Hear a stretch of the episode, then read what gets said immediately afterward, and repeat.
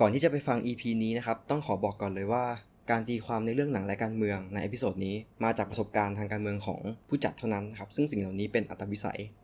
แล้วก็ประวัติศาสตร์ทางการเมืองต่างๆ ที่เราอยู่ในเอพิโซดนี้เนี่ยเราก็หาอ่านมาจากอินเทอร์เน็ตหนังสือหรือว่าฟังจากพอดแคสต์ข้างเคียงนะครับถ้าหากมีผิดพลาดประการใดก็ต้องขออภัยไว้ณที่นี้ด้วย แล้วก็อยากให้มาบอกเราเนี่ยเพื่อที่เราจะได้มีความรู้ที่ถูกต้องไปพร้อมๆกันครับ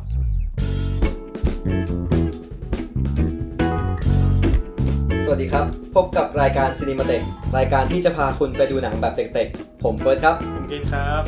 เย้ ก็ F F เท่าไหร่นะ F F5 ห้า EP ที่ 5 แล้ว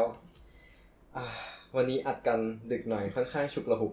ก่อนที่เราจะพูดถึงชื่อ F ว่าธีมนี้คือธีมอะไรกัน ขอแนะนำตัวแขกรับเชิญก่อน เชิญ ครับ ค่ะบีมค่ะ บีมเป็นใครครับ เป็นเพื่อนทั้งเฟิร์สทั้งเคนเนี่ยค่ะ มึงพูดคำหยาบ พูด พอ กูมึงก็ได้ กูมึงได้นะไม่รู้ใครอนุญาตแต่พวกกูอนุญาตตัวเองไปนานแล้ว พอดีปกติเป็นคนสุภาพ ครับผม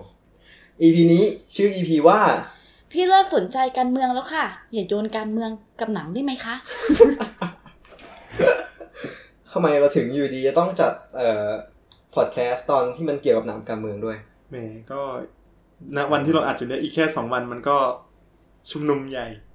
วันที่สิบเก้ากันยายน ก็คือเราอัดวันที่สิบเจ็ด อ่า กันยายนสองพันห้าร้อยหกสิบสาม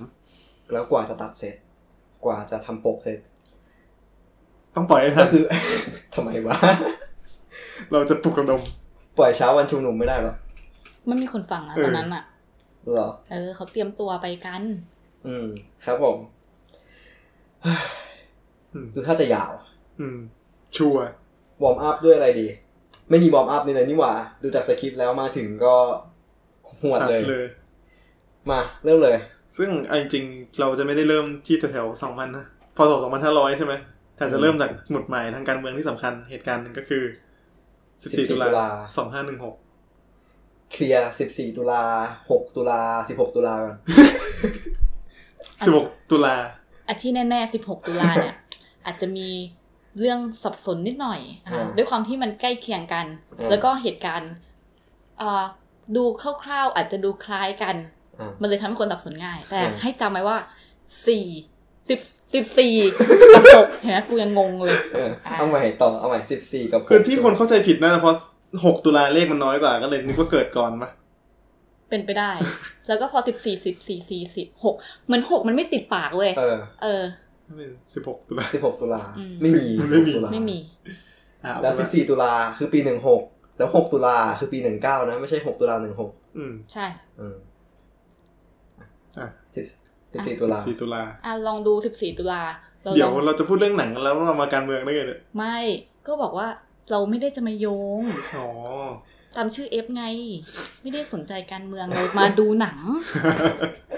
ต้องรีแคปประวัติประวัติศาสตร์ก่อนไหม อ่ะเดี๋ยวคนงงเริ่มจากสิบสี่ตุลาก่อน อ่ะอันนี้อ้างอิงจากที่ไหน วิกิพีเดีย น่าใช่แหล่งอ้างอิงไหม เนี่ย นะ อ่า พูดเลย เอาเป็นว่าเขาก็รู้กันว่ามันเกิดจากเผด็จการอาหารในยุคนั้นที่ชื่อ ก็เกิดจากนายกรัฐมนตรีที่ตอนนั้นชื่อว่าถนอม หนอมนามสกุลอะไรครับ ถนอมกิติขจร เอ ค่ะ อ ดูสตันไปแป๊บหนึ่ง อย่า ซึ่ง ทำยอะดี๋ยว เขาเป็น พลด นายกเนี่ย แล้วเขาก็ลาออก อ่า พอลาออกในตอนกลางวันใช่ไหมตอนกลางคืนมีคนมาเทคโอเวอร์เลย คือ คือจอมพลสฤษดิ์ อ่า ธนรัตน์อ่านเลยมึงถามนามสกุลกูเอง เกือบแล้วกูเกือบพลาดแล้ว ซึ่งเขาเนี่ยเข้ามายึดอำนาจโดยอ้างเหตุผลก็คือ เขาเนี่ยป้องกันการคุกคามในเรื่องของคอมมิวนิสต์ ตอนนั้นเป็นช่วง เป็นช่วงที่ ค ค อ อ ม ม มิวมิว นิสนิส ต์ ต์กำลังแบบฮิตฮอตฮิตนิดหนึ่ง อืม อ่าใครๆก็เริ่มเอ๊ะ เป็นคอมมิวนิสต์ดีไหมนะ อ่า คราวเนี้ย พอเขามายึดอำนาจเสร็จใช่ไหมเขาก็ยกเลิกรัฐธรรมนูญที่เคยมีอยู่เลยเว้ย อ่าย ยกเลิกพรรคการเมือง จากพรรคการเมือง อ่า ที่มีก็ไม่ต้องมี แล้วเขาก็สร้างรัฐธรรมนูญขึ้นมาใหม่ให้เขาเนี่ย ที่เป็นนายกเนี่ย เออ สั่งการได้ทุกอย่าง อ่า แต่ไปมาสลิดตายเว้ยส เก ลิด มพ ตา ลิก ยแล้วทำไงเอ้าทำไมตายถนอมก็เลยได้โปลดเกล้าเป็นนายก อ๋อ เขาก็เลยคัมแบ็กอ่า อ่า เหี้ย ด้วย กลับมากี่รอบเลย ไอ้คัมแบ็กนี่แหละ มันเริ่มเป็นเหตุการณ์สำคัญที่เป็นชนวนแล้ว อ่า เขาเขามาแล้วเขาก็เลยร่างรัฐธรรมนูญใหม่ เขาก็เลยได้เลือกตั้งแหละ อ่า พอรัฐธรรมนูญใหม่ได้เลือกตั้ง แต่ว่าในยุคนั้นอ่ะเขาก็ได้กลับมาเป็นนายก อ่า เหมือนเดิม อ่า เอ๊ะถนอมใช่ไหมที่พูดถึงเนี่ย ถนอม อ๋อถนอม อ๋อถนอม เสร็จแล้วไปมาเว้ยเขาก็ยึดอำนาจตัวเองเฉยเลยเว้ยแล้วก็เลิกรัฐธรรมนูญเหมือนเดิม แล้วก็ใช้ประกาศของคณะปฏิวัติเนี่ย มาบริหารประเทศ อ่า โดยไอ้รัฐธรรมนูญเนี่ยคือให้มีสภาเดียวก็คือเป็นสภานิติบัญญัติแห่งชาติ ซึ่งไอ้สภานิติบัญญัติแห่งชาติเนี่ยเกิดจากการแต่งตั้งหมดเลย ไม่ได้เป็นเกิดจากการเลือกตั้ง อ้าว อ่า อืม นี่คือปีสองห้า หนึ่งห้า อ๋อ ยังไม่เข้ายังไม่เข้าหนึ่งหก อ่า อ๋อ สารานุกรมเดินได้ แต่ว่าเขาวเนี้ยเขาก็บริหารไป อยู่ในรัฐบาลของพลโทถนอมใช่ป่ะ อ่า แต่ว่าเหตุการณ์อะมันมาแล้ว อ่า เหตุการณ์ที่ทำให้เกิด 14 ตุลาเนี่ย มันคือเฮลิคอปเตอร์เนี่ย ตกที่นครปฐมเว้ย อืม ซึ่งไอ้พอตกเนี่ยมันไปเจอพวกซากสัตว์เขาวเนี้ย อืม คนก็เริ่มแบบ เอ๊ะ เอ๊ะทำไมอะทำไมเอาของหลวงมาใช้ อืม โดยไอ้พวกคณะที่ไปล่าสัตว์เนี่ยเป็นพวกส่วนใหญ่ก็จะเป็นพวกทหาร ตำรวจ แล้วก็เป็นพวกบุคคลที่ใกล้ชิดกับรัฐบาลในตอนนั้น อ่านมาตอนนั้นเหมือนมีดาราเมชื่อชื่อเมตตาลุงรัตน์ อื โอ้ มีส่วนด้วยนะ มึงเกิดทันเหรอ มาอ่านมาอ่าน อ๋อ มา อ่านมา เฮ้ยจำจำจำเมตตาลุงรัตน์ได้ไหม ไม่ได้ ชอบชอบเล่นช่องเจ็ดหน้าอุ้มๆหน่อยถ้าเปิด ใครวะ ถ้าเปิดรูปเดี๋ยวก็คงรู้อะ โอ ไหน เค ไหน ไปเสิร์ชรูปกันได้นะครับ ขอขอตัวอ เมตตลุงรัตน์ ย่างชื่อระหว่างเสิร์ชรูปเอ้ยขอตัวอย่างละคร เนี่ยยังไงก็จำหน้าได้ อ๋อ คนนี้แหละ ที่ชอบเล่นเป็นคุณแม่ขาย คุณแม่ ข้าวขายของเป็นแบบชาวบ้านนิด อืม ๆอืม แต่สมัยก่อนเขาสวยนะ เอ เอ อ อ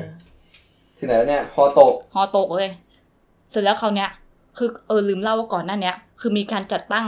สนทสนทก็คือเออศูนย์กลางนักศึกษา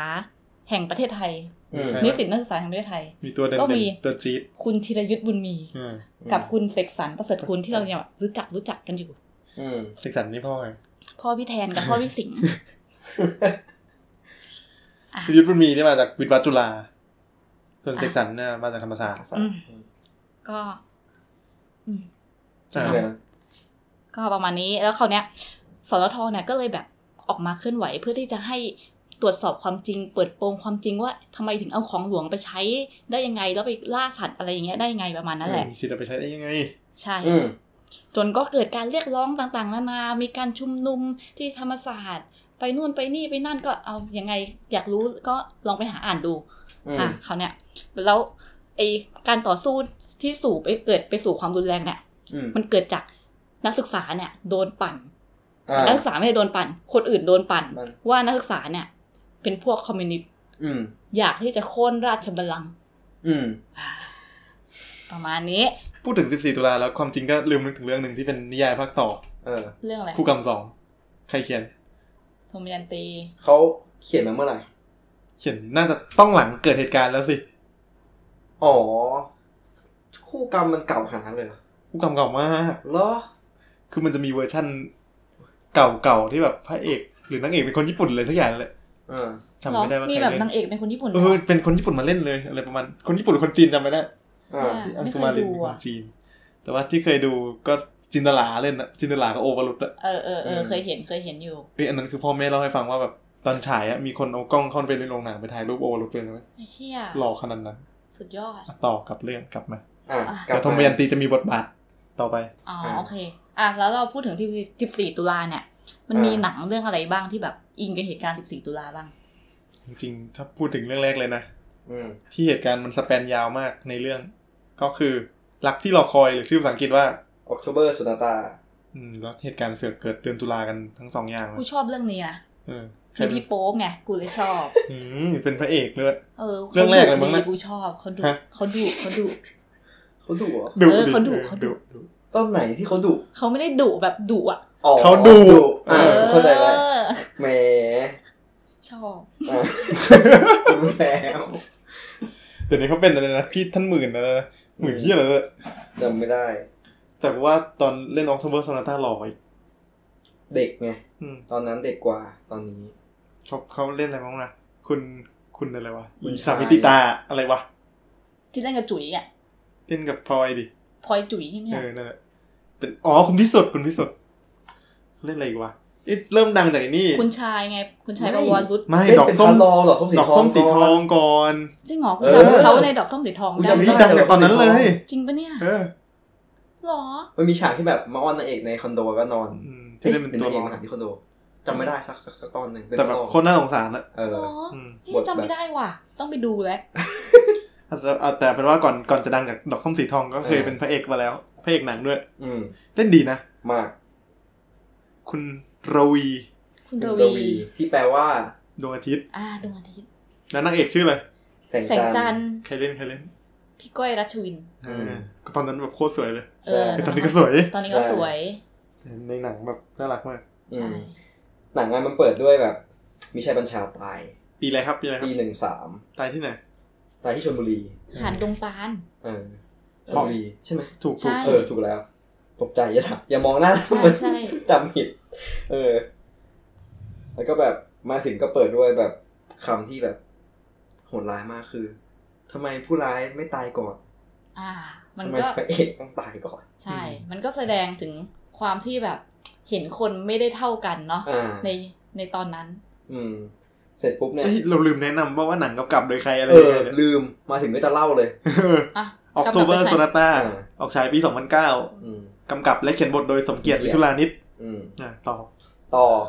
เสร็จปุ๊บก้อยอ่ะ หรือแสงจันทร์อ่ะ ก็ไม่รู้จะกลับบ้านยังไง ก็เลยเดินไปเดินมาไปชนเข้ากับรถของโป๊ปซึ่งก็คือ รถของคุณ ร รวีวีก็เลยแบบอ่ะอ่ะจะเข้าเมืองใช่ไหมจะไปชเอ้ยจะไปชลบุรีใช่ไหมอะไรอย่างนี้ เดี๋ยวผมไปไปทางนั้นพอดีเดี๋ยวไปส่ง พอ พอเหมือนกับนั่งรถกันไปก็คุยนู่นคุยนี่พาไปดูหินอะไรก็ต่างๆนานาจีบกันอยู่บนรถอ่ะ จริงๆมันก็แบบมีการเมืองแทรกอยู่ในบทหนังช่วงนั้นเยอะ อ่ะ ก ขยายความ แรกๆแต่จำไม่ได้ไง อ๋อ ก็มีช่วงอันนี้แหละที่บอกว่าทำไม คนไม่เท่า ทำไม กัน พระเอก เออ ถึงไม่ตายทำไม อ่า ทำไมถึงผู้ร้ายถึงไม่ตายทำไมพระเอกถึงต้องตาย อ่า ก่อน คุณดวีเนี่ยด้วยความที่เขาเป็นแบบคนที่แบบ ปัญ ว่า ญาชน เป็นปัญญาชน เออ เขากำลังอ่ะคือ คุณรวีจะไปเรียนอเมริกา ใช่ โดยในเรื่องเนี่ยคือเขาอ่ะกำลังจะไปเรียนต่อปอโทที่อเมริกา อืม หรือว่าที่ต่างประเทศสักอย่างคือไม่แน่ใจว่าเขาได้อ้างอิงว่าประเทศอะไรหรือเปล่านะ จำไม่ได้ใช่ไหม จำไม่ได้ เขาก็บอกว่าทำไมล่ะ ผู้ร้ายอ่ะก็ก็มีค่าเท่ากับพระเอกหรือเปล่า อ่ามั มันก็คนเท่ากันหรือเปล่า เออ คือในความรู้สึกกูอะรู้สึกกูรู้สึกว่าไอ้จุดประโยคเนี่ยมันทำให้ เหมือนแบบเกิดแสงอะไรสักอย่างในตัวของนางเอกแหละ อ่าน นางเอกได้รับรู้ในมุมของของอีก มุมมอง คนหนึ่ อื่ ง นที่ ใช่ เป็นสังคมอื่นที่นายเอกไม่ได้โตขึ้นมา ใช่ เพราะว่าต้องนางเอก นอกระบบ อ่า เออ อืม คือคือเดี๋ยวตอนเดี๋ยวต่อไปอ่ะมันจะเรื่องมันจะเล่าว่าแบบนายเอกเป็นคนที่ไม่ได้เรียนหนังสือเรียนหนังสือน้อยอะไรเงี้ยอ่านหนังสือไม่ออก ใช่ ไปจ้างเย็บผ้ารับจ้างเย็บผ้า อ่า เรื่องนี้ นั่นนี่อันเดี๋ยว อ่า ไปพูดถึงใน อ่า ตอนต่อไป ซึ่งแบบจุดเริ่มต้นก็คือพอพอพอขับรถกันไปรถกันมาเนี่ยก็สุดท้ายก็ไปลงเอยกันที่รีสอร์ท แสนมุกโฮ แซ เทล มุกอืม เออคือ ประเด็นเนี่ยไอ้ที่พระเอกจะไปชลบุรีเนี่ยคือเขาจะเอาของไปฝาก ไปให้เพื่อน เพื่อน แล้วปรากฏว่าไปถึงดึกเกิน เพราะมัวแต่ดูชมแสงหิ่งห้อยกลางทาง มันสวีทเลย เออ มันต้องมีฉากสวีทกันบ้างมันหนัง มันก็ หนังรัก อยากได้หนังรักอะ่ะ อืม พอเขาวเนี้ยไปบ้านเพื่อนดึกเกินเพื่อนแม่งหลับไปแล้วเรียกไม่ตอบแล้ว ม แล้วฝนแม่งเสือกมาตกอีก โอ้โหอะไรมันจะเหมาะเจาะขนาดนั้น ก็เลย ก็เลยต้องหาที่พัก อ่า แล้วที่พักโอ้โหโคตรละครไทยเลยอะที่พักยังเหลือห้องเดียวอีก นี่ถ้าเป็นละครไทยจริงๆส่วนมากละห้องเดียวมันจะเป็นหนังผี เหรอวะ เดอะโกสต่างๆเนี่ย ถ้าเป็นละครไทยจริงๆมันจะเป็นกระท่อมไปนะ กระท่อมไปนะ ไม่ก็กระท่อมเกาะล้าง เอออะไรแบบนี้ เหรอ แล้ว พ ฝ ระ น เอก ตก โดนหนวด อ๋อ นี่แบบไฮโซนิดนึงเลย เป็นแบบ อ่ะอันนี้เลยเป็นแบบ บังกะโลริมทะเล เออ มึงเอาจริงกูสงสัยนิดนึงแหละ เออ ทำไมห้องพักสุดท้ายวิวดี มันก็ต้องถ่ายสวยๆกันบ้าง อ๋ แหละ อ มันเป็น ภาพยนตร์ อ่าโอเคโอเค ก็แบบว่า พอไปเนี่ยนางเอกก็แบบคุยนู่นคุยนี่จีบกัน แล้วสิ่งที่พระเอกทิ้งไว้ให้คือแบบพระเอกบอกว่าให้ไปอ่านหนังสือเล่มหนึ่งชื่ออะไรนะหนังสือเล่มนั้น ของศรีบุรพาอ่า อ่า อะไรวะ อะไร สงคราม ชี ชีวิ วิ ต ต ปะ เธอสงคราม เออ ชีวิต วิต ซึ่ง นางเอกอ่านเลยไปเยอะหนึ่ง ซึ่ง ใช่ไหม ศรีบุรพาเนี่ย หรือกุหลาบสายประดิษฐ์เนี่ย คือก็เป็นเหมือนปัญญาชน เดี๋ยวเขาจบโรงเรียนเลย เขาจบโรงเรียนอะไรอะ ทบเทพศิรินทร์ อ่ะแต่ทำไมชื่อกุหลาบอะ เออว่าหรือว่า หรือ เป็น ว่า พาโรดี้ตั้งแต่ตอนนั้นเลยเหรอ พาโรดี้สวนกุหลาบอ่ะ เหรอ บ้าคนละแบบนั้นหรอก บ้านแต่ใครไม่เคยอ่านของของศรีบุรพาเรื่องที่ดังที่สุดมั่ง เคยอ่านไหม ไม่เคย เรื่อง วภาพ เอ้ยเคยดูหนังอะ เออ พี่เคนเลยนะ อืม อืม หนู กับ อะไร คาร่า โดนเหยียด นั่นแหละ ชื่อแต่เล่นแข็งมาก พี่เคนน่ะเหรอ เออโคตรแข็งเลยแต่คาร่าคาร่าเล่นดี อ่า อ่ะต่อต่อต่อต่อ ที่ไหนแล้ววะ ศรีบุรพา หนังสือได้หนังสือมา สงครามชีวิต แต่ตอนนั้นอ่ะพระเอกไม่รู้ว่านางเอกอ่ะอ่านหนังสือไม่เป็น ใช่ ก็พระเอกก็เล่าให้ คือตอนนั้นพระเอกก็เหมือน อ่าน ทำเป็น ให้ฟัง อ่าน หน่อย ตามเป็นซีนโรแมนติก แต่ว่าไอ้ตรงซีนเนี้ยมันก็เออมีจุดหนึ่งที่มันเล่าถึงแบ็กกราวของตัวตนของพระเอกกับนางเอก อืม ด้วยความที่นางเอกเนี่ยเดินมาแล้วขากระเพก อืม คือระหว่างที่อยู่บังกะโลกันสองคนนะนะ ก็เลยถามว่าไปโดนอะไรมา อืม นางเอกก็บอกว่า หินบาด เออ ซึ่งไอซึ่งไอจุดนั้นคือมันเป็นฉากหนึ่งก่อนจะมาถึงอินอีบังกะโลเนี่ย เออ มันไปแวะชายหาดมาก่อน อ่า ไปเล่นน้ำนู่นนี่ ใช่ มันก็ไปเดินเดินทำรองเท้าลอยน้ำพระเอกไปหยิบนุพระเอกเจอรองเท้าลอยน้ำนึกว่านางเอกฆ่าตัวตายไปแล้ว อ๋ออ๋อนางเอกมันไปเหม่อมันไม่ได้ไปแบบเล่นน้ำมันเหมือน เพราะว่ามันอยาก ไปเห มันอยากจะไปหาดดงตาล เออ ไปหาหาที่ที่ที่ ที่ฮอต ที่ ที่ตกฮอ เออ ต ไป ที่มิตร ทริบิวต์ให้มิตรชัยบัญชา ใช่ แต่เรื่องเนี้ย ใช่ เข้าใจได้ ต้อง เรื่ ย้ อง อน การไป นิด ที นึง วิวให้ดารา ใช่ เสร็จแล้วเสือกทำอีรองเท้าอ่ะ เออ ลอยไปไง เออ แล้วหินก็เลยบาดตีน เออ อ่า หินบาดตีนพระเอกก็เจอรองเท้าเรียกใหญ่เลย น้องน้องน้องน้องอะเฮียอะไรสุดท้ายเอาวอีนั่นไปยืนอยู่ตรงหิน อ่ะก็น่ะก็สุดท้ายก็มาอยู่ที่บังกะโลด้วยกันนั่นแหละ อีนั่นเขาชื่อแสงจันทร์ เอ นะ อแสงจันทร์ขอโทษค่ะพี่ ก้อย ก็ ก็หินบาดพระเอกก็เลยอ่ะทำแผลให้ เออ พอทำแผลไปเนี่ยเอ้าว อ่ะ เหลือบขึ้นมาที่ขา เจอรอยแผลเหมือนโดนฟาด อ่า ก็เลยถามว่าไปโดนอะไรมา อ่าน างเอกก็เล่า ก็ประมาณว่าโดนป้าเคี่ยนมา อืม ก็คือเล่าไปถึงว่านางเอกเนี่ยเป็นคนพิการ เอ้ยไม่ใช่คนพิการเขาเรียกเด็กกำพร้า ประมาณ พ่ นั้ อน แม่ไม่เอานู่นนี่ ใช่ก็คืออ่ะพ มี ระเอก การศึกษา ใช่พระเอกก็บอกว่า ผม ผ ก็ มก็ จ กำพร้าเหมือนกัน อ่า เหมือนนางเอกอะก็เปรียบเทียบตัวเองไว้ว่าแบบ พี่จะไปเรียนเมืองนอกพี่บ้านพี่คงรวยมากเลยสินะพระเอกบอกว่าเปล่าผมเนี่ย ได้มาด้วยตัวเองขนขวายด้วยตัวเอง อุ๊ยกูชอบที่มึงจำไดอะล็อกได้ กูเพิ่งดู ไงกูเพิ่งดูประมาณนั้น เออ ก็เหมือน ก็ด้วยความคราวนี้แบ็กกราวมันก็เลยมาแมทช์กันแหละ อ่า เกิดความแบบ เอ๊ะ ความแบบสปาร์กกัน อ่า ด้วยความที่อุ้ยแบ็กกราวเหมือนกันแล้วก็พระเอกก็ทำดีด้วย ด้วยความที่นางเอกเนี่ยโดนป้าฟาดมา แต่มาเจอพระเอกที่ทำแผลที่ตีนให้เนี่ยมันก็ต้องรู้สึกอะไรบ้างแหละนึกออกใช่ไหม อืมเป็นแบบพระเอก พระเอกพระเอก อ่าพระเอกพระเอก เนี่ยแต่พี่โป๊ปเล่นนะเนอะ ม เอ้ยตอนนั้นพระพี่โป๊ปได้ได้อยู่ได้ได้ อืมแล้วทีนี้แบบ พอคืนนั้นผ่านไป หลังจากอ่านหนังสืออะไรให้ให้ให้หนังสือเสร็จปุ๊บบอกว่าอยากให้แสงจันทร์ไปอ่าน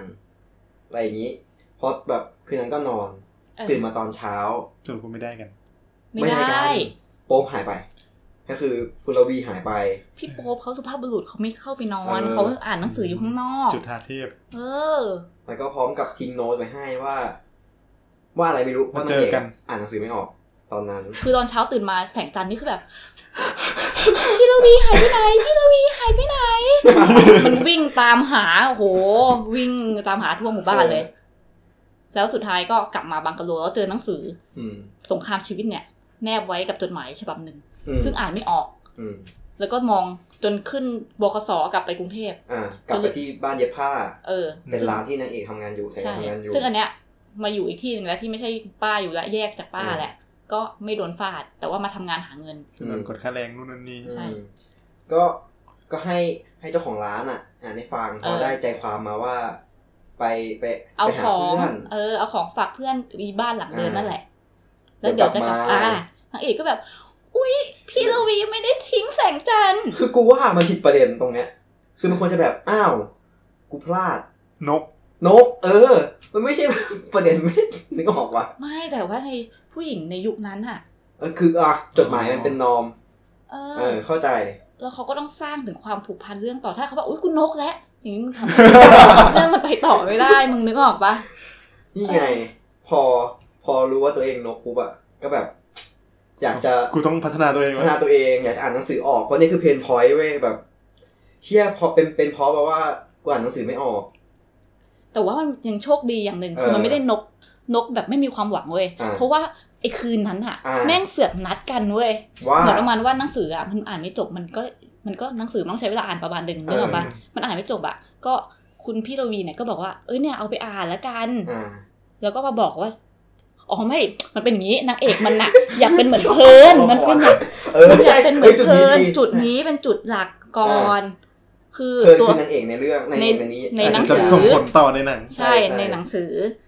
แล้วอ่านได้สักแป๊บหนึ่งอ่ะมันคือมันมีประโยคที่แบบพูดถึงความรักมาก ๆอะไรเงี้ย อ่า นางเอกด้วยความที่เป็นแบบสาวโลกสวยอะ่ะ อืม ก็จะบอกว่า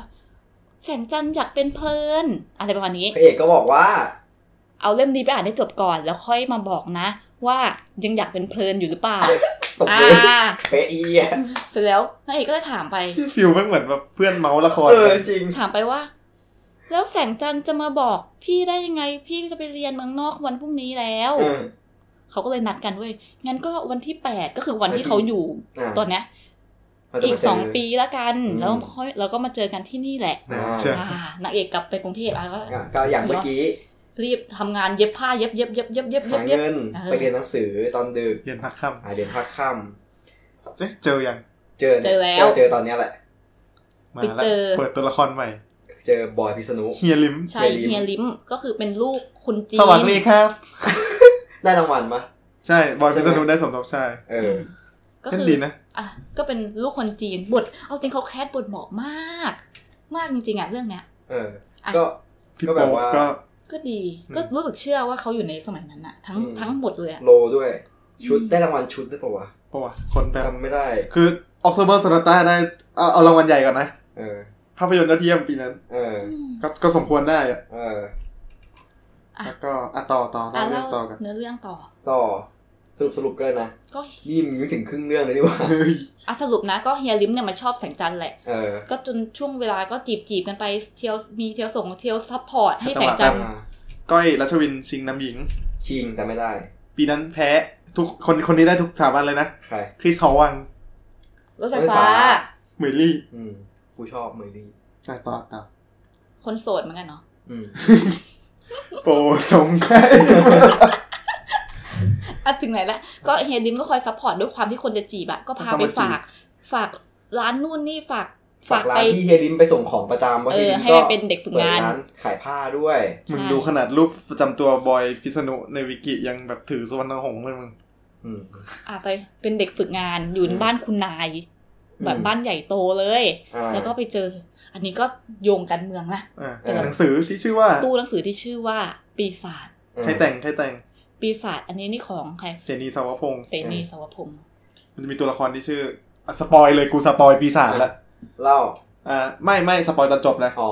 อ่ะ มันจะชิมีบหายมาถึงเปิดตอนจบ ไม่มันจะมีสปีดตอนจบของตัวละครเอกที่ชื่อว่าสายสีมา อ่า คือตอนจบอะสายสีมามันจะไปนั่งดินเนอร์กับพวกคนรวยอะไรอย่างงี้ใช่ไหม อ่า แล้วโดนเหยียดหยาม สายสีมามันก็พูดประมาณว่าอะไรนะ ที่คนเขาโคตรกันเยอะ ผมเป็นปีศาจแห่งการเวลาที่จะมาทำลายบาบาบาบาบาบาอันนี้มาจากเรื่องปีศาจ อ๋อ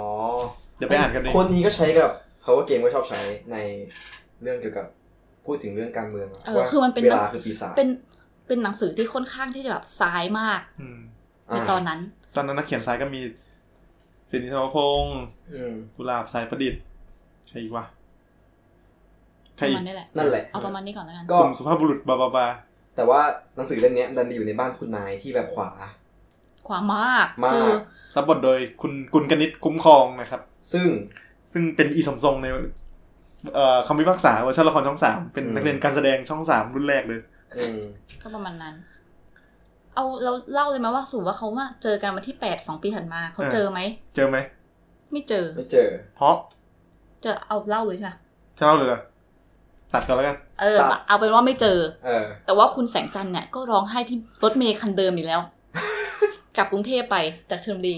เออ แล้วก็แต่ว่ามันมีนิดหนึ่งเหมือนกัน คือเขาเนี่ยอยากเป็นเพลินมากเขาให้เฮียนลิมอะเรียกเขาว่าเพลินเขาจะไม่ได้ใช้ชื่อว่าแสงจันทร์แล้ว ไม่อยากให้ แล้วไอ้ จำ ตอนที่ลงชื่ออะที่โรงแรมเขาก็ใช้ชื่อว่าเพลิน อ่ะ อ่ะจุดนี้ต้องจำไว้ก่อน อ่ะ เสร็จแล้วเขาก็ตั้งใจทำงานเหมือนเดิม อืม แล้วเขาก็กลับมาในปีถัดไป อ่ะเจอไหม ไม่เจอ คืออ่ะ ปี คือเรื่องมันต้องเล่าอย่างนี้ก่อน เรื่องมันเกิดเจอครั้งแรกอะที่งานมิดคือปีหนึ่งสามสองปีถัดมาที่คิดว่าพี่โป๊ปเนี่ย จะเรียน จะเรียนจบ จบ คือปีหนึ่งห้า อืม เขาไม่เจอ ปีถัดมา ถัดมาปีหนึ่งหก ไม่เจอ ไม่เจอ ซึ่งปีหนึ่งหกเนี่ย คือ แปดตุลาหนึ่งหกอุ้ย อ่า มันนี้มันก็จะไปโยงกับหกตุลาเลยอะสิ อืม อืม เอ๊ะ ใช่ไหม อืมมันจะไปถึงนู่นเลยเหรอ หรือเราจะตัดออก o เ e อร์ซ n นต้ากันตรงนี้ก่อน ต่อเลยะ ต่อเลย ไป แล้ว ไปเลย อันนั้นเดี๋ยวค่อย เดี๋ยวผมค่อยว่า อ่ะต่อ เอ เลย อ ต่อเลย ต่อแล้วเรา อ่ะ ค่อยโยง ก็แปดตุลาหนึ่งหกเนี่ย ก็ยังไม่เจอ เออ ก็เริ่มแล้วเริ่มเอกใจแล้วว่า มึงไปไหนวะ หรือว่าพี่ระวีจะหลอกแสงจันทร์ แสงจันทร์เนี่ยเริ่มเริ่มคิดแล้ว เออ ส่วนเฮียลิมเนี่ย ผ่านไปสองสามปีก็ยังเที่ยวรับ ตามจีบ เที่ยวส่ง เขาเรียกว่าตื้อเท่านั้นที่จะครองโลก ใช่ สุดท้ายก็แต่งงานกัน ใช่ ก็สุดท้ายก็เลยเริ่มรู้สึกว่า เออ งั้น กูต้องเลือกโลกสวยได้แล้ว ผู้ชายคนนั้นอาจจะหลอกเราไปแล้วก็ได้ ก็แต่งงานกับเฮียลิมไป อืม เปิดร้านห้องเสื้ออะไรไปแล้ว อืม ยิ่งใหญ่อลังการ อ่า พอแบบว่า ปีถัดมาปีหนึ่งเจ็ด เออแป๊บหนึ่ง อ้าว เดี๋ยวนะ เฮ้ย อ๋อ มันมีตอนนึงที่แบบว่าปีถัดมาก็กลับไปที่กระท่อมอีก บังกะโล เออ บังกะโลอีก กระท่อมพูดซะแบบ คิดว่าแบบ เฮ้ย จำเลยรักอะ เจอขอโทษแบบคิดว่าเฮ้ยเจอแน่ แต่ว่าจริงๆแล้ว สิ่งคนที่เจออยู่ตรงนั้นน่ะ คือเฮียลิมไอ้ยอันนี้ปีอะไรนะหนึ่ง ใช่ ใช่ไหม ใช่ อันนี้หนึ่งเจ็ดใช่ไหม ใช่คื ป อ ระมาณนั้นแหละ เฮียลิมมาตามมาเว้ย เออ มาแบบ เหมือนมางอมางอมาแบบ อ๋อ มามึงจะมาหล ขอ ผู้ ควา ชาม ยคน รัก นี้ทำไม ใช่ เหมือนจริง ๆ อ่ะ ปีหนึ่งหกอ่ะ เป็นนั้นซีนขายของบอยพิษณุ เอ เล อย ซี นะ นั้นดี ปีหนึ่งหกอ่ะ ไม่ ปี หง ที่มันกลับไปแล้วถ้าแล้วแล้ว อันนั้น แสง เมาใช่ แส ไหม งจันทร์ใช่แสงจันทร์บอกว่า ไปที่บังกะโลมาคือเหมือนเฮียลิมเนี่ยก็รู้เรื่องพี่ระวีมาตลอดเว้ยเพราะว่าอีแสงจันทร์เนี่ยอุ้ยคุณพี่แสงจันทร์เนี่ย อืม เขาเอาหนังสือ หนังสืออะไรนะชีวิตอะไรนะ สงครามชีวิต สงครามชีวิตเนี่ย ไปให้เฮียลิม ให้เฮียลิม ด้วยความที่เขาชอบมาก แต่ว่าเฮียลิมเนี่ยไปเจอ ชื่อว่าระวีเขียนไว้ดิเขาถามก็เลยเริ่มรู้เรื่องราวว่า อ่า ว่าแสงจันทร์เนี่ยรอผู้ชายคนนี้อยู่ แต่ว่า อ่า อันนั้นคือเป็นเหตุการณ์ที่ก่อนที่จะตัดสินใจแต่งงานกันนะ อ่า ก็คืออีเหตุการณ์ที่ที่ที่อะไรวะที่กลับมาแล้วบอกว่าไปบังกะโลมา อืม แล้ว แล้วเฮียลิมเมาแบบเหมือนเหมือนรู้ว่าไปมาปะ เดี๋ยวอย่าลืมเปลี่ยนชื่ออย่างตอนนั้น อย่าง เขาเปลี่ยนชื่อมันยัง จำ ยั ไม่ ง ได้ อ๋อ ยังยัง เฮียสปอย ยั เช ง ย ยังนั่นแหละ เออกูว่าสรุป สรุปก็คือเขามาเจอในปีหนึ่งแปด อืม อืม เพราะว่าหนึ่งเจ็ดเขาเจอเฮียลิมเจอผัวเขา อืม เขาไปเจอที่ไหนวะเจอที่บังกะโลเหรอ เชี่ยกูจำไม่ได้มึงเพิ่งดูมาเนี่ย แป๊บหนึ่ง เขาเจอที่ไหนวะ เออคือเหมือนกับประมาณว่า พอสุดท้ายอ่ะ คือตอนนั้นที่เฮียลิมมาง้ออ่ะ คือก็ก็แบบว่ากลับกลับไปอยู่กรุงเทพด้วยกันใช่ไหม เออ แต่พอมาถึงแปดอีกรอบอ่ะแสงจันทร์ก็ไปกระท่อม แต่ว่าก ระท่อมอีกแล้ว เอ้ยไม่ใช่กระท่อมมันกระโดดมันจำผิด เจ คือ อ เจอใช่ ครั้งเนี้ยเจอ ระวี เจอ อีกครั้ง ใช่ คือเรื่องก็เฉลยว่าจริง ๆ แล้วอ่ะ ปีหนึ่งห้าระวีเรียนใช่ไหม หนึ่งหกกลับมา แล้วหนึ่งหกกลับมาโดนจับ อืม ตอนสิบสี่ตุลา หกเออสิบ สิ สี่ บสี่ตุลา หกหกหก ใช่ไม่ใช่หกเหรอ หก ใช่เหรอจำไม่ได้ เอาเป็นว่าสุดท้ายอ่ะ อีก หก ปีห เข้า นึ่ง ป่าปะ ก็ไม่เจอเว้ย เออสิบสี่วะ สิบสี่ถูกแล้ว สิบสี่โดนจับก่อน เออ เดี๋ยวไปดูกันเอาเองนะครับพวกผมก็จำไม่ได้เหมือนกัน แต่ว่า เออ ใช่สิบสี่ สุดท้ายก็จากกันไป อะไรอย่างเงี้ย พอปีถัดมา เจอกันอีก ตอนนั้นก็ไอ้นั้นน่ะคือปีที่ทะเลาะกับเฮียลิมแล้ว ปีที่เจอ อ้าวเดทแอร์ อ้าว เดี๋ยว นึกไม่ออกตอน มา นี้กูว่าไม่เป็นไร สิบห้า อ่า สิบสามเนี่ย งานศพมิตรที่ทำให้เจอครั้งแรก สิบห้า มึงตั้งใจกว่าไล่เรียงไทำลาย 15 การเมืองเลยอ่ะ คือนัดที่จะเจอกันนัดครั้งแรก อ่า แต่ว่าไม่เจอ ไม่เจอ สิบหก โดนจับ สิบหกเนี่ยมาเฉลยว่าเขาอะไปไอ้นี่ ไปเข้าร่วมการเมืองแล้วเขาโดน อ่า จับเข้าคุก แล้วก็กำลังจะได้กันปีถัดมาใช่ปะหรือปีนี้วะมันมีที่ตอนจะได้กันแล้วว่าไม่ไม่ได้ ปีนี้แหละ เออ เขา ก็ จูบกันขัแล้วรถห แล้วก็เริ่มรูปไล้แล้วก็ นายเอกก็เป็นมัน สะบัดรู้สึกผิดไง เอ ฉั อน มีผัวแล้ว เอ ใช่ อ แล้วก็รู้สึกเหมือนเริ่มเริ่มอยู่ในโลกแห่งความจริง อ่า แล้วก็กลับบ้านไป อ่า พอคราวนี้ปีหนึ่งเจ็ด อืม ก็กลับมาเจอป่ะ แล้วก็ตกลงว่าสุดท้ายก็เราจะเป็นความฝันหนึ่งคืนของกันและกัน อะไรอย่างนี้ วันไนสแตน ก็มีแบบว่ากลับไปเขียนหนังสือเริ่มที่จะใช้พิมพ์ดีดต่างๆ ใช่คราวเนี้ยเหมือนแบบนางเอกก็ได้เริ่มได้รับอิทธิพลทางความคิดมา อืม ใช่ก็คือเริ่มสายแล้ว ใช่ คือนอกจากอีบังกะโลเนี่ย พระเอกยังทำเป็นเหมือนโรงเรียนอะ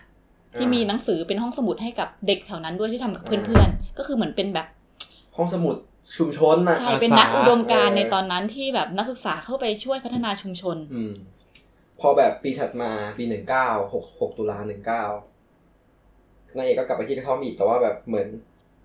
ชาวบ้านที่อยู่แถวๆนั้นน่ะที่ระวีไปสร้างห้องสมุดให้อ่ะ อืม ก็รู้สึกแบบโวยวายเพราะว่าอย่างที่เมื่อกี้เล่าทำอะไรเนาะก็คือว่าแบบ บอกว่าเป็นหนังสือ รู้ คอมมิวนิสต์ เป็น เอ ห อ นังสือคอมมิวนิสต์ก็เลยเผาทิ้ง แต่จริงๆแล้วหนังสือนั้นน่ะเป็นหนังสือเด็กหมดเลย เออซึ่งอันนี้ไม่เข้าใจเหมือนกันนะว่าทำไมเขาถึงแบบใช้ภาพว่าเป็น เป็ ชาวบ้านมาเผา ใช่ใช่อันนี้ อาจ จะ จะ เป็น เป็น ภาพ แบบ ทางการเมืองมั้ย ชาวบ้านโดนปั่นไง เออ อาจจะเล่นประเด็นนั้นหรือเปล่า สื่อวิทยุบลาบลาบลาบลา อื อื ม ม ลูกเสือชาวบ้านปะ ไม่รู้เหมือนกัน อ๋อ ไม่น่าหรอกน่าจะเป็นชาวบ้านปกติแหละ อืม ชาวบ้านลูกเสือ อะไรของมึงวะ แล้วต่ ปี อ ถัดมาอีก โรงแรมปิด สองศูนย์ เออปีถัดไปอีก ก็เจอเจอเฮียลิมอยู่ดีเฮียลิมก็ขอให้กลับไปอยู่บ้านอยู่ดี เฮลิมเปลี่ยนชื่อยัง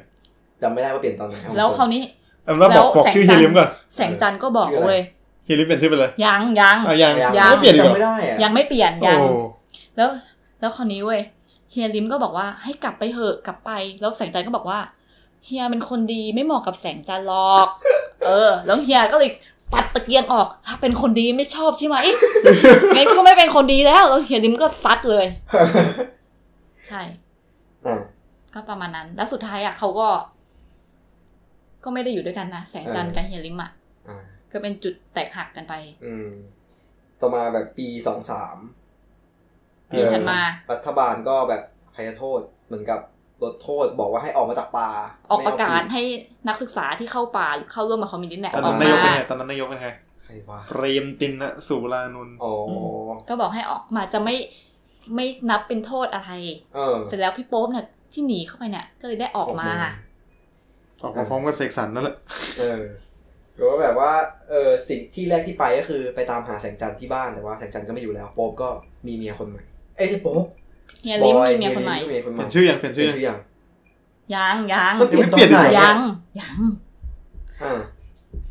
เสร็จแล้วคราวนี้ พี่โป๊ปว่ามันรออยู่ที่บังกะโลนั่นแหละ อ๋อจำจำได้แหละเออ มันรอบังกะโล แต่ว่ารอไปก็มาเจอมาเจอบทเขียนที่ตอนแรกอะไอช่วงที่เจอกันครั้งล่าสุดอะก่อนที่พี่โป๊ปจะไปเข้าป่า คือก่อนหนึ่งเก้า ก็คือให้พิมพ์ดีดกระแสงจันทร์ไว้แล้วให้ไปเป็นนักเขียนหัดพิมพ์นะ อ่า เพราะว่าแสงจันทร์ก็อ่านหนังสือเขียนอะไรไปแล้วอ่ะ อ่า ไปเขียนแล้วจะนัดครั้งต่อมาจะมาตรวจให้มา อ่า อ่านอะไรเงี้ย ปรากฏว่า ก็ ก็ ไม่ ไม่ ได้ ได้เจอ ต้นฉบับ แสงจันทร์แต่ว่าเจอต้นฉบับแล้วเขาเรียกว่าอะไร อ่า ตกอยู่ที่นั่นแหละ อืม ก็ ก็ เล เลย ยเอามา ก็เลยมาร วบรว อ่าน ไว้ ใช่ เสร็จแล้ว แต่ว่าพี่โป๊ปเนี่ย ป่วย อืม ก็ เป็นไง ได้โรคมาจากป่าเป็น มาเรียน นาเรียแหละโลกยอดฮิต ใช่ อืม ก็อยู่ไปจน จนเริ่มเป็นหนัก แล้วก็มีคนสุดท้ายก็มาเจอคนดูแล ที่ชื่อว่าสมชายที่ได้ซื้อบังกะโลหลังจาก อืม ตายไปแล้ว อ่า โอเคเปลี่ยนชื่อละ ซึ่งพอ เออ สุดท้ายสมชายก็เลยให้ยืมระหว่างพี่โป๊ปดูแล แบบร่างกายก็ไม่ดี อยู่คนเดียวรอแสงจันทร์เนี่ยเออสมชายอ่ะก็ให้พิมพ์ดีดอ่ะ อืม ให้พี่โป๊ปไว้ อ่า ซึ่งพี่โป๊ปไม่เคยเจอสมชายนะ รู้ว่าเจ้าของชื่อสมชายจากเขาเรียกว่าอะไรพนักงาน จากพนัโรงกา แร น ม ใช่ที่เป็นคนดูแล จนสุดท้ายก็มาเฉลยว่า สมชายก็คือเฮียลิม ที่รวยมากๆ ใช่ เราไปซื้อบังกะโลนี้ไว้ ใช่ ซึ่งมันก็มันพูดถึงในแบบในทุนจีนอ่ะ เออ เดี๋ยวเดี๋ยวมีตอนตอนตอนตอนย้อนกลับไปตอนคุณนายนั่นหน่อยที่บอกว่า เออ หนังสือเรื่อง อ๋อ ปีศาจใช่ไหม อ๋อ เนี่ยไปอ่านเจอมาว่าความจริงแล้วมันจะมีตัวละครที่เป็นลูกชายคุณนาย เออเอออันนี้อ่านมาเหมือนกัน คือยังไงวะ โดนตัดออก โดนตัดออก เอาเหรอทำไม ใช่โดยความตั้งใจไม่รู้ว่า เป็น ทำไม ซ้าย เห เหรอ มือนกัน แต่ เป็น ว่า ซ้ายเป็นเจ้าของหนังสือ ใช่แล้วก็อยู่ใน อ๋อ คนที่แบบเหมือนเป็นหัวหอกในการชุมนุมด้วย อืม อันนี้ก็ make sense แหละเพราะว่าแบบตอนแรกก็ต้องถามว่าทำไมหนังสือปีศาจเนี่ยมั หนัง ไม่ สือ ถูก ซ้ายไปอยู่บ้านคนขวา เออ คือมันอาจจะเปรียบเทียบได้ก็ได้ อย่างแบบแม่กูเป็นกปปสแต่กูก็มีหนังสือแบบเอ่ออะไรอย่างเงี้ยอยู่ก็ได้ เข้าใจ เอ เอ อ อเข้าใจ แต่จริงๆไม่มีนะคะ ต่อว่า อ๋อโป๊บอะระวีอะก็ให้ให้ต้นฉบับกับสมชายไว้ บอกว่าเอาให้แสงจันทร์หรือเอาให้อะไรก็ตามอะแบบฝากต้นฉบับ คือจะตายแล้วก็เลยเหมือนเป็นแบบอ่ะเขาเรียกว่าอะไร คำ คำ สั่ สั่ ง ง สุด ลา ท้าย ครั้งสุดท้าย คำสั่งลา ฝากไว้ โป๊บก็ตาย เออ สุดท้ายตัดภาพมาหลายปีถัดมา ใช่ แสงจันทร์เอาต้นฉบับของตัวเอง ไปพิมพ์กับสำนักพิมพ์สำนักพิมพ์ห เป็น ง นักเขียนและ เออ นักเขียน เป็นนักแบบ เขียน มืออาชีพเขียนแบบแต่ละคอลัมน์ในแต่ละเดือนไป เออ จน แต่เออ จ แต่ น ตอ วัน น เนี้ย เหมือนกับหนังสือที่เขาเขียนก่อนหน้านี้เป็นหนังสือการเมืองทั้งนั้นเลย แต่เล่มเล่มสุดท้ายที่เขาเอาต้นฉบับไปให้แม่งเป็นแบบมีความรักโรแมนติกต่าง โรแมนส์ ๆเออไอ้สนอสบกก็เลยแบบ เรียกเรียกแสงจันทร์เข้ามาว่า ทำไมแบบรอบนี้เป็นอย่างนี้ แต่แสงจันทร์ก็นึกว่าแบบจะมาโดนด่าว่าทำไมไม่ยอมเขียนเรื่องการเมืองเหมือนเดิม อืม แต่สุดท้ายก็มาจบว่าแบบ เออ มีต้นฉบับ ที่เหมือนกันเลย จากบุคคลปริศนา อ่า ส่งมา แสงจันทร์ก็เลยดีใจ พี่ระวีส่งมาแน่ๆเลย ก็เลย กลับไปที่กระท่อม เออ โอ้ยกระท่อมอีกแล้ว บังกะโล เมื่อไหร่มันจะเลิกพูดคำว่ากระท่อม ใช่ ไปที่บังกะโล แล้วก็ไปเจอกับเฮียลิม อย่างนี้อีก หรือว่า แล้ว คุณสมชายที่เป็นเศรษฐี อันนั้นแหละเศรษฐี เป็น ที่ดิน ที่ที่ดิน อ่ะ ก็แบบว่า คนที่ มาเฉลย เออทุกอย่างว่าจริงๆแล้วอ่ะโป๊ปตายไปตั้งนานแล้ว ใช่ แล้วเฮียลิมอ่ะเป็นคนเอาต้นฉบับเนี้ยส่งสำนักพิมพ์เอง ใช่ ซึ่งโป๊ปเนี่ยเป็นคนสั่งเฮียลิมไว้ เออขอประมาณนั้ ไว้ น ก็ร้องไห้กันไป น้ำตาแตก ใช่ ก็มันก็เหมือนเล่าเรื่องว่า ยังไงเดีย ก็นี่หนังรักดีๆเรื่องหนึ่ง ใช่ คือถ้าจะเทียบในความเป็นหนังรัก มันก็เป็นหนังรักที่ดี ใช่ เรื่องหนึ่ง เออ แต่ว่านั่นแหละ มันเล่าล้อไปกับสเปนการเมืองที่ยาวประมาณกี่ปีวะสิบปี สิบกว่าปีอ่ะสิบปีพอดีเลยนี่หว่ายี่สิบสามสองสามใช่ปะ คือไอตัวพล็อดหลักอะ่ะเขาเล่นกับพวกเหตุการณ์ อ่า ในเดือนตุลา คือใช้เหตุการณ์ทำเป็นหนึ่งคอนดิชันทำให้ตัวละครหลักหายไปหรือว่า แล้วก็เจอกัน เออเจอกัน ใช่ เพราะมัน ประมาณ คือแบบ นี้ นิยายพาฝันประมาณหนึ่งแต่ว่า เอาแบบไทป์นิยายพาฝันเนี่ยมันเล่าล้อไปกับการ เอ เมื อ อง แต่จริงๆมันก็แบบเหมือนเล่าเรื่องเกี่ยว เหมือนความปัจเจกของแต่ละคนอะ่ะ อ่า แต่ว่าไอตัวแต่ละคนมันก็สะท้อนไทป์ของ คน ของ ไทย คนใน ตอ สังคม ในสังคมตอนนั้นประมาณหนึ่งอย่างเช่นฮิริมก็คือ ซึ่งอาจจะตอนนี้ด้วยนะ ตอนนี้เลย ตอนตอนนี้ก็ยังมีอยู่นะ ใช่ แต่แค่ จริง เปลี่ยนสเกล เอาจริงๆอย่างฮิริมก็แบบเป็นแบบคน พ่อค้า จีน จีน เออที่แบบ ใช่ สร้างเนื้อสร้างตัว อ่า ใช่ ก็แบบโป๊ปคือระวีอ่ะโป๊ปคือแบบหัวเก้าวหน้า หนุ่มนักอุดมการณ์ อ่า แล้วก็ เสียงจันทร์เริ่มจากเป็นอิกโนเลนต์เหรอ เออเออประมาณเนื่องจากเป็นชาวบ้าน ชาวบ้านเออ ชาวบ้านที่ยังไม่ได้รู้ ยังไม่ จัก รู้อะไร ยังไม่ได้ educate ไม่ได้รู้ว่าเรามีสิทธิ์เรียกร้อง เออ มันคือมันมี เออ ฉากที่สรุปที่แสงจันทร์ไปฝึกงานกับบ้านคุณนายอ่ะแสงจันทร์ไม่เคย อ๋อ ได้ตังค์เลย ใช่ใช่ ทำงานมา ดีมาก สองปี แล้วแสงจันทร์ก็บอกว่าคุณนายความยุติธรรมความยุติธรรมอยู่ที่ไหน แบบว่าเนี่ยมาเรียกร้องความยุติธรรม ทำงานปีมาสองปีแล้วนะ ใช่แล้วคราวเนี้ยมันก็มาตีกันเรื่องคุณนายอ่ะไม่ได้เห็นแสงจันทร์เท่ากับคุณนายเลย อ่า เธอจะมาเรียกร้องอะไรจากฉัน เออ เธอมันเป็นใคร เป็นเจ้า ฉันมันเป็น เป็น ใค ใค ร ร เออ มันพูดเรื่องนี้อีก เราเล่นดีทั้งคู่เลยนะฉากนั้นอะ อ่า อืม ดี ประมาณนี้ แล้วก็มีไอ้เรื่องเห็นคนไม่เท่ากันมีอีก มีตอนที่เรื่องเฮียลิมแสงจันทร์อ่ะ ก็มองว่าคนจีนอย่างเฮียลิมคือ ต่ำ ยุคนั้น ต่ำ ใช่ กว่าตัวเองอีก คือเรียกว่าเป็นเจ๊กอะไรเงี้ย อ่า แบบเหมือนเหมือนประมาณว่า พ่อเฮียก็เป็นแค่เจ๊กหอบ อ่า เสือมาอะไรประมาณเนี้ย ความจริงเป็นมันเป็น mentality ของคนยุคนั้นเลยนะที่เหยียดคนจีนอะ ก็ใช่ เออแต่ความจริงนี่ก็เชื้อจีน ก็จีนกันหมดแหละ เออ อืม ยุคนี้ อืมใช่ไหม อืมก็ประมาณนี้ อืม แต่ว่าแบบ ความชอบอีกอย่างหนึ่งคือนอกนอกนอกนอกจากมันเอาเอาซิมโบลของคนในสังคมนั้นมาทำตัวละครชัดๆแล้วอะกูชอบการที่แบบการใช้เดือนตุลาเป็นหมุดหมายของการมาเจอกัน ชื่อเรื่อง ใช่คือมันก็เหมือนกับทุกๆตุลาการเมืองมันจะแบบ ต้องแบบจับตามองเป็นพิเศษอะเวลาใกล้ใกล้ๆตุลา เดี๋ยวนะนี่ก็เกือบจะตุลาแล้วเลย ใช่ คือพอทุกครั้งที่ใกล้ตุลาแบบข่าวการเมืองมันจะแบบ โอ้ยจะเดือนตุลาแล้วจะมีอะไรไหมนะเดือนตุลาแล้วจะมีอะไรไหมนะแบบมาตลอด ตั้งแต่สมัยอะไรโรมไปหน้าของสินตัวนั้นตุลาปะวะโรม ไม่รู้ จำไม่ได้ จำไม่ได้ เออแบบพอตุลามันต้องมีตลอดเนี่ยไซเคิลของเดือนตุลาแบบตลอดสิบปีที่ผ่านมา เขาก็เลยเปรียบเทียบกับลมมรสุม เออ ที่มาจากทะเล ที่แบบว่าลมมันก็จะมาทุกปีเว้ย นี่ไงเขาถึงเลือกบางแสน เพราะว่าไม่งั้น ใช่ ทะเลมันจะไม่ฝนมันจะไม่ตกเนี่ย เออมันจะไม่มีลม ใช่ มันเหมือนแบบ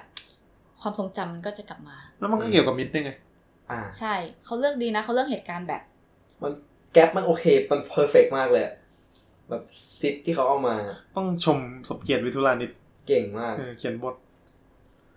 ทำไมเขาไม่แลกเบอร์โทรกันไว้วะ มันยังไม่ เบอร์บ้าน เบอร์บ้าน อ๋อ แสงจันทร์มีเบอร์เหรอ ใช่ เบอร์แสงจันทร์อ่านหนังสืออ่านเลอ่านอ่านเลขก็จะได้แล้วปะก็ได้มั้ง ไม่ได้หรอกเดี๋ยวพอดมันเดินต่อไม่ได้ ต่อนะครับ หลังจากออก o b เบอร์โซนาต้าไปค่อนข้างยาว เพราะว่าเป็นหนังที่ดีแล้วก็เพิ่งดูกัน มา เออ มันมีเรื่องให้พูดเยอะอ่ะ อืม อืม ต่อไปเราจะรวบพูดถึงสองเรื่อง คือ 14 ตุลาสงครามประชาชน อืม กับฟ้าสายจันทร์ชื่นบาน อืม ทำไมต้องพูดสองเรื่อง เพราะว่า เป็นเรื่องของการเข้าป่าเหมือนกันหนีเข้าป่า อืม ซึ่งอ่ะพูดถึง 14 ตุลาก่อน 14 ตุลาเนี่ยกำกับโดยผู้กำกับชื่อดัง ก็คือคุณอาบัณฑิตนิตกล อืม คุณอาบัณฑิ แล้วตห เนี่ นั ย งหนังมันชื่อสิบสี่ตุลาเลยใช่ไหม 14 ตุลาสงครามประชาชน อืม เอ้ย ประเทศไทยส่งเรื่องนี้ไปออสการ์แล้วนะปีนั้น จริงเหรจริงปะอเนี่ย เออ ผ่านได้สาไงขาอะไร ใครเป็น ไม่ใช่ นายกตอนนั้น เดี๋ยวนะ อธิบายการส่งไปออสการ์ก่อนคือแต่ละประเทศอ่ะเขาก็จะเลือกส่งไปปีละเรื่อง อ่ะ แล้วทีเนี้ย International Movie เหรอ เออใช่ อืมนึกออกละ ส่งไปปีละเรื่องใช่ไหม อืม ไปทีเนี้ยมันก็จะไปออสการ์มันก็จะไปคัดคัดคัดคัดเหลือช็อตลิสต์สิบเรื่อง อื อื ม ม สิบเรื่องแล้วก็เหลืออีกห้าเรื่องอีกที ซึ่งไทยยังไม่เคยผ่าน อืมอืม นั่นแหละ อืม ก็ยังไม่เคยผ่าน ส่วนมากที่ได้มันจะเป็นแบบแถบอเมริ ยุ กา โรปอะ ใต้กับยุโรปปะ ยุโรปเยอะฝรั่งเศ ปี ส นู้นปีที่แล้วไอ ปีที่แล้วก็ พารา พาราไซ ไซต์ ต์แก ได้พี่ก่อนอันนี้คือโรม่าปะวะ โรม่าเม็กซิโก อืม ปีก่อนหนานั้นใครได้วะอะแฟนตาสติกมูเมนต์ชิลี เออ เรื่องที่ได้เยอะสุดคือฝรั่งเศสอ่ะกลับเข้าเรื่อง ต่อ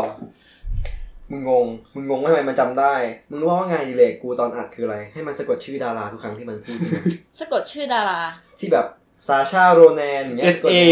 งพอแล้วกูไม่น่าพูดชื่อนี้ขึ้นมาเลย อ่าอ่าสิบสี่ตุลาในกำกับโดยคุณอาบัณฑิต นิตกล อืม เดี๋ยวพูดถึงบัณฑิตนิตกลก่อนเขาเป็นคนทำหนังที่เก่งมากคนหนึ่ง เรื่องที่ชอบมากคือการครั้งหนึ่งเมื่อเช้านี้ อืม หนังปีสามเจ็ดซึ่งเป็นปีเกิด อืม ก็มีจินตลาเล่นกษัตริย์ดิสุข ก็นั่นแหละคู่ขวัญ อืม แล้วก็มีเน็กชาลีเล่นแบบตอนเบบีมาก จริงเห ส รอ มัยเลย กู ก่อน รู้ แฟน ว่า ฉัน กูรู้ว่าแฟนฉันเป็นเรื่ ก็ องแรก ปี ข สา อมงเขา เจ็ด เออ ไม่ ว่ะ ไม่ไม่ แจ็ เรื่องคนี้ ชาลีอะเกิดปีเดียวกับกูมั้งสามหก อืม หรือไม่ก็สามห้า นั่นแหละเล่นประมาณขวบหนึงอะ เชี่ย แล้วก็พี่คนที่โตมาอีกคนหนึ่งก็คือฟุกพัชระ อ่า หรือก็คือฟุกเดอะสตาร์ของเรา โอ้ อันนี้ก็คือ หนังมันก็จะเป็นเรื่องเกี่ยวกับ ลูกที่หายไปแล้วพ่อแม่ตามหาลูกอะไรประมาณนี้ ลูก อืม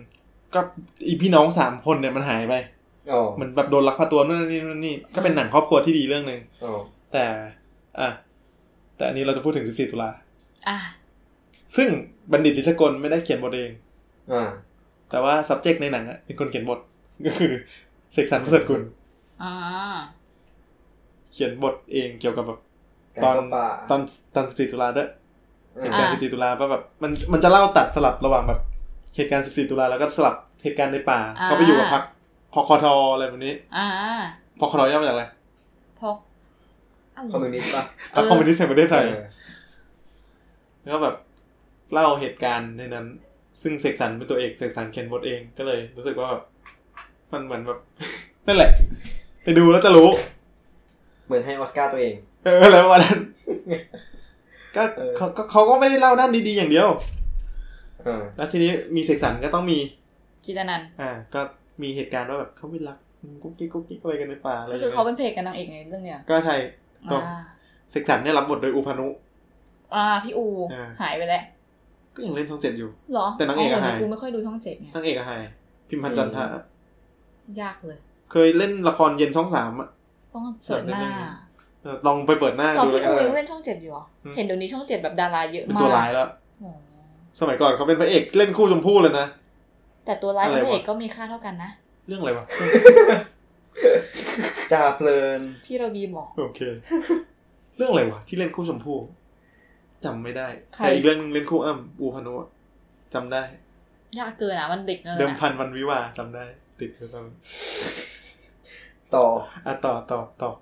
มันก็เป็นเรื่องไงดี มันหนังมันก็ดีประมาณหนึ่งแต่มันก็เป็นชีอัตชีวประวัติเลยอะ อืม อืมเป็นออโต้ไบโอกราฟีเพราะว่าเสกสรรเขียนเอง อ่า จนหนังมันก็ลากสเปนตั้งแต่แบบหนีสิบสี่ตุลาหนึ่งหกใช่ไหม อืม แล้วก็เข้าป่าตอนช่วงประมาณหนึ่งแปด ออกมา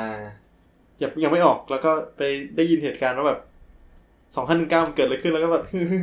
อะไรกัน เออ ก็เหตุการณ์ในป่าบลาบลาบลาบลาบลาแล้วก็คลอดแทนไทยในป่าอะไรอย่างงี้ อ่า แล้วก็ออกมา ออกมา อะไรประมาณนี้ อ่า ก็ไป จริงๆก็ไปตามดูได้ก็สนุกดีสนุกดี อืม แต่อีกเรื่องหนึ่งเป็นเรื่องเกี่ยวกับการเข้าป่าเหมือนกัน เป็นหนังตลก ชื่อ อ๋อ ว่า เห็นเขาบอกว่าเป็นแบบหนัง อ่า เรื่องแบบเรื่องแรกที่แบบว่าเอาเหตุการณ์พวกเนี้ยมาเป็นหนังตลกเลยนี่ใช่ไหม อืม จริง ๆ ค่อนข้างกังขากับการทำตลกมันประมาณหนึง อืม ชื่อหนังก่อน ฟ้าใสใจชื่นบาน ชื่ กำกั อบ ดูแบบโพสิทีฟมากอะนะ อืม กำกับโดย กำกับโดยเดียว เดี๋ยวทำไมจำชื่อไม่ได้ อ่ะ เอาเป็นว่าเหมือนเป็นพุ่มกับสายแบบรายการคดีเด็ดอะไรแบบ อ๋อนั้น ไม่เป็นไร ดูน่าโชคอยู่นะ ก็ก็โจ๊กอะนักคอมเล่นน่ะ นาคอมก็ควรจะเป็นศิลปินแห่งชาติ จริง จริ ค ง น ตอ นี้ นนี้มันเรามา เป็นมีมแห่งชาติไปแล้ว อ่า ซัด เอาเสมือนเลยมึง เอ้ยเชี่ยพูดถึงนะคอมวันนั้นนั่งดูไอเหมือนรายการใน YouTube ที่นาคอมกับพี่ตูน ที่พี่ตูนไปร้องคอนเสิร์ตของโน้ตอ่ะ แล้วพี่ตูนบอกว่ามีความฝันอยากโดนนาคอมด่าไอสัตว์ เหรอ เออ ดูน่าจะเป็นความฝันของทุกคนในประเทศเนี้ย จริงแล้วแบบว่านาคอมก็ด่าพี่ตูนเว้ยแต่ว่าไม่กล้าด่าโหดมาก เออ เดี๋ยวกลัวโดนแฟนคลับด่าต่อไอ้เหี้ยดูแล้ว พี่ตูนใครไปแตะได้มั้งตอนนี้ พี่ก้อย ฟ้าใสใจชื่นบานก็มีพระเอก พระเอกที่เคยเล่นเรื่องเป็นพระเอกเนี่ย เล่นเป็นอาจินปัญจพันธ์อะ เอ้ยใครนะ อาจินปัญจพันธ์ในมหาลัยเมืองแรก อืม อ๋อนึกหน้าออกแต่นึกชื่อไม่ออก ก็เป็นว่าหนังมันสร้างซิตูเอชั่นประมาณว่าแบบที่พวกเนี้ยเข้าป่าแบบไม่ได้รู้เรื่องแบบ นึกว่าเขาจะพาไปเที่ยวอะไรแบบเนี้ย อะไรของมัน กูก็เลยกังขากับคนสร้างมาวันหนึงว่าแบบอืมมึงเหยียดคนเข้าป่าเหมือนกันนะเนี่ย ใช่ อืม ก็ดูเป็นแบบเหมือน เหมือนเรียกเด็กม็อบเด็กว่าม็อบมุ้งมิ้งงี้ป่ะ เอออะไรประมาณนั้นอะแบบ เออ ก็ฟ้าใสใจชื่นบานไง เหมือนตีค่ากับกิจกรรมอะให้มันดูแบบ เป็นการทำตลก เออ ให้มันดูแบบด้อยไปอะ อ่า ซึ่งดาราในเรื่องนี้มีทั้งนักคอม อ่างเถิดเทิง อืมอืม อื สมัยนู้นเลยเนี่ย แล้วก็ใครอีกวะหนังออกฉายปีเดียวกับ October Sonata นะ หรอ เออเท่าไหร่ ไอ้ ไม่รู้ว่า นุก อย่างนี้ก็มีเรื่องที่เป็นแบบนี้เข้าในปีเดียวกันสองเรื่องเลยเนี่ยนะ แต่ว่ายุคนี้มันคือยุคแบบว่า ยุคตลกคาเฟ่กำลังรุ่งเรืองวะกำลังแบบ น่าจะปลายๆแล้วนะ เออ อืม แล้วก็ ใครอีกคนฝันดีหรือฝันเด่นนี่แหละกูจำไม่ได้เป็นแฟนกัน อืม แต่ว่าสักคนในนั้น เออ แต่ว่า สักคน เขาเล่นคนเดียว เล่นคนเดียว อ๋อเราเล่นคนเดียวเหรอ มแล้วเข้าป่าไป แล้วมันก็เล่าแบบ มันเหมือนไม่มีเส้นเรื่องอะนึกออกปะหนังตลกอะ ก็ไปเรื่อย เออตลกคาเฟ่ไปเรื่อยตบมุกนักคอม คือแบบมันจะมีมุกหนึ่งอะไรวะพักพักคอมเขาปลูกข้าวไว้กินแต่นักคอมมันไปดายคนนึกว่าเป็นหญ้าอะไรแบบเนี้ยเออกูแบบ ๆก็อาจจะขำในในตอนนั้นป่ะ อาจจะขำมั้ง หรือว่ามึงเล่าไม่ขำป่ะ มันมัน ไม่ มัน กลัวมันขำในสายในแว่นของคนที่ไม่ชอบคอมมิวนิสต์หรือเปล่า เหมือนแว่น เออ เกียร์ อาจจะเป็นไปได้ เพราะว่าตอนนั้นน่ะคนมันไม่ชอบคอมมิวนิสต์กันอยู่ไงเพราะว่าชาวบ้านโดนป่านถูกปะล่ะ แล้วก็อะไรอีกวะ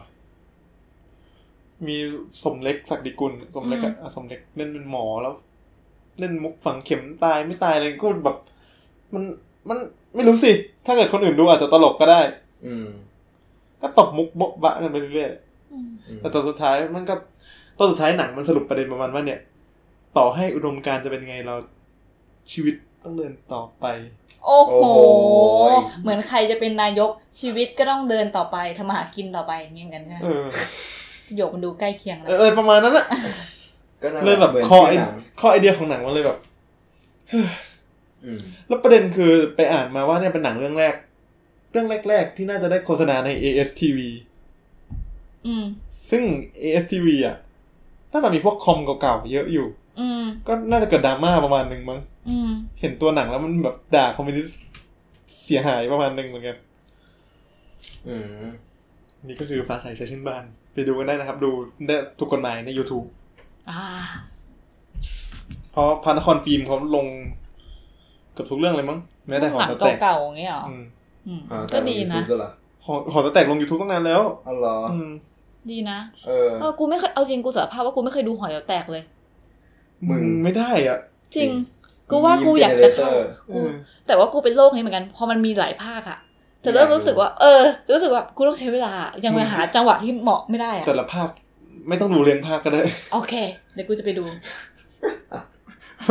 ไม่ได้มีเนื้อเรื่องอะไรเกี่ยวกันขนาดนั้นทำไมเรามกหมอจะแตกหรอวะ ไม่มันต้องเป็นอย่างนี้ตลอดเหรอ อีกเรื่องหนึ่งคือ ดาวคะนอง ซึ่งเล่าเนื้อเรื่องยากมาก หนังว่าเกี่ยวกับอะไรก็ หนังมันกระจายอะ เหมือน แล้วขนองหรือดาวกระจาย แล้วขนอง อ่ะเราเล่นขำๆสเก็ตดาว ไม่เคยดูอ่ะดาว เค ก ย ระจาย ดู นาเดียไงนาเดีย ออนาเดีย อ่า นาเดียนิมิตวันเดี๋ยวนี้ยังอยู่ปะ ยังอยู่ แล้วก็ใช่นะ ดาวกระจายไม่อยู่นะเทียอยู่ เฮ้ยมันจะมียุคหลังๆที่พิธีกรเป็นสองคนปะ เขาสลับกันมามั้ง เอาเหรอ เออแต่แต่จำไม่ได้นะว่ามีใครบ้างอะ เช่นนี่มันคือยุคก่อนอินเทอร์เน็ตรุ่งเรือง ดาวกระจาย อินเทอร์เน็ตเรื่องรุ่งเรืองแล้ว มันเป็นยุคพีโซเชียลมีเดีย เออ ใช่ใช่ ใช่ใช่ สมัยคนยัง แล้วมี แบบ แค่เว็บบอร์ดกับบล็อกอะไรงั้นปะ ใช่ MSN อะไรอย่างเงี้ย เออ ขนาด เหี้ย MSN นึกถึงคิดถึงคิดถึงอีนัทส่งนัท แล้วก็ส่งจวบ ส่งนัดนี่คือโดนด่า เออไม่ตอบกูสักทีวะ แล้วก็ต้องฟังเพลงให้คนรู้ว่ากูฟังอะไรอยู่ เออ เหี้ยฟักอินเลยนะต้องมีบางคนดูคลิปโปแล้ว ใช่เหรอ มึ จริงเหรอ ด้วยเออ คือมันขึ้นมันลิงก์กับไอ้ Windows Media Player ใช่ป่ะ ใช่ใช่เหี้ย ขึ้นเป็นรหัสเหรอ ไม่ใช่วินโดว์มีเพียกูมันลิงก์กับวินแอมนี่ ไม่รู้เหมือนกัน เชี่ยเด็กสมัยนี้สงสัยแล้ววินแอมคืออะไร วินแอมคือโปรแกรมเล่นเพลงเล่นเสียง อย่างหนึ่งนะครับ เป็นโปรแกรมสมัยก่อน ที่เปลี่ยนหน้ากากได้ด้วย แล้วก็เล่นอะไรนะ Visual Effect ที่มันเป็นแบบเหมือนเส้นคลื่น ช่าง มัน ช่างมัน โอ้โห ช่างมัน อ่ะดาวคะนอง อืมเมื่อกี้กูเกือบพูดว่าดาวอาจารย์ แล้วคะนองเป็นหนังของพุ่มกับหญิง อโนชาสุวิชากรพงศ์ อืม หรือชื่อพี่ใหม่ อืม ก็หนังเรื่องนี้ก็ได้ภาพยนตร์ยอดเยี่ยมไปในปี 59 อื อื ม ม อย่างออกโทเบอร์สนาตาที่เราพูดถึงก็ได้ปี 52 เชื่อ อืม เป็นหนังการเมืองเว้ย อืม อ่ะนักขนองจะพูดถึงนักทำหนังคนหนึ่งที่ไปสัมภาษณ์ คนที่เคยเข้าป่า อืม อืม ที่เป็นผู้หญิง อืม อืม เขาไม่ได้บอกนะว่าเป็นใคร อืม แล้วก็เล่าตัดสลับไประหว่างแบบ ตอนปัจจุบัน เออ กับตอนเข้าป่า กับตอนก่อนจะเข้าป่าตอนที่นักศึกษาชุมนุม อ๋อ ไม่ใช่อยู่ประชุมประชุม เป็นพวกเหมือนสนทอะประประชุมกันในห้อง เป็นแบบวงใน อ่าวงใน อ่า ทีเนี้ยพอเล่าได้ครึ่งเรื่องปุ๊บ คือเครื่องแรกอาจจะใช้นักแสดงที่เป็นแบบไม่ใช่ดารานึกออกปะ เออ สายธรรมชาติมากๆอ่ะ อืม พอครึ่งเรื่องปุ๊บอ่ะตัดสลับไป ก็จะกลายเป็น เอาสายป่านมารับบท คนสัมภาษณ์ อืม คนโดนสัมภาษณ์กลายเป็นเพนพัก อืม อืม เดี๋ยวนะกูจำผิด คนมาสัมภาษณ์อ่ะคือทรายเจริญปุระ อืม เออ คนโดนสัมภาษณ์ตายเป็นพัก แล้วก็สายป่านก็เป็นเหมือนเด็กในที่สัมภาษณ์อะ พนักงาน พนักงานเออ อืมติดลิงกาแฟ เออแล้วทีเนี้ยหนังมันจะเล่าแบบไม่ได้เป็นเส้นเรื่องมาก ๆ แต่ คือเข้าใจยากหน่อยหนึง คือมันเพราะด้วยความที่มันสลับไปสลับมาด้วยไหม มันเรียกไงดีมันไม่มีเส้นเรื่อง อืม แต่เหมือนเอาภาพมาชนชนชนกัน เหมือนถ้าจะให้ตีความก็สื่อความหมายประมาณว่า อีการเมืองเฮียเนี่ยแมันเป็นวัฏจักรที่ วน วนและเป็น อืม เรื่องเล่าที่แบบ แล้วแต่คนจะตีความ อื อื ม ม อะไรประมาณนี้ คือต้องไปดูเองมันใช้ภาพเล่าเยอะประมาณหนึง แปลว่าจริงๆ อ่ะเขาจุดมุ่งหมายเขาไม่ได้ตั้งใจให้เราเข้าใจตามที่เขาคิด อืม แต่เขาแค่นำเสนอภาพมาแล้วให้เราไปตีความเอาเอง อืม ใช่ปะคือแต่ละคนก็จะรับรู้เรื่องราวไม่เหมือนกัน ใช่ประมาณนั้น แล้วแต่ว่าคนหนึ่งผ่านอะไรบ้างรู้อะไรมาบ้างอย่าง อืม เงี้ย เออ เป็นหนังที่ท้าทายความคิดคนดูประมาณหนึง อ่า เหมือนคนดูสวมแว่นอันไหนอยู่ อืม เชี่ยมาโวเลย ชอบชอบคำว่าสวมแว่น อืม นี่ก็คือดาวคะนอง ซึ่งจุดเด่นของหนังอีกอย่างหนึ่งคือ การตัดต่อแบบสลับซีนเรียงซีนชุบชุบชุบชุบชุบชุบเรียงยังไงแบบเรียงแบบไม่มีตักเจอร์อ่ะ อื อื ม ม อืม ซึ่งมันมันสนุกตรงนี้ อืม แบบอยู่ดีๆ ก็ตัดอีกเหตุการณ์หนึ่งมีเป้อารักษ์นอนโชตูดอยู่ อุ้ยกูต้องไปดู แล้วแหละ ชอบสายนี้ แล้วก็ มันตัดไปเรื่อยๆอะเราเรายากมาก ต้องไปดูเอง เออ โอเค สิบสี่ตุลาหมด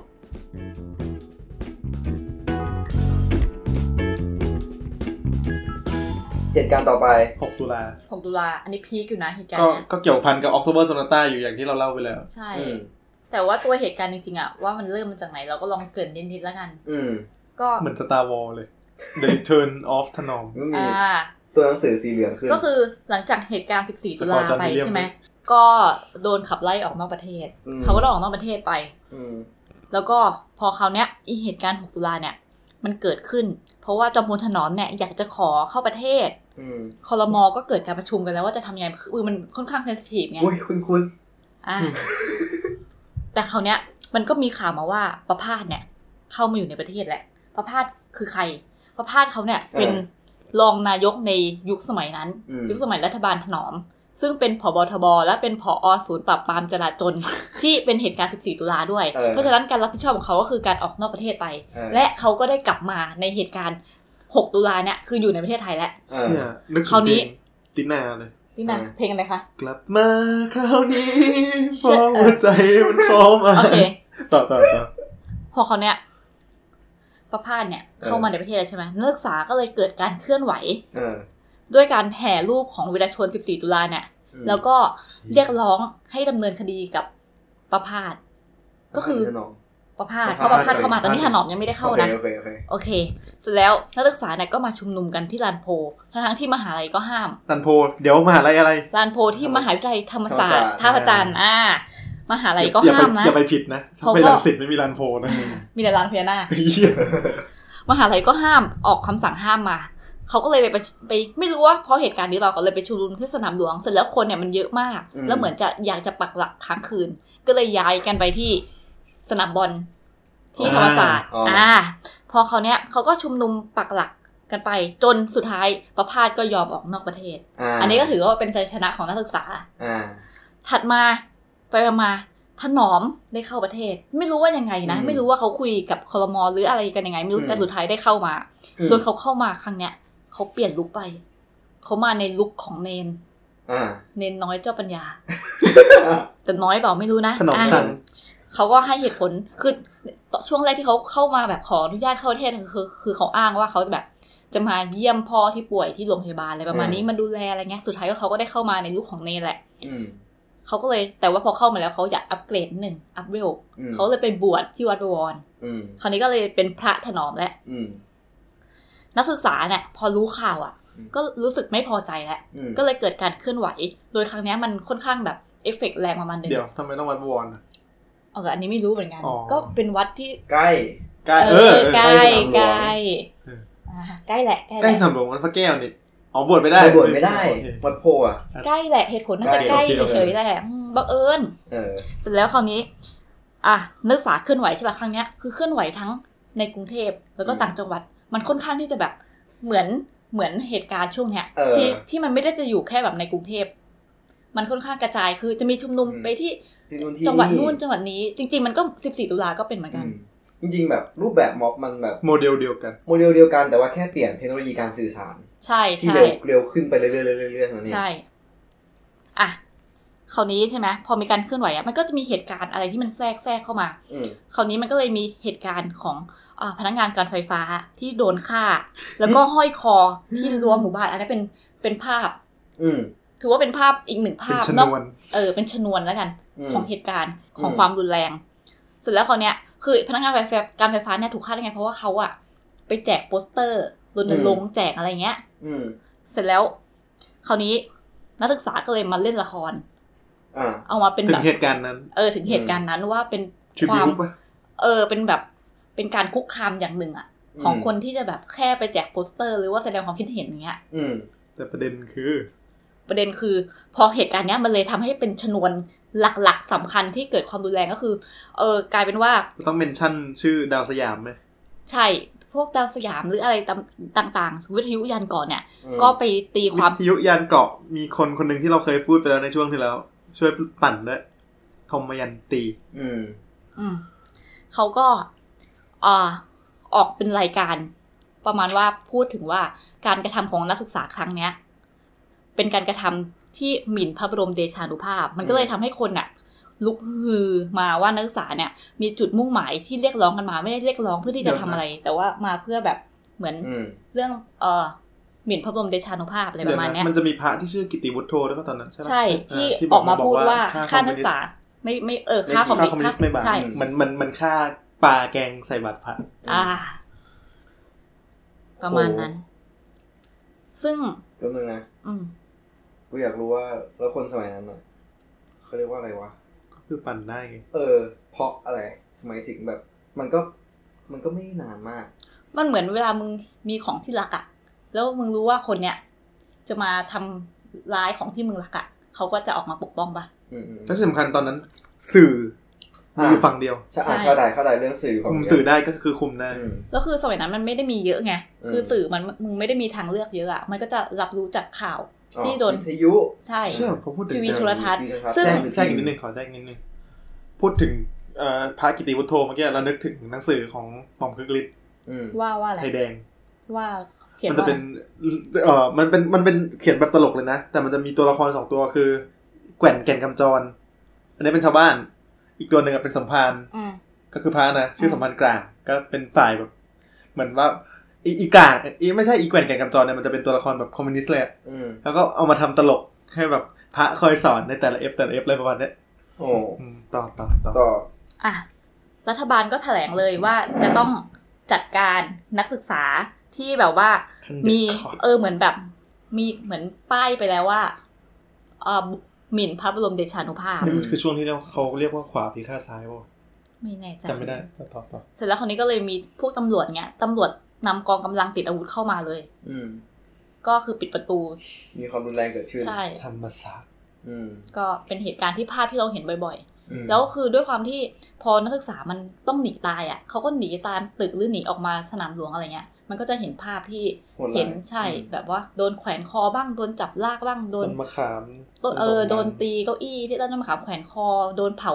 ม อะไรอย่างเงี้ย ข่มขืนก็มีปะ ใช่ พวกผู้หญิงคือเขาเขาเสร็จแล้วเขาก็จะเกณฑ์นักศึกษาจากตึกอะสุดท้ายมารวมอยู่ที่สนามบอลแล้วก็ให้ถอดเสื้อผู้หญิงก็ถอดจนเหลือชุดชั้นในไว้ย อืม แล้วก็ให้คลานอยู่ที่สนามบอล อืม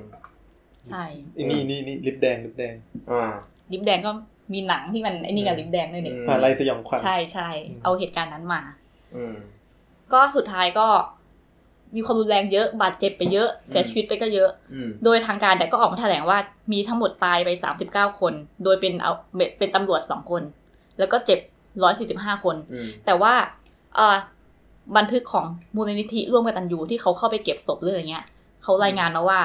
ตายจริงๆอะประมาณ 530 คน เยอะมาก ซึ่งว่าอันนี้ก็อันนี้คือมันไม่ได้เป็นไม่ได้เป็นประวัติศาสตร์ที่ถูกชำระอะ อืม อืมประมาณนี้แล้วสุดท้ายก็คดีมันก็ดำเนินต่อก็มีการฟ้องร้องนักศึกษาอะไรเงี้ยแล้วสุดท้ายก็นิรโทษกรรมออกมา อืม แล้วก็ทำเหมือนเหตุการณ์นั้นก็หายไป อืมหายไปจากทุกที่เลยนะ ใช่ อืม เอ้ยจำได้ไปดูสารคดี อะไรอันหนึ่งที่ไปสัมภาษณ์พ่อแม่ของนักศึกษาที่ตาย เออเออเออมีช่วงปีที่แล้วสองปีที่แล้ว เออ ที่แบบไปสัมภาษณ์แล้วแบบตอนเกณฑ์อาหารยังโดนเรียกอยู่เลยทั้งที่ตายไปแล้ว คือเฮี้ยมาก อ๋อเคยได้ยินเรื่องนี้ เออ ก็เหมือนหน้องเมยอ่ะ เออ เออ เหมือนหมายส่งที่บ้านอยู่เลย อืม อืม ประมาณนั้น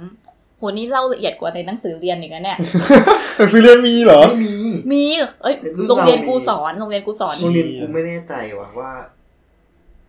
นอกรอบหรือเปล่า โรงเรียนกูในหนังสือเรียนไม่มีแต่เขาไปสอนเรื่อง อะไรรู้ไหม เรื่อง เอออะไร สิเกต เหรอ เออโคนละเอียดเลย อ๋อ แบบว่าพระราชทาน เล่าแบบสนุกเหมือนกันนะสนุกนะ อืม อ่าส เล่า นุก ถึง แหละ เล่าถึงพ่อคุณแซมแล้วนันด้วยนั่นน่ะที่มีส่วนด้วยอ่ะต่อต่อต่อ อ่ะ เดี๋ยว ต่ออ่ะแล้วคราวนี้มาดูว่าหนังอะไรที่มันนอกจากมหาลัยสยองขวัญที่พูดเรื่องลิปแดงแล้วมันมีเรื่องอะไรอีก เอาจริงๆถ้าเกิดเป็นหนังที่บันทึกเหตุการณ์เลย อืม ก็คือต้องพูดถึงเรื่องนี้ก่อน อย่าลืมฉัน อ่า ไม่ใช่ของธมยันตีนะ ไม่ใช่อย่าลืมฉันพี่ติ๊กใช่ไหม ไม่ใช่ ชื่อเหมือนกันเฉยๆอันนี้เป็นเรียกว่าหนังแบบฟาวฟุตเทจก็คือเอาฟุตเทจจากเหตุการณ์ความรุนแรงที่มีฟาดมีอะไรกันเนี่ย อืม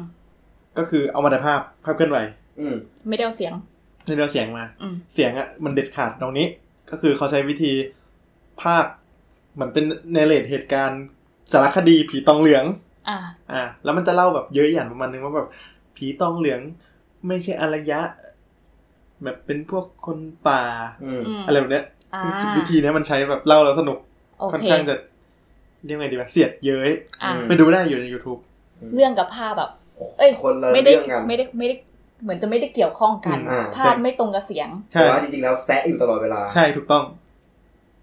อืม จริงๆมันก็มีอีกเหตุการณ์หนึ่งที่เกิดขึ้นก่อน 6 ตุลาประมาณเดือนหนึ่งหรือสองเดือนเนี่ยจำไม่ได้ อืม อันเนี้ยเป็นของจอห์นอึ้งพกรณ์ อื เป็น ม คนไปถ่าย อืม นี่ก็คือสารคดีที่ชื่อว่าการต่อสู้ของกรรมกรหญิงโรงงานฮาร่า อืม ซึ่งก็ พวกเธออะได้ค่าแรงไม่เป็นธรรมแล้วก็พยายามลุกขึ้นสู้กับเจ้าของโรงงานใช่ไหม อืม จนแบบ คือมันสนุกมากต้องไปดูรายละเอียดเอาเองนะ แต่มันจะเล่าให้ฟังคร่าวๆประมาณว่า มันก็สู้กันจนแบบเจ้าของโรงงานยอมออกแล้ว เหมือนมีคอมมูนย่อม อืม ๆในโรงงานกันเอง แล้วก็รันโรงงานกันเอง แล้วความคิดของกรรมกรหญิงพวกเนี้ยจะหัวก้าวหน้าประมาณหนึ่งคือรันโรงงานกันเอง เอาของมาขายไม่เอากำไรมาก อืม อืม คือเหมือนแบบตอนเจ้าของโรงงานมาขายยีนเองอะกำไรแบบมันจะเฟอร์มากแต่นี่เขาแบบขายเพื่อคนจ ให้ ริงๆ คนเข้าถึงได้ เออ ม คือฮาร่าเนี่ย มันก็ยังเป็นแบรนด์ที่ยังอยู่ถึงทุกวันนี้นะ อืม คือต้องบอกว่าคือคนในกรุงเทพอาจจะไม่ค่อยรู้จักมาก เออไ แต่ว่ามัน จัดลย เป็นแบรนด์ที่ค่อนข้างโตในต่างจังหวัด จริงเหรอ ใช่ใช่ คือตอนกูอยู่บ้านนอกเนี้ย เออ ฮาร่านี่คือเป็นแบรนด์ที่แบบใครใส่คือมึง มึงรวยอ่ะ มึงมีตังค์อ่ะ มึง เห อิน มือน เทร ส น มัย อ่ะ ก่อนใส่วอติโกอะไรอย่างเงี้ย elegant เป็นหนูดาวเป็นลูกสาวกบ อาจจะ แต่ตอนทุกวันเนี้ยที่กูกลับบ้านไปอ่ะ กูยังเห็นแบบพวกเด็กๆ ปวช ปวสเขายังใส่กันอยู่เลยนะ อ๋อแสดงว่าแบบตลาด มั มันน มีโร ไม่ ง ได้ทำการตลาดในกรุงเทพมากกว่าปะ มีโรงงานสองที่ที่อ้อมน้อยที่หนึ่ง อืม กับเอ่อถนนจันทร์ อืม อืม ที่หนึ่งซึ่งเขาที่เขายึดได้มันตรงอ้อมน้อยมั้ง อืมอืม ตอนกูเด็กๆอ่ะ มันจะมีงานเซลล์เว้ย เป็นแบบห้างโลคอลอ่ะ อ่า เขาเอาฮาร่ามาเซลล์อ่ะ คนเยอะมาก แล้วดีปะตัวตัวเสื้อผ้าปกติเลยใช่ไหม ก็ปกติเลย ก็ใส่ได้ หรอ ปกติเลย ราคา มันค่อนข้างแพงสำหรับเอาในยุคที่กูเป็นเด็กนะ เออ กูมอต้นเนี้ย เออ ก็สัก ยุคนี้ สิบปีที่แล้วสิบนิดๆปีที่แล้วอ่ะ สามสี่ร้อย เออ มันก็ถือว่าแพง อ่าอ่าอ่า ก็ แพงสำหรับคนแถวนั้นอ่ะ affordable แล้วกันถ้าเป็นเรา เออ เออ ก็อาจจะ มึงสิบปีที่แล้วสามสี่ร้อยกูก็ไม่ affordable นะสิบปีที่แล้ว มันอาจจะเป็นแบบยุคที่เขาแบบรีแบรนด์นะมั้ง อ๋อ กูก็ไม่รู้ไง นี่แต่ควรไปดูเรื่องนี้สนุกมาก อืม เอา เป็น ตอนสุด เป็นด็อก ท้าย ทำหน้าหนังมาเป็นด็อก m e n t a r y ใช่ไหมไม่ ก็ ใช่ เป็น doc เลยเป็น doc ด็อกเลย เลย ใช่ไหม เป็น doc ไม่ใช่หนังเนาะอื มันไม่เหมือนกับอย่าลืมฉันเมื่อกี้อันนั้นมันเป็นแบบ mockumentary อ่า พอพูดถึงการต่อสู้ของกรรมกรหญิงโรงงานฮาร่าแล้วมันจะโยงไปอีกหนังเรื่องหนึ่งคืออ อืม เวลาในขวดแก้ว อืม อันนี้คือภาพยนตร์เรื่องแรก ภาพยนตร์ยอดเยี่ยมเรื่องแรกของสุพรรณหงษ์ หรอ อ่า ไอ้เชี่ยเอาจริงนะรางวัลรางวัลเนี่ยหนังการเมืองเยอะ นะ ใช่ คือเราจะมาบอกว่ามันเวทีไม่ได้คอกไนท์เนี่ย ก็ไม่ได้สักทีเดียวนะ อ่าต่อต่อต่อครับ ต่อ เวลาในขวดแก้วเนี่ยมันเป็นนิยายของประพัฒน์สอนเสวิกุล อ่า ซึ่งก็ทำหลายครั้งแล้วแต่เอ็นหนังปีสามสี่เนี่ยทำครั้งแรก อืม โดยจะมีตัวละครที่เป็นเด็กที่มีปัญหากับที่บ้านนู่นนั่นนี่นู่นนั่นนี่เรื่องเรียนเรื่องนู่นนั่นนี่ แต่ตัวละครที่สำคัญคือ ป้อม ป้อมคือ ผู้หญิง อ่า ที่แอบรักเพื่อน อ่า ป้อมเนี่ย ตอนนั้นคนเล่นคือปวีนาชลิปสกุล อืม รู้จักไหมรู้จักปวีนาไหม กูไม่รู้จัก ปวีนาชลิปสกุล เป็ ชื่ น อคุณมาก นักแสดงนำหญิงคนแรกของสุวรรณหงษ์จากเรื่องนี้แหละ ก็คือได้หมดได้หลายเวที อืมก็ปวีนาเล่นดีมากจริง อ่า ตอนนี้ แต่ตอน กูเสิร์ชปวีนาแล้วเจอแต่ปวีนาปารี นาแทน นั่นมันปาลีนา ๆ นี่ปวีนาตอนนี้ชอบเล่นเป็น ข มา แม่ ชา ไห ลิสกุล อ่า อ่า นึกออกแล้ว นึกออก อ่า นึกออก อ๋อ นึกออก อ๋อ โห เห็นแล้วแบบ มึงฟาลิตา ไม่ใช่เขาไม่ได้เล่น ฟิลลิ่ง ปวีน ประมาณนั้นอะ เขาเล่นเป็นแบบแม่เลยยา ไม่เลยอะคือช่องสามเหรอคนนี้ เขาชอบเป็นแม่ที่เป็นคนดีนะเว้ย เออเออใช่ใช่แม่แบบใส่ชุดขาวมัดผม แต่ในเวลาในขวดแก้วนี่คือเออนั่นแหละ เยสเหรอ เล่นดีมากไม่เปียกแต่เหมือนเล่นเป็นทอมทอมนิดหน่อย อืม ที่ชอบพระเอก แล้วทีเนี้ย ตัวละครป้อมเนี่ย เส้นเรื่องมันจะแตกไปอีกทีหนึ่งคือแบบมึงไม่รักกูใช่ไหมกูไปการเมืองก็ได้ อ่า เดี๋ยว ประชดรักด้วยการเมืองเหรอ เออ โหดว่ะ อืม เออ ก็มีช็อตที่ไปร่วมประท้วงกับพวกเอ่อแรงงานอะ อืม ก็ซึ่งคาดว่าน่าจะเป็นช่วงคาบเกี่ยวกับตรงตอนที่โรงงานฮาร่าเริ่มประท้วง อืม ก็ปีหนึ่งเก้าอะนะ อืม สปอยดีไหมเนี่ย เราเลย ป้อมตาย อ๋อ เขาตายเพราะอะไรอ่ะ เป็นลูกหลงจาก ความรุนแรง เออ อืม แต่ก็ยังดีที่ได้บอกหลักให้ อืม ถ้าหนังดีมาก ดีมากมาก หลังจาก ๆเวลานี้ควร หลังจากเวลาในขวดแก้วเนี่ย มีมีอีกไหมที่เกี่ยวกับ6ตุลาอ๋อ นี่ไง October Sonata อย่างที่เราไปแล้วเมื่อกี้ ก็ใช่ มันก็คาบคาบเกี่ยวมา 6 ตุลาด้วย อีกเรื่องหนึ่ง เออ ผู้กำกับ คือหม่อม ใคร หลวงพันเทวนพเทวกุล อืม หรือเราเรียกว่า หอมน้อย อืม หม่อมน้อยในช่วงหลังเด็กน่าจะรู้จัก อะไรวะช่วงฟ้า เชื่อฟ้าดินสลาย โปะโปะเดี๋ยวนี้ชอบหม่อมน้อยชอบฉากโป๊ะนะมีมีทุก จัน เรื่อง ดารา เออ อืม อ่ะเอาเป็นว่าสมัยก่อนหม่อมน้อยถือว่าเป็นผู้กำกับที่ก้าวหน้าประมาณหนึ่ง อืม นี่ทำเรื่องอะไร เรื่องนี้คือช่างมันฉันไม่แคร์ อ่า ออกฉายในปีสองเก้า อ่า โห โคตรเก่าเลย เชี่ย ซึ่งก็สิบปีหลังจาก จากหนึ่งเก้า อ่ หกตุลาหนึ่งเก้า เนื้อเรื่องก็คือ นางเอกชื่อพิมพ์ อืม นำแสดงโดยคุณสินชัยเป่งพานิช อืม อันนี้เป็นคนสนิทกับหม่อมน้อย อืม เขารู้กัน อืม พระเอกคือลิขิตเดชมงคล อืม อืม ก็เล่นเป็นผู้ชายขายตัว อืม พิมพ์เนี่ยเป็นเอเจนซี่โฆษณาที่ดันไปเจออีผู้ชายขายตัวคนนี้พอดีแล้วแบบ อืม เออหน่วยก้านดี พล็อดมันแบบ GTH มากเลยทำเอเจนซี่ทำแบบสายอาร์ตอะไรเงี้ย อ่ะ แล้วก็ไปเจอนู่นนนนี่นู่นนนนี่ก็มีเรื่องราวเกี่ยวกับเอเจนซี่โฆษณาแต่มันจะมีอยู่ครั้งหนึ่งที่พิมพ์ย้อนอดีตตัวเองว่าแบบเออ กูเคยผ่านเหตุการณ์ 6 ตุลามา อืม ก็จะแตะแตะๆประมาณนี้ ต้องไปดูเอง นี่ต้องไปดูเอง แมสเซจมันจะแบบไม่ได้ ไม่ได้ชัด ผูกพันกับ มาก เนื้อเรื่องขเนี่ยนาดนั้นหรือเป มั ล่าน สัมพันธ์แต่ว่าไม่อยากสปอย ก็ควรดูอะมันเป็นหนังยุคนั้นที่ดีมากๆเรื่องหนึ่ง อืม แล้วก็อ่าเป็นการแสดงภาพยนตร์ของสินใจที่ชอบที่สุดรองจากรักแห่งสยาม อืม อืม ก็ลองไปดูกัน มึงเขาชิคมากเลยอะสมัยก่อนเหมือนแต่งตัวตอนนี้เล นี่ ย คิดนะไม่ดูไม่ลองดูสินใจอ่ะ เออเขาดูน่าสนใจกัน สินใจสมัยนั้นคือแบบสวยมากนะ มึงลองแต่งบ้างดิเฟิร์ส เชี่ย จริง รอดไหม รอดนะ สินใจเชี่ย สนใจ แป๊บนึง เออว่า แบบ ก็เขาทำงานเขาทำงาน เออล เอ อง เจนซี่ไง อ เขา ยาก ก็ ให้ลต้ออง ง ชิค เสิ มาก ร์ชเสิร์ชรูปดู เฟียสอ่ะ เฟียสยู เฮ้ยเราเราทริเวียสินใจหน่อย เออเออ คือสินใจเล่นหนังมอมน้อยตั้งแต่เรื่องแรกคือเพลิงวิศวะ เพิ่มพิศวาส เพิ่ ทำ ม ไม พิศวาส ชื่อคุณอ่ะ พี่ เออ พี่นุ่นเหรอ ฮะ มันคือเรื่องอะร ไม่ไม่ไมไม่ไม่เคยรีเมค เหรอ อืมอ่ะคือสินใจปีนั้นมีเพลิงพิศวะเรื่องหนึ่งกับอีกเรื่องหนึ่งที่ดังมากนวลชวี อ่า ก็ปีนั้นนางก็ได้ชิงทั้งนำหญิงจากนนทวี อืม อืม แล้วก็สมทบหญิงจากเพิงวิศวะ อืม อืม ก็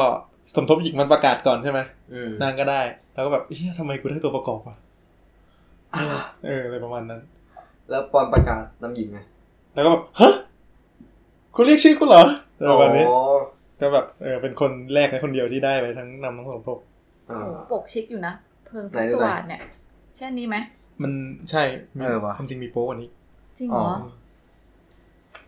ก็แบบแรงอะแรง สวยมากอ่ะ อืม ใคร จิกอ ใจ ยู่ อะนะ เออ หมายถึง ไม่ ปกนาง หมายถึตังดสินใจ เออดูอีโรติกสุดอ่ะ อืม อย่าอย่าอย่าอย่าอะไรกับผมมากถ้าผมพูดถึงสินใจ เพราะว่าอะไร เป็น relationship แบบ เฮดเลิฟ สำหรับ 6 ตุลาก็ประมา น่า ณ จะประมาณนี้ ก็รับน้องสยองขวัญเอ้ยไม่ใช่มหาลัยสยองขวัญด้วย อืม อืม ก็เอาเหตุการณ์ลิปแดงมาเป็นจุด คีย์คีย์หนึ่ง มา อืม ก็จริง ๆ มีไม่น่าเชื่อนะว่าแบบเหตุการณ์สำคัญขนาดเนี้ย ถึงแบบมีของที่ถ่ายทอดออกมาน้อยอะ่ะ อืม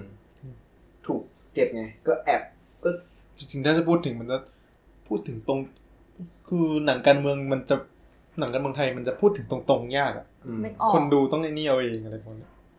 แต่อย่างออกเทเบอร์โซนาต้า ตรงมาก คือเขาตรงแต่เขาไม่ได้ ไม่ได้ไปแตะขนาดนั้น อ่า คือเขาไม่ได้ตัดสินว่าอะไรคืออะไรเว้ย เหมือน อ่า ไม่ได้แบบ ไม่ได้ให้ไปในมุมมองของใครเป็นพิเศษอะ่ะ อ่า เหมือนอย่างออกโทเบอร์โซนาตามันคืออย่างเป็นมุมมองของแสงจันทร์ที่ไม่ที่ไม่รู้อะไรเลย ไม่ได้ ที่ เข้า ไม่ เกี่ยว ยังไม่ประสาต่อโลกการเมือง ไม่เกี่ยวข้องอะไรกับการชุมนุมเลย อืม กับละวีที่ไปชุมนุม ซึ่งเราไม่ได้เห็นในมุมมองของละวีที่ชุมนุม เพ มาก ราะว่ามันหายไปเลย เพราะว่าหายไป ใช่เพราะมัวแต่เข้าคุก ใช่ เขา แล้วก็ หนีเข้าป่า คุณเฮียลิมเนี่ย ก็ไม่ได้อะไรเลย ก็ มัวแต่ ใช่ ตาม ก็ แสง ทำ จั มาทนร์ทำมา หา หา กิ กิ น น ใช่แค่นั้นคือเขา จเป็นเศรษฐี อืม อืม เนี่ยเขาโตไปเป็นเจ้าสัวซีพีว่ะ นั่นแหละ อืม เอ๊ะแต่จะพูดถึงแบบหลังจาก หลังจากหกตุลาใช่ไหม อืม หนังไทยอ่ะมันจะเป็นหนังบูพูทอน หนังไอ้นี่เหรอ โกจ๋าป่ะนะโกอ่ะ ไม่ใช่ไม่ใช่โกะมันเรื่องนั้นนี่ พวก cowboy โกะมันหลังจากนั้นนี่ มีความคอร์บอยเวสเทิร์นเวสเทิร์นหน่อยเปล่าวะ อะไรประมาณนั้น แต่ พี่ จ เห ริง มือนกูเคยดูบนรถทัวร์ จริง ๆ มันคือหนัง จริง ๆ มันคือหนัง ด่าคอมมิวนิสต์ ยังไงอ่าขยายความ มันก็จะเป็นแบบพวกพระเอกเป็นตำรวจปลอมตัวมา อืม แล้วก็ไปปราบพวกคนที่คิดจะแบ่งแยกแผ่นดินอะไรแบบเนี้ย อ๋อ เออ มันจะมีอเจนดาอะไรพวกนี้อยู่ เทียบแบบฟีลลิ่งเหมือนเหมือนดูหนังพวกแบบหนังฝรั่งแล้วเป็นแบบไวท์เซเวีย จริง ๆ จริง ๆ หนังซูเปอร์ฮีโร่ฝรั่งก็กัน ก็ประมาณนั้นแหละ เออ อืม ก็เข้าใจได้ เออสำหรับ 6 ตุลา ก็จบ จบจริงๆแล้วสำหรับ 6 ตุลา แล้วสเปนต่อไปนี่คือยาอีกยาวเลยกว่าจะถึงเหตุการณ์ทางการเมืองต่อไป อืม Thank อ่ะทีนี้เหตุการณ์ต่อมาคือปีสามห้าหรือที่เรียกว่าพฤษภาธมิ จัด น มิน แต่ทีนี้เหตุการณ์มันลากมาจากปีสามสี่มันมันห่างจากหกตุลาเท่าไหร่นะ สิบ สิบ ห้า ห้า ปี ปี สิบหกปี สิบหกปีเออ แห่งความหลัง บวก เวียง เล เล่น ข ไป อะเลยวไระ อ่ะทีเนี้ย ตอนนั้นอ่ะ ปีสามสี่อ่ะ มันเป็นรัฐบาลที่เรียกว่ารัฐบาลนาชาติ ทำไม อ่า เอาใหม่ รัฐบาลนาชาติพลเอกชาติชายชุนทวัน อ๋อ นาชาติ นาชาติ ซึ่งพลเอกชาติชายชุนทวันเนี่ยจะมีลูกชื่อไกรศักดิ์ชุนทวัน ซึ่ง อืม เราจะเล่าในพาร์ทต่อไป อืม ก็มีคนเข้ามารัฐประหาร อืมมึงชอบคำว่าแบบการที่เราพูดคำว่ามีคนรัฐประหารได้อย่างแบบเออเหมือนมีคนเข้ามาในบ้านอะไรอย่างเงี้ย มึงกูว่ากูก็ไม่ได้แก่มากอ่ะ แต่ว่ามันก็เยอะแล้ว สองรอบนะ ในสเปน เออ ชีวิตของเราอะรอบที่สามจะมายัง ติดตามอยู่ อ่ะโดยคณะที่เรียกว่ารอสช อืม ทำไมชื่อมันวนๆนะวะ วนเลีด ย่อมาจาก ที่ ย่อมาจากย่อมาจากคณะรักษาความ ชื่อ สงบเรียบร้อย แห่งชาติ อ๋อเรียบร้อ ร ย อเรือ เขาไม่ชอบอะไรที่ไม่เรียบร้อย อืม อืม ต้องเรียบ ใน ร้อย สายตาเขา คนนำคือ คือใคร พลเอกสุนทรคงสมพงษ์ อืม พ่อใครวะ อืม พ่ ชื่อตัดจอร์จ บิ๊กแง อืม อ่า ชื่อตัดจอด ก็คือพ่อบิ๊กแดงนั่นเอง อืม ลองลองลองหัวหน้าคณะคอสช เอ้ยไม่ใช่คอสชเลยรอสชเฮียพันลิ้นพันกันแล้วเห็นไหม อืม ก็คือพลเอกสุจินดาคาประยูน อืม รู้เปล่าว่าโรงเรียนกูเนี่ยแบบ รอ ไฮ จริงเหร พล อ เอกสุจินดามากในฐานะสิทธิ์เก่า จริงปะ อืมมีมีรูปมีอะไรด้วยยอดเยี่ย ม คุณนึกถึงวัดเด็กวัดนวลเลย ที่มี เออ ประยุทธ์ อืม กับใครนะอีกคนหนึ่ง ใครคน มี ไม่รู้ คนมีอีก มี ค คน นใช่ปะ ใครอีกคนหนึ่ง มี อะ คน ที่สร้างเรื่องที่แบบมีเรื่องเหมือนกัน มีอีกคนแต่ไม่แน่ใจ ไม่ ว่า กู ใคร นึกถึงอีกอีกโรงเรียนหนึ่งเซนคาเบียนเขาสร้าง Hall of Fame ให้ประวิตร โอ้โห แล้วมันสะกดผิดด้วยนะ Hall of Frame แบบเติมตัว R เฟรมแบบไฟอะนะ ไม่ เฟรม Frame แบบก ก ร ร อ อ บบ รู รู ป ป อะนะ เหรอ เออ คือ โคตรที่เต หา รียมก็เหมือนมี แต่นึกไม่ออกแล้วว่าใครอ่ะ อ้าว อืม เชี่ยทำเรามาภูมิใจกัน ที่มีสิทธิ์เก่าเป็น อะไรแบบนี้ อ่ะ เอาเป็นว่า อ่ะ พอพ้นปีสามสี่เสร็จ ปีสามห้ามีเลือกตั้ง อืม อืม ซึ่งเหมือนกติกาการเลือกตั้ง ไปไปไปดูได้ในสปอคดักชแนลนะ อืม เขาเล่าไว้ละเอียดประมาณหนึ่งเหมือนกติกาการเลือกตั้งมันก็แบบมีสวเอาไว้ถ่วงดุลสรรหาอะไรเหมือนตอนเนี้ย อืม ภาพซ้ำเดินเนี่ยวน คือเขาเขียนไว้ให้เอื้อกับใครสักคนหนึ่ง เอออะไรประมาณนั้นแต่ว่าคนที่ได้รับการเลือกตั้งขึ้นมาได้คะแนนสูงสุดคือนรงค์วงศ์วัน อืม แต่ว่าไม่สามารถรับตำแหน่งได้ เพราะว่า ด้วยเหตุผลบางประการ บางประการคืออะไร ให้รู้ บางประการ ไปหาอ่านเอาเอง อืม ต่อ ก็พักพันธมิตรห้าพัก อืม คือเขาเรียกว่าเป็นพรรคตอนนั้นเขาเรียกว่าพักเทพกับพักมารนะ อืม ประชาธิปัตย์อยู่พักเทพนะ เป็นภาคีอย่างเงี้ยเหรอ ประชาธิปัตย์อยู่พักเทพนะ อ่า อ่า นี่น่าจะพักมาร อ่า ก็สนับสนุนให้พลเอกสุจินดาขึ้นเป็นนายก อืม อืมแล้วพอวันที่ 7 เมษาปี 35 สุจินดาได้รับการโปรดเกล้าขึ้นเป็นนายก อืม ก็เริ่มมีกลุ่ม นักเรียนนักศึกษาประชาชน อืม ชุมนุม อืม ต่อต้าน เพราะว่าตอนแรกเขาอ่ะบอกไว้ว่าเขาจะไม่เป็นนายกหรือเปล่า ใช่ ใช่ป่ะ ใช่ มันเลยเป็นที่มาของโค้ดหนึ่ง ถ้า ว่า สู่ไม่เอา ไม่ใช่ ไม่ใช่ เสียสัตว์เพื่อชาติ เอ อ๋ออเสีย เสียสัตว์เพื่อชาติ ใช่ แล้วก่อนที่เขาจะมาเป็นอะเหมือน ตอนแรกอะเขาจะให้ใครให้เอ๊ะอันนั้นใครนะ จำรายละเอียดไม่ได้ ที่ถ้าสุไม่เอาให้ ให้เต้ปะ เอ เต้ อ เต้ สักอย่าง อืม ไม่รู้ใช่ครั้งนี้หรือเปล่า แต่สุดท้ายก็สุก็เอา อ่า บิ๊กสุ อืม ใช่ใช่ไหม ไม่รู้เหมือนกัน เอาไปนว่าอันนี้ไม่ไม่มั่นใจ ก็สุเอาอะก็เลยบอกว่า เสียสัตว์เพื่อชาติ อืม อืม ก็มันดูเป็นโค้ด ที่แบบ ทหาร ก็เขาต้องเสียสละตัวเองต้องก้ากลืนฝืนคำ ต้องคืนแม่ มัน ง มีหลายคนนะที่บอกว่าจะไม่ลงยุ่งยุ่งการเมืองหลังจากที่ตัวเองเข้าไปมีบทบาทในการเบรกอะไรสักอย่างหนึ่งอะแล้วก็จะบอกว่าตัวเองจะไม่ลงเข้าไปใน แล้วตอนนี้เป็นอะไร สามอะ ฮะ ตอนนี้เป็นอะไรอยู่ เป็นสิ่งที่ตัวเองไม่อยากเป็นที่สุด เห็นมาหลายคนแล้ว เขาเสียสละไง ก็ถูกแหละ เสียสัตว์เพื่อชาติ อื อื ม อื ม ม ยากนะ ยาก ทีเนี้ย พอหลังจากบิ๊กสุขึ้นใช่ไหม อืม ก็เริ่มมีคนประท้วงมีแบบจำลองไปไปอ่านรายละเอียดเอาเองแล้วกัน เออ จำลองสีเมืองนู่นนี่นู่นนี่ตั้งแต่แบบเมษาลากลากยาวมาจนถึงพฤษภา อืม แล้วมันไปจบที่แถวๆแบบเกือบปลายพฤษภา อืม ก็มีเหตุการณ์น้องเลือดขึ้น อืม ในช่วงแบบวันที่สิบเจ็ดสิบแปดสิบเก้าอะไรประมาณนี้ อืม ก็มีการปราบ ประชาชนนักศึกษาที่มาชุมนุม ซึ่ง หนัง อย่าเพิ่งหนังสิ อ้าวยังไม่จบอีกเหร ยั อง ไม่จบเลย ไม่เหมือนจบแล้ว ก็ยังไม่จบแต่สุดท้ายก็บิ๊กซูก็ลง อ่า ในวันที่ 24พฤษภาสามห้า อืม แล้วก็มีมีชัยฤชุพันธ์รักษา อ่า การเป็นนายก โอ้ชื่อเดิม ก็สามห้าก็จบประมาณนี้ อืม เป็นเหตุการณ์ที่สำคัญและร่วมสมัยประมาณหนึ่ง อืม ก็ก่อนเกิด ไม่กี่ปี สองปี อืม ก็ความจริงพ่อแม่ก็เกือบไปชุมนุมเลย อ่า คือถ้าไปวันสุดท้ายก็คง นั่นแหละ ไม่ได้เกิดอ่ะ เออ ทีนี้มันก็มีหนังเรื่องหนึ่ง อืม ซึ่งก็คือเรื่องสยิว อืม ของคุณคงเดช อืม นี่เราเริ่มเรื่องแรกคงเดชแล้วนะ อืม คงเดชจาตุรรัศมี หรือชื่อเล่นว่าพี่เล็ก อืม เขาทำวงด้วยนะ สีเตาเธอ สีเทาเธอ เป็นแบบวงเรียกว่าไงดีวะ วงอินดี้เหรอ ไม่ใช่อินดี้สิสมัยนั้นเขาเรียกว่าอะไร เอาเตอ เอา ร์ เธอ alternative ในยุคนั้น อ่า ก็คิดว่าคงเดชก็เป็นวัยรุ่นในยุคนั้นพอดีใช่ไหมปี อืม สามห้าหนังก็มันฉายในปีสี่หก อืม แต่มันเล่าล้อไปกับ คือ อันเนี้ยมันจะไม่ได้ต้องตีความทางการเมืองอะไรเยอะขนาดนั้นนะสยิวอะ อืม แต่ ไม่ มัน เกี่ยวกับอะไรแบบแบบภาพรวม โดยภาพรวมมันเกี่ยวกับเอ่อหนังสือโป๊หัวหนึ่งที่ อืม อีนางเอกอะไปเป็นคนเขียนเรื่องเสี่ยว อืม เป็นมือปืนเขียนเรื่องเสี่ยวให้หนังสือโป๊หัวนี้ อืม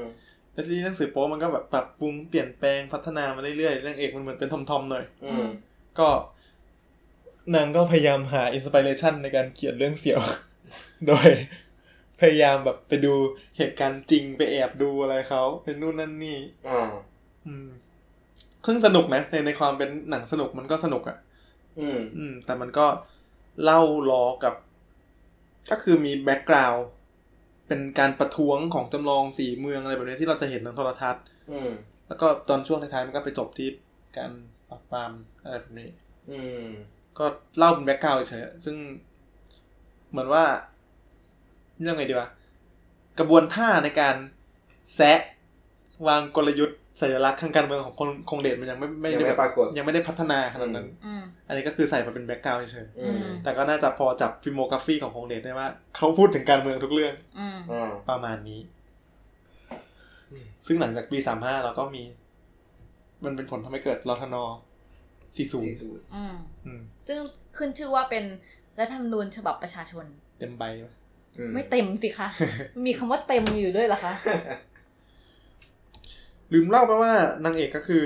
ผิงบิมพาพรลีนุสพงศ์ หน้าปัจจุบันนี่คือเขาเป็นยังไงวะ ต้องเสิร์ชดูสิ แต่ว่า พิมพ์ เขาสวย พิมพ์ไหนนะ สวยสวยส พิ วย มพาพร พิมพาพรลี สมัยนั้นคือเขาเป็นคนแบบดัง อืม แบบ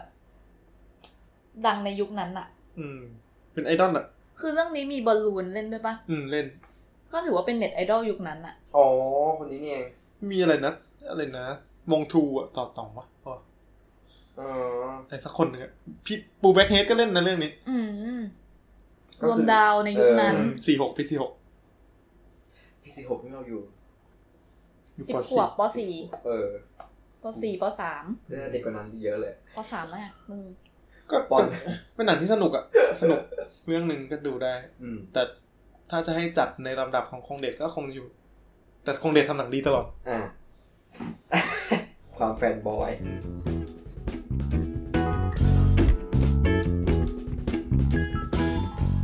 ต่อมาเราจะมาถึงหมุดหมายทางการเมืองที่สำคัญ ซึ่งเป็นนักการเมืองคนสำคัญ คนหนึ่งในหน้าประวัติศาสตร์การเมืองไทย ใช่ อืม ผ่านมาเป็นสิบยี่สิบปีเนี่ย ก็จะมีชื่อคนเนี้ย อยู่ตลอด ไม่ว่าจะเป็นตั้งแต่สมัยที่ยังไม่ได้มีโซเชียลมาก สมัยยังเป็นเคเบิลทีวี อืม จนมาถึงในยุคที่มี Facebook หรือ Twitter ก็ยังมี อืม ชื่อเขาปรากฏอยู่ แล้วก็ไม่ว่าผู้ชายคนเนี้ย มีการเคลื่อนไหวในโซเชียลเมื่อไหร่ มั เป็นอันต้องสั่นสะเทือน อืมงงมากแบบทานอสหรือเปล่า ทวิตหนึ่งทีสั่นสะเทือน สะเทือนทั้งประเทศ หน้านิสัน นั่นก็คือคนที่เขียนคำนิยมให้แฮร์รี่พอตเตอร์ ใช่ อืม คุณตำรวจโทรด็อกเตอร์ ทักษิณชินวัตร เรียนให้สนุกเล่นให้มีความรู้ และเฮียอะไรสักอย่างนั่นแหละของขวัญ เสู่อะไร ทั นู่ ก น ษิณนะเออ เออ จำได้เลย โอเค ก็คุณทักษิณก็เข้ามาเล่นการเมือง เป็นพี่ ก็ ชายใคร อะไรนะ โอ้ เป็นพี่ชายใคร คุณปู คุณยิ่งรักษณ์ ซึ่งเป็นนายกผู้หญิงคนแรกของประเทศไทย อืม อืม ก็ อนแรกก็เป็นนักธุรกิจเนาะแล้วก็มาเล่นการเมืองเข้ามา ตอน ปี นั้นเขาทำบรรทุคอยมา น่าจะทำแล้วปะ อืม ไม่รู้ GSM นู่นนั่นนี่เฮีย อืม นักธุรกิจมาก อืม ก็เข้ามาปี 44 แล้วก็จบตำแหน่งนายกรัฐมนตรีที่ปี อืม 49 ก็ยุคนั้นก็ เรียกว่าสมัยครึ่งถึงสองสมัยอะ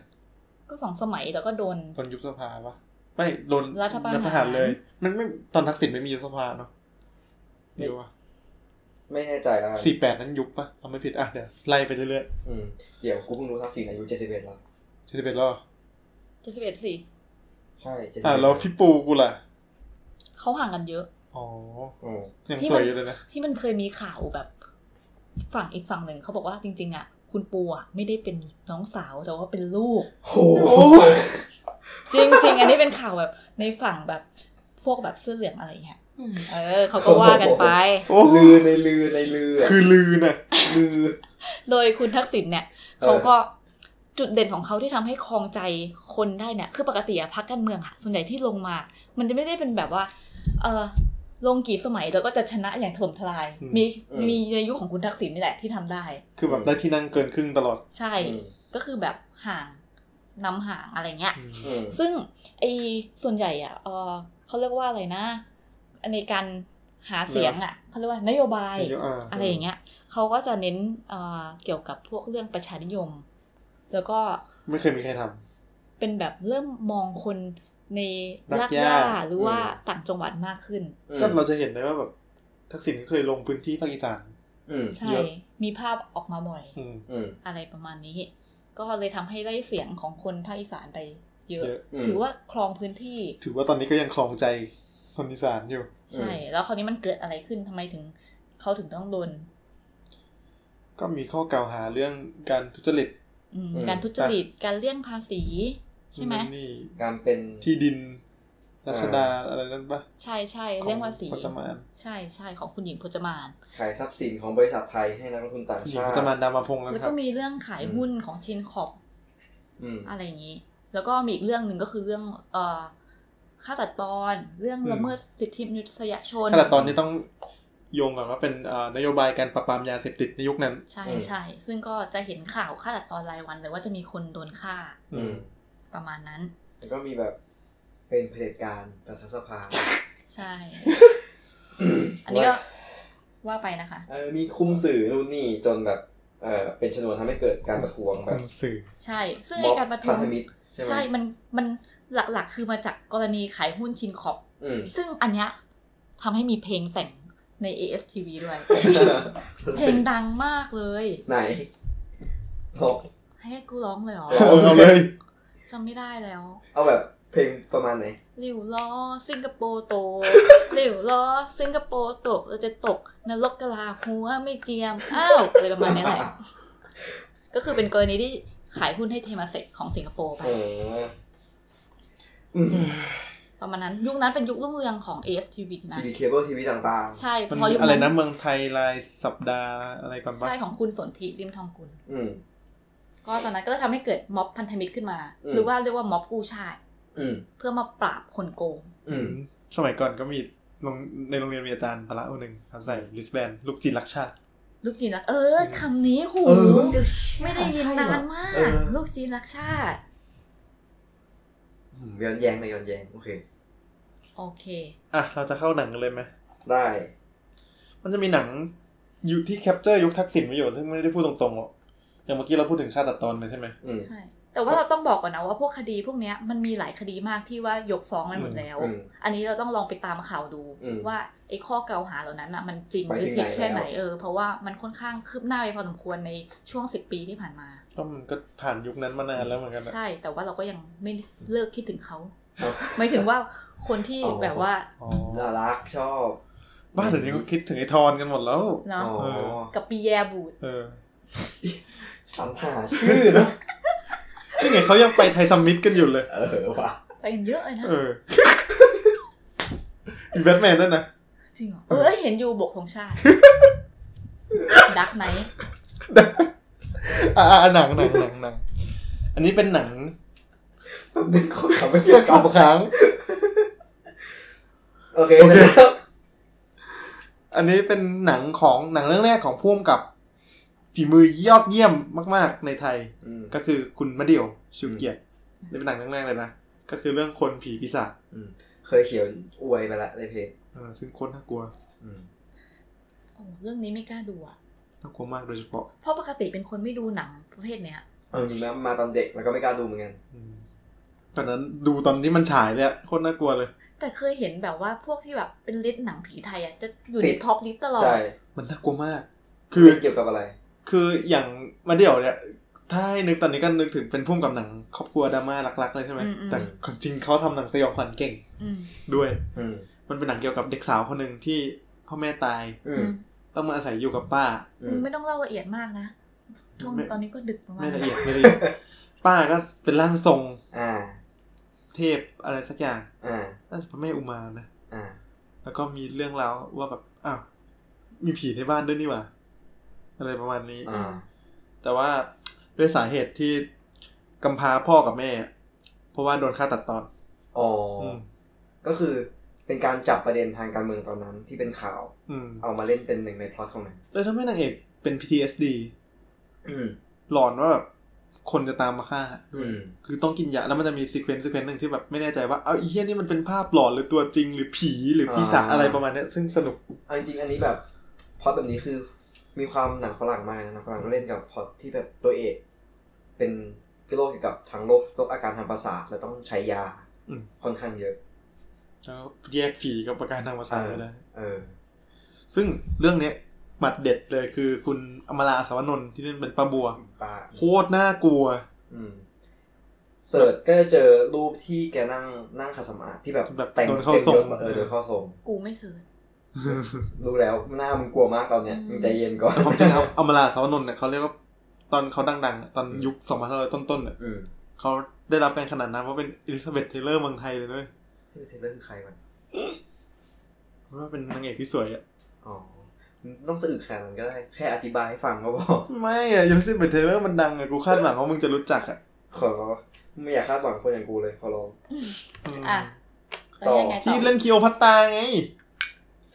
จะเอาให้กูรู้จักให้ได้ใช่ไหม อื มึงเสิร์ชดิ นี่กูเสิร์ชอยู่ไง ไม่ใช่รูปป้านั่งยองนะ ไม่ใช่อินเซเบเทเลอร์ แต่ว่าอมราสาวน อ่ะ นท์ รู้จักแล้ว อ่ะโอเค อืม อมรา โอเคได้ต่ออ่ ะจบจบคอมบิพิศาจจบประมาณนี้ไปดูกันเราเอง อืม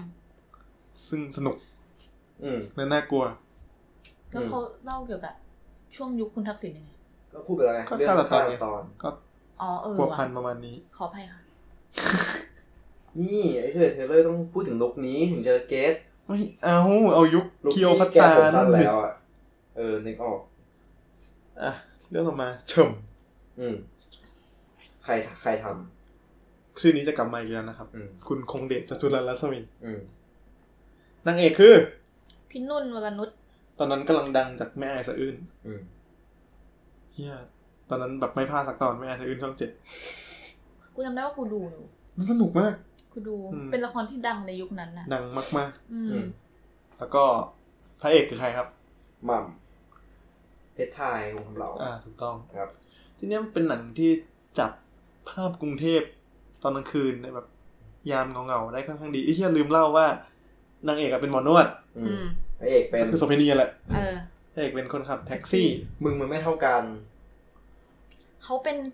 เขาเป็นคนนวดที่รับงาน VIP รับงาน อ๋อ ใช่ไหม โอเคอ่ะ เป็น VIP เขาเขาเป็นหมอนวดเขาไม่ได้รับงานเอ็น เขาไม่รับงานเอ็น เขาเขาไม่เหมือนนวดมันคนละแบบกับพิตตี้ ใช่ อ่ะ โอเค โอเค คนละแคตตาล็ออ่ะ ต่อ เอาเป็นว่ามันเป็นบทที่อาศัยภาพจำนุ่นวันหนึ่งเพราะนุ่นเพิ่งเล่นแม่ไอซะอื่นมา อืม ก็โดนหลอกมาขายตัวเหมือนกันตอนช่วงต้น อืม ๆก็นุ่นก็เล่นดีหมับก็เล่นดี อืม แต่ว่าทีเนี้ยมันจะไม่ได้พูดถึงยุคทักษิณไม่ได้ด่าทักษิณชัดเจนอะไรมากขนาดนั้น แต่พูดถึงประมาณว่า ยุคทุนนิยมเฟื่องฟูของอีเนี่ย อืม อืม ทำให้คนในเมืองใหญ่อะต้องห่างไกลกันอะไรประมาณนี้ เมืองเหงาคนโสด เอออะไรประมาณนั้น อืม มึงเหงา ต่อ คนโสด แบบอะไรนะ เมืองพัฒนาแต่คนเหงาอะไรวัน อื นี้ ม โอ้อันนี้นึกถึงไอ้นี่เลยอะ อะไร หมานคร หมานครนั้นของวิสิตสันสะเทียง เอ้ย อืม มันเคยมีเหมือนเป็นเป็นแบบพวกบทความหรือว่าเกี่ยนอะไรเงี้ยเกี่ยวกับเรื่องปัญหาของเมืองที่ทำให้คนโสดเจอเลยทำให้คนแบบเจอกันน้อยลง จำไม่ได้ว่าอยู่ ของ ใน UDDC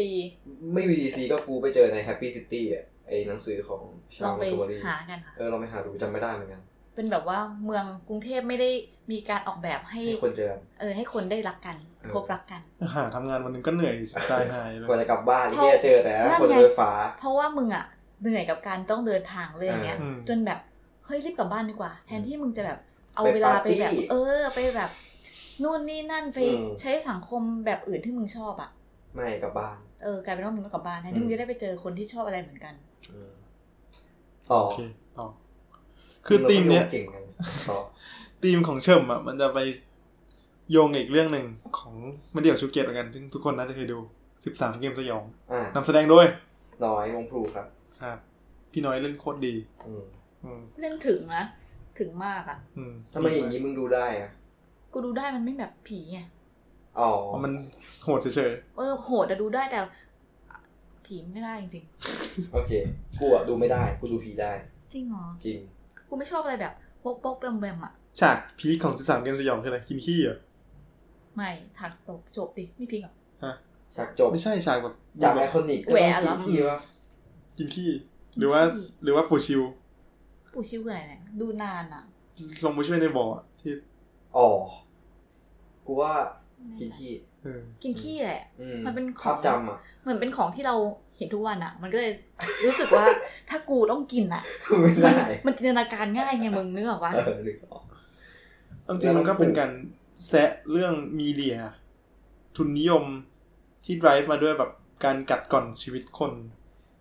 อะไรประมาณนี้ มึงอะ ไม่ได้พูดตรงๆ คิมากหนังมันก็แค่ทำเกมออกมา เอฟเราชื่ออะไร อย่าโยงได้ปะ เออไม่โยงหรอก แต่ตอนจบก็พีคอยู่นะ ตอนที่ ไปเจออ่ะ อืม เออ ก็ ทุก เหมือ คน น น่าจะเคยดูแหละ น่าจะต้องโดนเพื่อนเล่าให้ฟังบ้าง พี่น้อยเล่นดีมากเลยนะ อืมเอาดูแล ก็ลองไปดูกัน พี่น้อยได้สุวรรณหงส์ด้วยนะ เป็นหนังเก่า เออ เป็นหนังเก่าที่ไปดูแล้วก็ยังรู้สึกว่า ทัน ยั ส ไม่ มัยอยู่ เออ มันล้ำอะ ใช่เพราะมันไม่ได้อิงกับ ไม่ได้มีตัวแปรทางเวลาที่ใส่เข้าไปอย่างชัดเจน ไม่ได้มีโซเชียลมีเดียอะไรที่ดライブหนังเรื่องนี้อยู่ ใช่ จริง ๆ คือรอมาเดี่ยวทำเรื่องสิบสี่อยู่ไม่รู้เมื่อไหร่จะได้ทำ สิบสี่เกมสยอง เขาเขามีเขาเขามีแพลนจะพัฒนานานมากแล้วนะตั้งแต่แบบหลังทำรักแห่งสยามเสร็จอะ อ๋อ แต่แบบเมื่อไหร่กูจะได้ดูกูอยากดู เออ อ่ะ ความจริงความจริงสิบสามนะมีภาคพรีเควลด้วยนะ หรอ คือสิบสองไปดูได้ อเล็กเลนเดลเล่น เอาหร เชื่ อ ออเล็ก ตอนนี้กำลังเป็นประเด็นอยู่นะครับอเล็กเลนเดล ทวงคืนอิง ส่วนคือ อิงเชื่อเดี๋ยวเราก็ได้พูดถึงอิงอีกแล้ว ใช่ อืม อืม มาเรามาจบยุคทักษิณกันเถอะ ก็หลังจากยุคทักษิณไปจบด้วยอะไร จบด้วย รัฐประหาร รัฐประหารก็เป็นรัฐประหารปี กา อื ร ม 49 ซึ่งเอ่อนำโดยพลเอกสนธิบุญรัตน์กลิน ซึ่งเป็นพบทบตอนนั้นมั้ง ชื่ออะไร อืม บิ๊กบังว่ะ ใช่น่าจะใช่แหละด้วยความที่เขาเป็นอิสลามก็ เออ คงเรียกแบบปิกบังอะไรเงี้ย ไม่ ซึ่งก็คือเป็น PC ะไรลย เป็นเป็นพ่อพ่อพ่อพ่อพ่อสามีของพี่เป้ยปานวาด อ่า อ๋อ กูกำลังกูรู้ไหม ไม่ ปิ๊กเปิ้ลปันว่าเนี่ยกูกำลังตอนนี้กำลังดูสุดเสน่หาอยู่ คือกูจะบอกพ่อตาไม่ใช่กูเลยคิดว่าพ่อ พ่ออะไร เลย เออ พ่อผัว พ่อผัว มันก็ดู ก็ดูรุนแรง เออดูแลกูก็เลย แต่มันก็เป็นคนที่ ดำอยู่ คำที่คนคนเขาพูดอะพ่อผัว เออพ่อผัวเป้ยปานวาด อ่ะพ่อสามี เอาสามีครับ เออโอเค ก็นั่นแหละ ก็มาเพื่อปราบคนโกงอะแหละ อืม เขาจำเป็นไง อืม จำเป็ เขาไม่อยากทำหรอก ใช่ อืม ซึ่งเป็นรัฐประหารครั้งแรกในรอบสิบห้าปีเลย หลังจากที่ประเทศกำลัง ไปอืมกำลังจะ กำลังประชาธิปไตยอ่ะมันกำลังจะ ไม่แต่มันโกงไง ใช่แล้วก็ เออ ยอมไม่ได้แล้วต้องปราบ เออจะยอมได้ไง โอเค เพราะฉะนั้นก็เลยต้องตอนนั้นก็เลยยกเลิกรัฐธรรมนูญ แล้วก็สั่งยุบสภาไป อืม แล้วก็ห้ามให้มีการประท้วงหรือว่าอะไรใด ๆ ก็ตาม อืม อ่ะเสร็จแล้วเขาก็ใช้กฎอัยการศึกอะไรก็ว่ากันไปของ แบบ เขาแหละ บลาบลา อืม อืม ก็ประมาณนั้น อืม แล้วทีเนี้ย เราจะมาเล่าถึงหนังที่ อืม อยู่คาบเกี่ยวระหว่าง เหตุการณ์ก่อนรัฐประหาร 49 อืม และจบ พอดีด้วยรัฐรัฐประหาร 49 อ่า นั่นก็คือหนังของคุณสมานรัตน์การชนะวนิชหรือชื่อว่า คุณ อิง คุณอิง อิง อิงเค อิง อิงเค เออ เคนี่คือย่อมาจากการชนะวนิชไง อืม เป็นเขาเคยเป็นนักข่าวสายฮาร์ด อืม เขาก็ทำหนังที่โดนแบนเรื่องคนกามมา นี่มีน้อยวงพูนเล่นด้วยนะ เหรอ กูไม่เคยดูอยากดูมากไม่รู้จะไป เออ พอนักข่าวสายฮาแล้วนึกถึงวัสนานั้น อันนั้นนักข่าวสายทหาร อ๋อ สายช่ วย อ่ะต่อ อ่าอิงเคทำเรื่องเชคสเปียร์ต้องตายที่ก็โดนแบนเหมือนกัน แล้วก็ทำ บางกอกจอยไลท์ ซึ่งเราจะพูดต่อไป อืม เขาทำเรื่องนี้ด้วยเซนเซอร์ต้องตาย อ่า เขาบันทึกเหตุการณ์ระหว่างที่เชคสเปียร์ต้องตายโดน เซนเซอร์ เซนเซอร์ เขาก็ดู เขาขี้ หา แซะ ของหาของมา ไม่ ทำ ที่ ได้ แซะเออ เออ พลเมืองจุหลิง ต้องเล่าเรื่องครูจุหลิงปงกันมูลก่อน อืม ครูจูหลิงปงกันมูลเกิดที่เหนือน่าจะเป็นคนเชียงรายอ่ะ อืม เชียงรายเชียงราย เออก็ลงไปสอนในจังหวัดจังหวัดอะไรวะ ยะลาปะ เดี๋ยวเสิร์ชก่อนทำไมจำชื่อไม่ได้ อืมแล้วไงต่อ ขอเวล นราธิวาส นราธิวาส ที่ มันจ ละแงะ เออ ไม่เป๊ะจังวะ ชี่ย เปิดเอา จูหลิงปงกันมูลจำชื่อโรงเรียนได้ปะมันชื่อโรงเรียนจะมีคีย์เวิร์ดอยู่ ในอาคารศูนย์พัฒนาเด็กเล็กใกล้มัสยิด นี่ไงโรงเรียนบ้านกูจริงหรือปะ เออ กูจริงหรือปะ ซึ่งอย่างที่เรารู้กันมันก็จะคาบเกี่ยวแล้วมาจากหลังเรื่องเอ่อกรณีตักใบ อืม กรือเซะอะไรแบบนี้ใช่ไหม อืม ครูจุลินก็เป็นคนที่อุดมการณ์อะแบบเออกูลงไปสอน ไม่มีอะไรอะ ใช่ มันมันจะมีคีย์เวิร์ดประมาณนึงว่า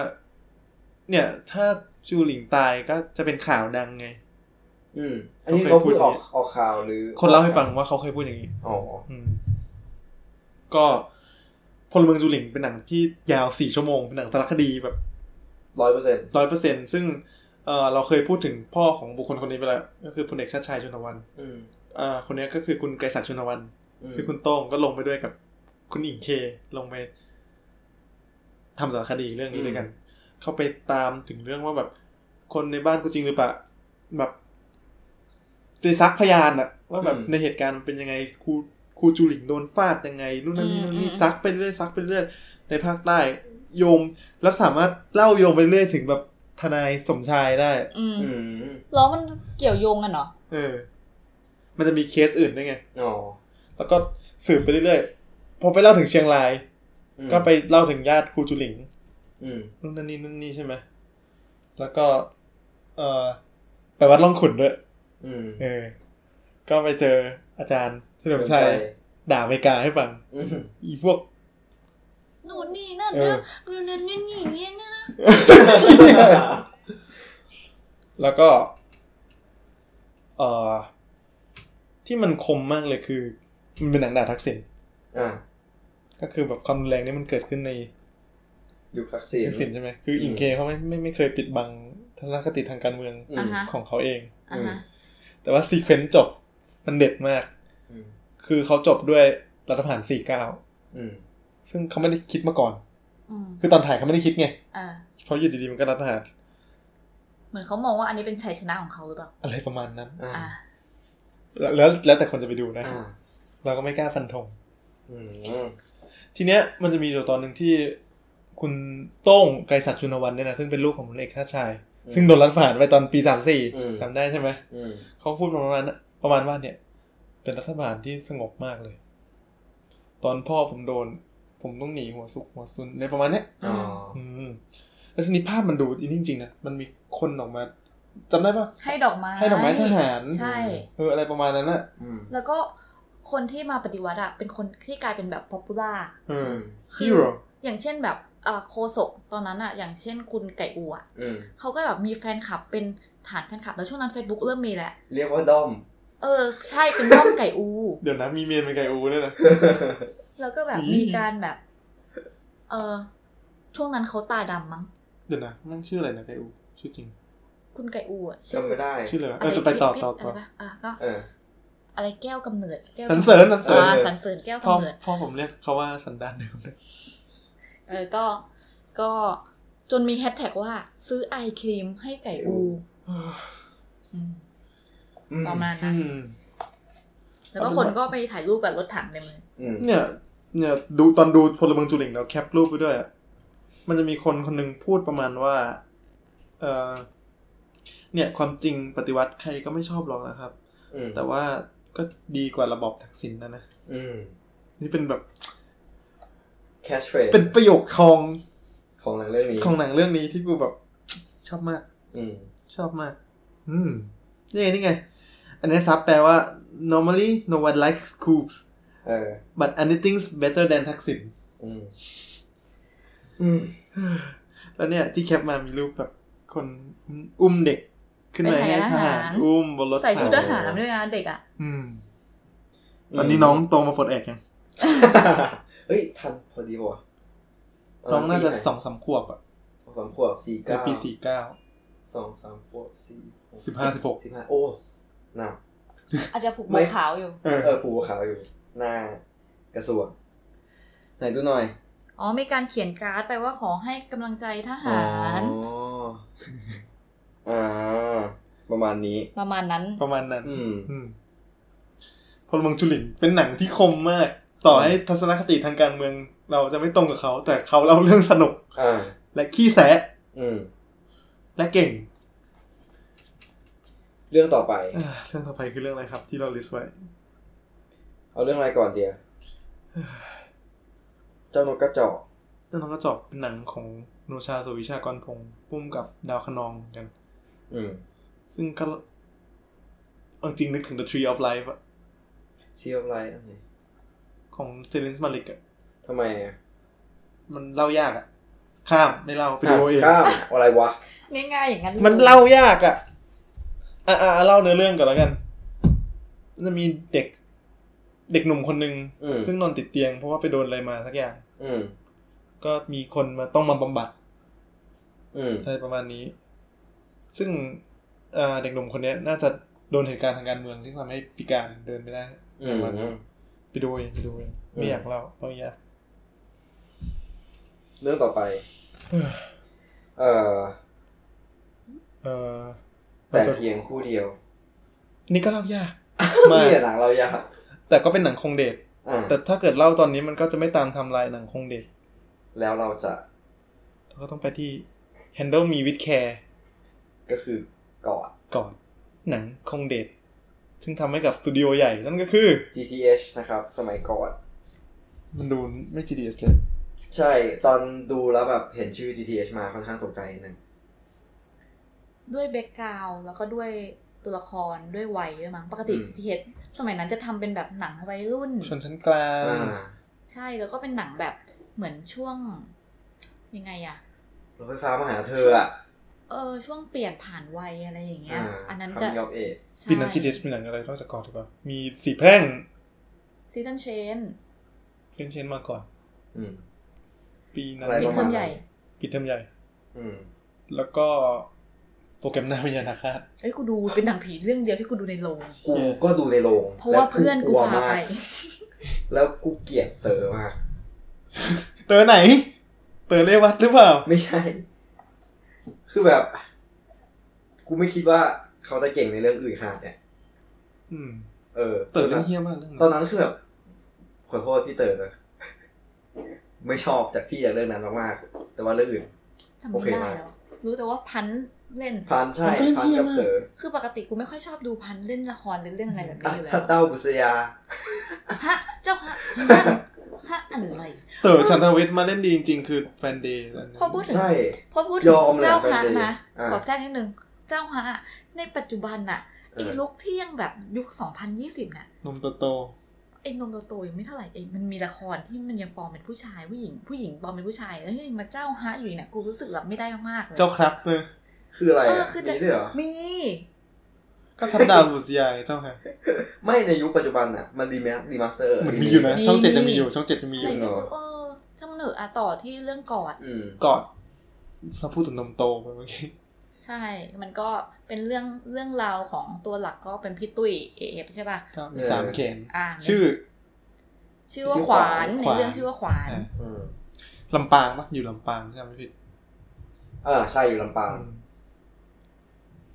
เป็นทำงานเป็นพนักงานส่งไปร เปร ษ ษ ณี ณี ย์ ย์เพราะว่ามีสามแขนไง ใช่ แยก น เป แบ ร บ ษณีย์เร็ว ใช่คัดแยก ช่วงนั้นเป็นอัน บอ เป็ ล น โลก ช่วงบอลบอลโลกโลก เป็นไปรษณีย์ ความจริ เยี่ ง ยม เล่น อะ ความจริงเล่นวอลเล่เก่งด้วยนะแต่ ใช่ โดนห้ามแข่ง ใช่ ใช่โดนโดนห้ามแข่งอ่ะ น้ำแข็ง เออ เพราะว่าได้เปรียบ เพ โก ราะว่า เออเพราะว่าได้เปรียบ ตกอบได้ ได้เปรียบเห็นไหม ใช่ เออ มีสามแขนไงได้เปรียบ โกง โกง อ่า เหมือนประมาณว่า คนปกติทั่วไปแต่ว่ามีอีกมือหนึ่งอ่ะช่วยตลอด อืม อะไรอย่างเงี้ย โดยที่คนอื่นไม่มีอ่ะ อืม มันก็จะโดนบอลมันก็จะผลักเข้าไปง่าย อ่า อืม ตกลงง่าย สไปร์ลงง่าย แล้วพอมีแฟนนะ แฟนก็ ขอเลิก เพราะ ๆ ใช่ ว่า เพราะว่าคนน่ะมอง มอง ว่า ไม่ ไม่ ดี ดี อืม ประมาณนั้น มีอยู่คนเดียวที่ยังอยู่กับขวานนะคือลุงลุงเลยวะ ลุงเดี๋ยวนะ ลุงที่เป็น ลุง ตัด ถ้าตัดเสื้อ ช่างตัดเสื้อ ด้วยความที่ขวาน ลุง เนี่ย ท เขา วี มี เออ เขามีสามแขนเนี่ยเขาก็จะหาเสื้อตามตลาดไม่ได้ ไม่ได้ ถูกไหม อืม เขาก็เลยต้องมีช่างตัดเสื้อเฉพาะ อืม ซึ่งเป็นคนที่สนิทกับเขาคือด้วยความที่ชีวิตเขาอะไม่ได้มีคนที่รายล้อมมาก ด้วยความที่มีปมว่าสามแขน แล้วก็ คนจะมองว่าแปลกอะเขาก็จะไม่สบายใจเวลาคนทัก อืม ประมาณนั้น ก็จะมีแม่กับลุงเขา อืม แม่บอกว่าอะไรนะ เป็นคนสเปเชียล อืม สเปเชียลแปลว่าอะไรแม่ แปลว่าพิเศษไงพิเศษ ประมาณนั้น แล้วจนแม่เขาก็ตาย อ่า แม่ตายไปก่อนหน้านั้นแล้ว อืม ลุงทวีตายดิ จุดเทิร์น บางทีมันเปิดเรื่องเลยด้วยซ้ำว่าลุงทวีจะตาย ใช่ อืม ตายเฮี้ยมาก ถั่วติดคอ เออ ขาดอากาศหายใจตายนอน อืม หน้าทีวี จริงๆ ถ้าคนรู้จักวิธีการทำอะไรนะ มันเรียกว่าอะไรวะ เมธอดที่เอา มือกด ซีบี แล้วก็จะเด้ ไม่ ง ใช่ ขึ้นมา CPR มือกดตรงล่างลิ้นปี่อ่ะ ไม่รู้ว่ะ แล้วก็กรแทก ลมมันจะอัดขึ้นมาใช่ เอ ไหม อกระแทก ถ้าเป็นตัวเองก็เอากระแทกใส่เก้าอี้ก็ได้เงี้ยลุงก็จะไม่ตายขวานก็จะมี แต่ เส้ ถ้าน ใส่ต่อไป ลุงไม่ตายหนังเรื่องนี้ก็จะไม่เกิด ไม่เค ขึ้ ย น คืน แล้วพอคราวนี้เหมือนคนรายล้อมชีวิตเขาอะ เออ คือแบบ มัน เหยียดเขาตลอดว่าง่ายๆคือแบบมอง มอง แบ เป็น บ ตัวประหลาด อ้าวขวานมีสามแขนนั่นดีเนาะ มีสามแขนย่อมดีกว่าสองแขนอยู่แล้ว ซึ่งประโยชน์นี้เป็นประโยชน์ที่กูชอบมาก เพราะว่ามึงทุกคนน่ะ มีสองแขนใจเย็นก่อน มีสามแขนแต่โดนห้ามมองแข่งนะ เอออะไรอย่างนี้ คือมันเหมือนแบบว่า ต่อให้คนชมว่ามันดีอะเขาก็ไม่ชอบอยู่ดี รู้ เพ สึก ราะว่า โดนเหยียดตลอดเวลา เขารู้สึกว่ามันไม่เหมือ เป็นตั น วประหลาดคนอื่น ใช่ อืม เป็นตัวประหลาดประมาณนั้น แล้วเขาก็เลยตัดสินใจว่าจะเอาแขนเนี่ยออกแหละ อืม ด้วยการ เดินทางลงไปกรุงเทพ อืม เพราะว่าตอนนั้นมันมีหมอคนหนึ่งที่เคยมาทำสารคดีร่วมกับไอ้วงเวียนชีวิตอะไร ไอ้เหี้ยมึงเป็นชีวิตต้องโคตรหาเลย อ่าจริง เหรอใช่ไหม แต่แบบแต่เอาจริงวงเวียนชีวิตกูเห็นน่ะกูดูกูนึกถึงใครรู้ปะ ใคร พี่แจ็คเดอะโกสเรดิโอตลอดเลย อุ้ยอุ้ย กูกูไม่ได้นึกถึง แบบรายการสมัยก่อน เฮ้ยคุณคุณอะไรดีวะ คุณเลยดิ คุณอะไรดีคุณอะไรดีที่ที่ชอบโทรไปบ่อยคุณหมีไม่ไม่เอาเลยครับ อย่ารอเขากูเป็นแฟนคลับ เหี้ยมึงไม่เคยฟังแน่นอน ไม่เคยฟัง เป็น แต่ว่าพี่ที่ออฟฟิศ เรื่องเราดี ฟังอยู่ ง มัน รับ ฟังเพลินๆตอนทำงานได้ ได้ เหรอ จริง อืมมึงไม่เพลินใช่ไหมกับเรื่องผี เสียงเขาตื่นเต้นไปอะ ก็ แต่ นั่นแหละ เขาปรับตลอดนะเว้ยทำไม่กูโปรเทคจังวะ อืม กูเคยฟังไอ้นี่ด้วย อังคารคุมโปงมั้ง อ๋อกูไม่ค่อยชอบ หรืออะไรสักอย่างหรือไม่ก็อะไรสักอย่างที่มีมดดำอ่ะ อ่าๆ เป็นพิธีกร อาคา อะ เช็คดวงอะไรอย่างงี้ เรื่องยังไม่อะไรเลยว้ายว้ายอย่างเงี้ย มั มัน น รับเสียงพุ่งเลยมึงดิ มันเป็นไวยากรณ์ในการเล่าเรื่องผี ไม่ มันต้องตกใจก่อน เรื่องมันยังไม่ยังไม่เขายังเล่าไม่จบไปอยู่ว้าย มัน อย่างเงี้ย เป็นการสร้างบรรยากาศให้คนฟัง กูปิดเลย เอาต่อ เราโอ้ยเฮียนอกเรื่องอ่ะเดี๋ยวนะ อ๋อ ไปกับไอ้หลอรี่ เออ คือหมอคนนั้นอะตอนมาทำสารคดีอะบอกว่าจะผ่าตัดให้ฟรี ใช่เป็นเหมือน ไปพาใครมึงสิ เอออันนั้นคือ เออ เขาตอบไปเพราะด้วยความที่ตอนนั้นนะเขายังมั่นใจอ่ะ แต่แขนที่สามเขาอยู่ ใช่ ประมาณนั้น แต่ว่าพอถึงจุดที่แบบไม่ไหวแล้วก็จะไปผ่า โดยไปกับลอรี่ที่เมื่อกี้พูดมา อืม ก็คือเป็นเด็กแถวบ้านที่เป็นคนขับรถทัวร์ จะไป ประ ก มา รุ ณ งเท นั้ พ น พอดี ใช่ ใช่ ก็เลย ครับ จะติดรถไปด้วย ซึ่งมันก็จะเป็นสไตล์แบบเด็กฮิ้วต่างจังหวัด เออ อะไรประมาณนั้น เออ ก็ในระหว่างทางที่จะไปกรุงเทพเนี่ย มันก็เกิดเหตุการณ์มากมาย เจอใคร เจอกระแต ชื่อชื่ออะไร ชื่ออะไรวะ นะนะ เออ เป็นเป็นสาวเก็บใบชา จาก อยู่ภาคเหนือ ภาคเหนือ อืม ภาคเหนือกว่าลำปางอ่ะ ประเด็นคือนมโต อ่า ใช่ เพ คา ลบแรง คเต อ อย ร์ ขึ้นนมโต อ่ะเป็นนมโต จริงกระแตเล่นดีมาก พี่ตุ้ยก็เล่นดีมาก ใช่ใช่ใช่ดีมาก แล้วก็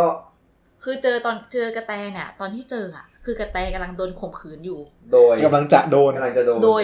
เพื่อนเพื่อนเขาเรียกว่าอะ ตำรวจที่อะไรแล้ว ตำรวจที่เป็นคนในหมู่บ้าน คือจะ อืม คือ คือก จะ ระ พา แตเนี่ย จะ จะ ไป ไป หา หาผั ผัว ว เออ ที่กรุงเทพมันก็เลยได้เจอในระหว่างทาง แล้วระหว่างที่แวะปั๊มเนี่ยคือพี่ตุ้ยเนี่ยก็แวะปั๊มคน อ่า สามแขนเนี่ยนะแล้วก็ระหว่างที่แวะปั๊มเนี่ยไปเจอกระแตที่กำลังจะโดน ปั้ม ตำรวจปั้ม ก็เลยไปช่วย อืม แล้วก็เลยได้กระแตมาร่วมทางเพิ่มอีกคน อ่า มึงฟีลลิ่งแบบ หนังหนังเจอร์นี่อ่ะ หนังรถทริป เออรถทริป อืม ประมาณนั้น อืม แล้วทีนี้แบบระหว่างทางเนี่ย คือสองคนน่ะ มีปมทั้งคู่ คนหนึ่งสามแขน คนหนึ่คงนหนึ่งนนมมใหญ่ โต โตจะโดนจ้องจะโดนกงขืนตลอดเว ทุก ลา คนจะพูดถึงนมตลอดเวลาเงี้ย ใช่ ก็แบบเขาอกเข้าใจกัน แต่ในระหว่างทางก็มีทะเลาะกัน มีกิมมิคดราม่า เอ่อโรแมนส์อะไรไป นั่นนี่ เออ มีอันหนึ่งเข้าไปพิพิธภัณฑ์ประวัติศาสตร์อะไรด้วยป่ะ เออ ใช่ แล้วก็ไปดูดวง อืม กับ สวัสดี ลุงยาม อ่า แต่สุดท้ายแล้วขวานก็ ไม่ได้ดู อ่าไม่ใช่ สุดตอนสุดท้ายด้วยสิขวานตัดแขนสำเร็จไหม อ๋อ สำเร็จ ตอนสุดท้ายผ่าตัดแขนสำเร็จ แต่ว่าการผ่าตัดแขนสำเร็จนั้นน่ะ มันเหมือนไม่ได้มาด้วยแบบความตั้งใจขนาดนั้นน่ะร้อยร้อยเปอร์เซ็นที่จะผ่าตัดแขนเพราะเพราะกว่าขวานน่ะ จะไปถึงจุดที่ผ่าตัดแขนแขนน่ะ โดนซ้อมโดนต่อยโดนอะไรมาจนแบบสุดท้ายคือไปนอนเหมือนเป็นแบบนอนอยู่หน้าหน้าโรงพยาบาลนอนอยู่ที่ริมถนนเนี่ยแล้วพอหมอเดินออกมาเจอก็แบบว่าอ้าวคุณขวานใช่ไหมมาผ่าตัดแขนเลยตอนนั้นก็สลืมสลืออยู่ลากเข้าไปในห้องผ่าตัดแล้วก็ผ่าตัดเลย แล้วก็ตื่นมาก็ตัวเอง กู มี ไมี สองแขน อ่ะมีสองแขนแล้วเรารู้สึก ว่าแบบ คนธรรมดาแล้ว เป็นคนธรรมดาแหละแต่แต่แต่แบบ เออความความขมวดจบอ่ะ มันเริ่มต้นจากตรงเนี้ยว่าแบบว่าเชื่อจริง ๆ แล้วอ่ะการตัดอีกแขนหนึ่งออกไปอ่ะ ดีจริงเหรอ เออ ดีจริงหรือเปล่า มันเริ่มจากค่อยๆ คลี่ปมก่อนว่าสิ่งที่เคยทำทุกวันด้วยสามแขนมันไม่มีอีกแล้ว เช่น ติดกระเป๋าเปิดกระเป๋า การตากผ้าที่ลมแรงๆ ก็คือเล่าล้อก็ต่อ เออล้อตอนแรกสะท้อนกลับไปเรื่อยๆ จนไปถึงแบบงาน แย ศ ก พ ไปรษณีย์ เออแยกแยกไปสนีย์ด้วย เพราะว่ามันไปกลับไปสมัครงานที่เดิม แล้วมันไม่ได้เก่งเหมือนเดิม ใช่ เออ แล้วคนก็ยังมองเหมือนเดิม ใช่ว่าไอ้ขวานเมื่อก่อนมีสามแขน แต่ตอนนี้มีสองแขนแล้วอะไรอย่างเงี้ย เออเฮ้ยดูไม่เป็นมึงเลยว่ะ เออ มึงตัวแรกกูมองว่ามันเป็นใครว่าโอ้มีสอง เออ แขนแล้วไม่คุ้นเลย หรือแม้กระทั่งว่า เออไปตลาดเมื่อก่อนคุณป้าก็บอกโอ้ยมีสามแขนนี่ดีจังเลยสบายไม่หิ้วได้ของเยอะ เอ ก็ อ ก็เป็นอ้าวมีสองสองแขแข น น แล้วนี่โอ้นู่นนี่นั่นก็คือคนก็ยังทักเหมือนเดิม ใช่ถ่ายไม่เป็นตัวประหลาดเหมือนเดิมในสายตาชาวบ้าน อืม สุดท้ายมันไปจบอยู่ที่ งานศพลุงทวี ใช่วันเผามั้ง อืม ว่าแบบว่า เหมือนประมาณว่า จริงๆมีซีเควนต์ไปแย่ง อ้าว แขนคืนกันไม่ใช่เหรอ อ่าใช่ใช่ตอนตอนตอนก่อนก่อนจะกลับมาบ้านเกิดอะ อืม มันมีตอนที่แบบ ขอแขนหมอว่า เออ ขอเอาแขนกลับบ้าน เออ หมอก็บอกว่าไม่ได้หรอกว่าต้องเอาไปใช้เพื่อการศึกษา สุดท้ายก็ไปขโมยมาจนได้ อืมในห้องดอง อืม ก็เอาแขนอะห่อนั่งรถกลับบ้านมาด้วย แล้วก็พอสุดท้ายแล้วรู้ว่ามันไงก็ต่อไม่ได้แล้วก็เอาไปฝัง เศร้าจังเลย เออ แขน ก็มีฉากแบบพับผ้าที่เสื้อของตัวเองในตลอดชีวิตที่ผ่านมาแบบเป็น เสื้ เสื้ออสา สาม ม แขน แขนหมดเลย อะไรเงี้ยก็แฝงแฝงกลับไป เออเอาจริงๆโดยส่วนตัวหนังเรื่องนี้แบบ ถ้าไม่ได้มองด้วยมุมมองการเมือง ก็เป็นหนังรถทริปที่ดีมาก เป็นหนังหลักที่ดี หนังรักที่ดี แล้วก็แบบมีปมดราม่าที่สนุกมากเรื่องหนึ่ง แล้วก็ชอบการมีอยู่ของคาแรคเตอร์ลุงทวีแบบ มากๆเลยอะ จริง มันทำให้เรื่องกลมมากเลย อืม ทีนี้เล่ามาแล้วมันการเมืองไงเนี่ยไม่เห็นการเมืองเลย อ่ะ เราจะโยงเหรอ ก็โยงซะหน่อยก็เอ๊ะอืมเป็ ไหนๆก็ ชื่อ ไหนๆแล้ว สามแขน อ่า ห้ามลงแข่ง อ่า เพราะว่าแข่งเราก็ชนะ อ่า ไหนลองหน่อยดิ เดี๋ยวลองหน่อยสิ เหตุการณ์รัฐสภา เออ อืม อืม ยังไงก็ชนะ อะไรอย่างนี้ หรือแม้กระทั่งแบบชื่อพระเอก ขวาน ขวานก็ ขวัญทอง อ่า อ่า มันจะไม่ให้ไม่โยงได้ไงนึกออกปะแบบสัญญามันชัดสักขนาดเนี้ย นี่เป็นจุดที่เริ่มรู้สึกว่าคงเดช มี กำลัลางยเซ็น มี แบบนี้ ฟอร์ม ที่การทำหนังแบบคงเดช ใช่ คือหนังการเมือง อืม แล้วมีอะไรอีก ก็เอาจริงๆคิดว่าเหตุการณ์ที่ที่ขวานเจอกับกับกระแต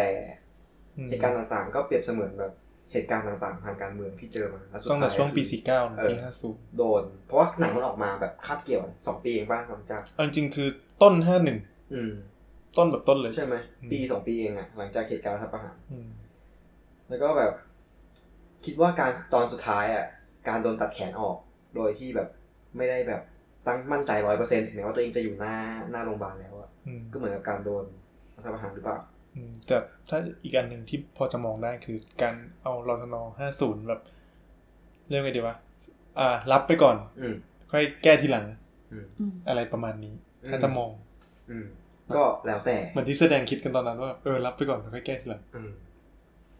ก็แล้วแต่ แต่ จะตีความ แล้วก็แต่มีบทบาทอะไรไหม ที่จริงบทกระแตเป็นบทที่แบบถ้าให้ให้คิดลึกถ้าให้แบบไม่ถึงว่าลองจินตนาการต่อไป ก็ตีตีว่ากระแตเป็นตัวคนที่เป็นเหยื่อของสังคมที่ผู้ชายเป็นใหญ่ กันมองไงเนี่ย ไม่การเมือง ก็ผู้ชายมันใหญ่ไง อ๋อ อ๋ อ๋ อ อโอเค เออ เออ ก็แบบเป็นการเมืองที่ผู้ชายเป็นใหญ่ โดนกดขี่โดยผู้มีอำนาจรัฐ อ่า ก็คือตำรวจอะไรเงี้ย ถ้าจะ แต่ ตี ก็มีมีแบบมีแอบรอทักษิณนี่ลายพ่นที่อยู่ตรงรถทัวร์ของไอ้อะไรนะ เพื่อนเพื่อนบ้านก็เป็นรูปแบบอะไรนะ Superman ฮีโร่ เป็น มาเฉพาะภาคเหนือมาพร้อมเงินด้วย ใช่ อะไรอ ใช่ ย่างนี้ออ เป็นซูเปอร์แมนที่เป็นหน้าดั้งแมว หน้าใช่ หน้าแบบ เออประมาณนั้น หน้าเหลี่ยมอ่ะ แล้วก็บอกว่าถ้าเห็นแล้วจะรู้เลยว่าเดี๋ยวเงินก็มา เออ เพราะว่ากำเงินมาด้วย เออ มึงรวยแน่นอน เออ ทีนี้ชื่อหนังภาษาอังกฤษก็น่าสนใจนะ แฮนโด Handle Me With Care ถือฉัน อย่างระวัง อืม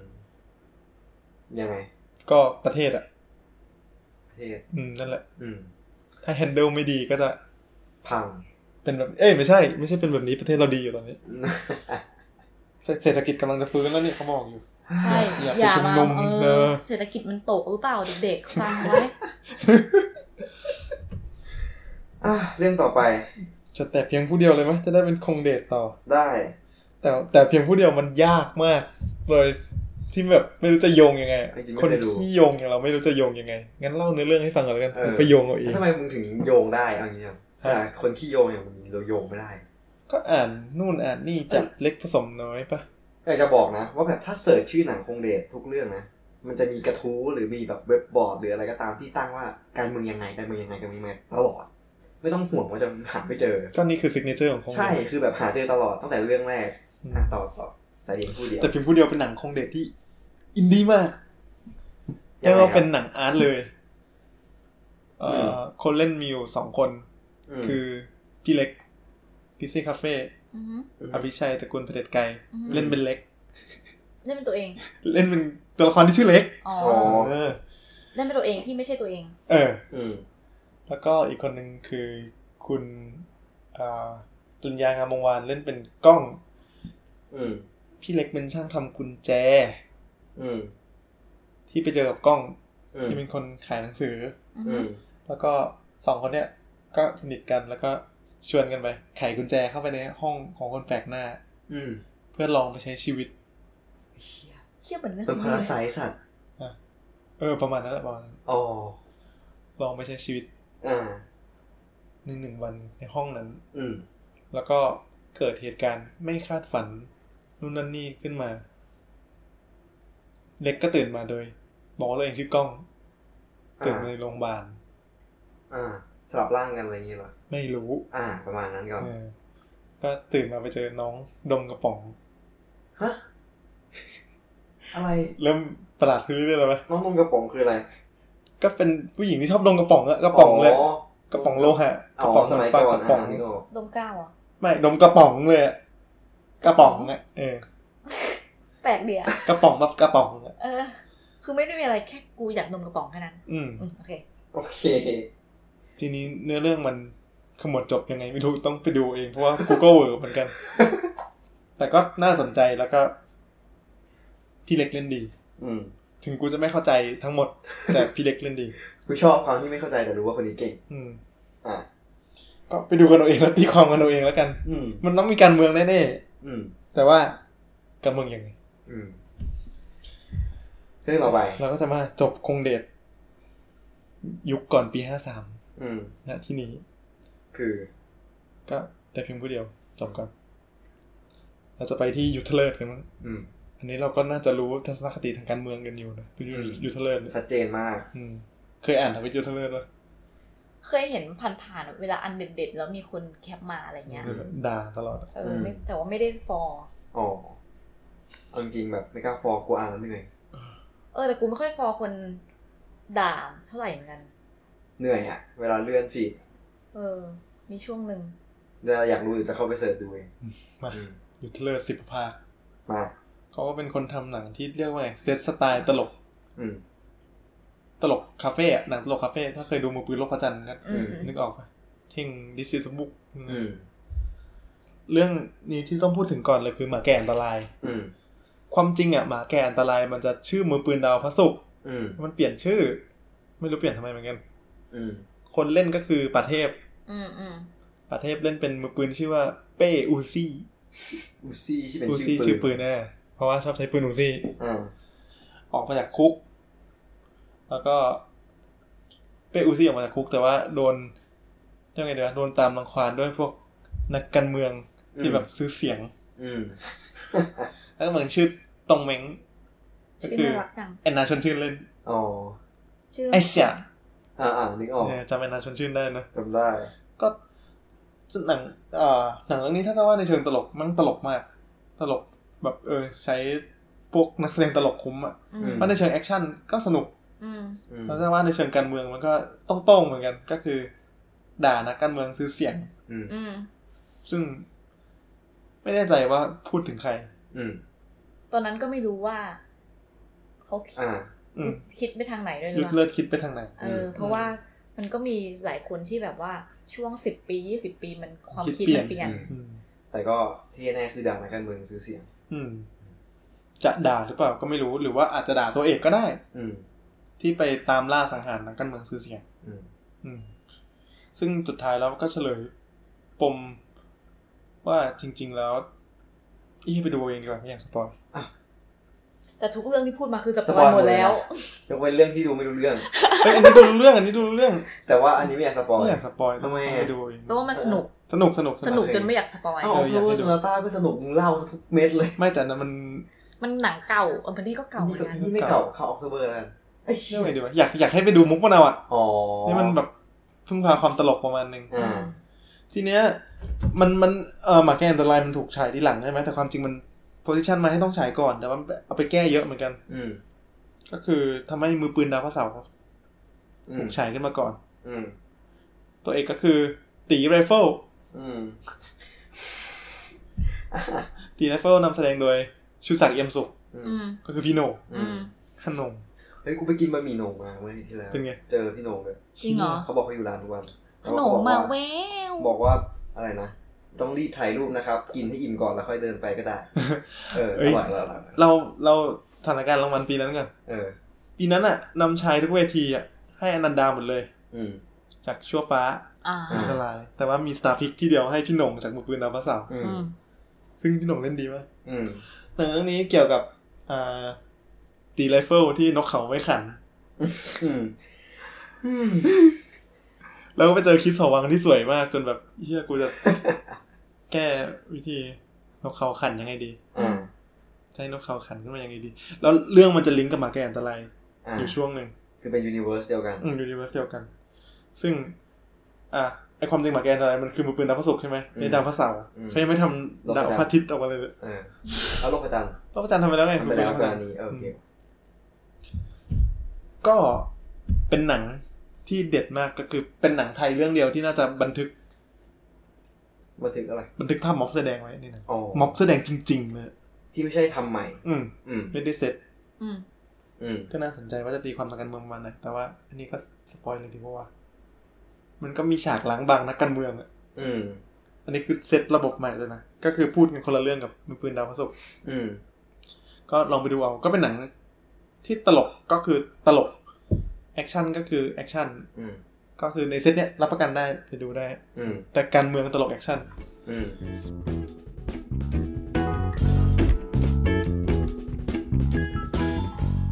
หลังจากพ้นยุคทักษิณเสื้อเหลืองเสื้อแดงบลาบลาบลาพันธมิตรบลาบลาบลาบลานปชนั่นนั่นนี่มันมีเหตุการณ์ทางการเมืองที่สำคัญมากนี่ก็คือการสลายการชุมนุม ปีห้าสาม ปีห้าสาม อ๋อ ก็คือเป็นยุคที่เสื้อแดงออกมาชุมนุมกันเยอะ เออเผาบ้านเผาเมืองไง อืม ๆไอ้พวกเผาบ้านเผาเมือง อืม เผาเลยครับ ผมไม่ชอบเอง พี่เป็น เออว่ามันเป็นแผลทางการเมืองที่สำคัญมาก แม้มันจะผ่าน ผ่านมาสิบปี แล้วก็ตาม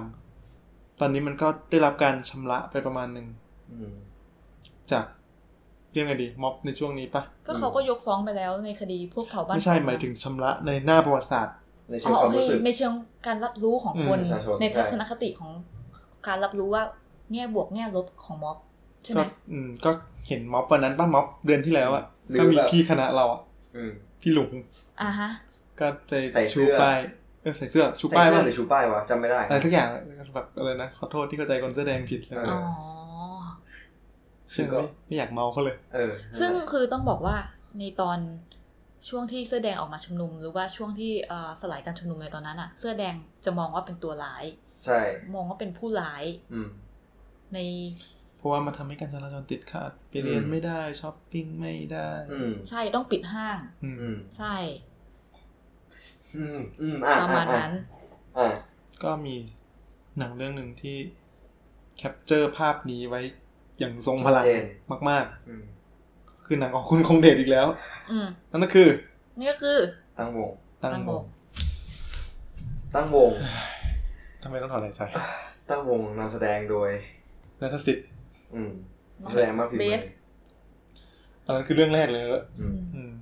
เรื่ ได้ อง ส นั้ วรรณหงนก็ใช่ ส์ เหรอ เรื่องแรกเลยเหรอ เรื่องแร เรื่ กเล อง ย แรกเลย ได้สวรรณหงส์ด้วย แต่ว่าเบสอะมาดังตอน MV อะตอม อ้าวเฮ้ย อ้าวไม่เล่นไป ที่ ดัง คุย ตอน กัน ไอ้ ไว้ นี่เหรอ นี่นะ เล่น ไม่ใช่ หนังกับใครนะ ใช้ป่านนั่นแหละ เออสายป่านเหรอ ไม่มันดังตอน ตอน MV นี้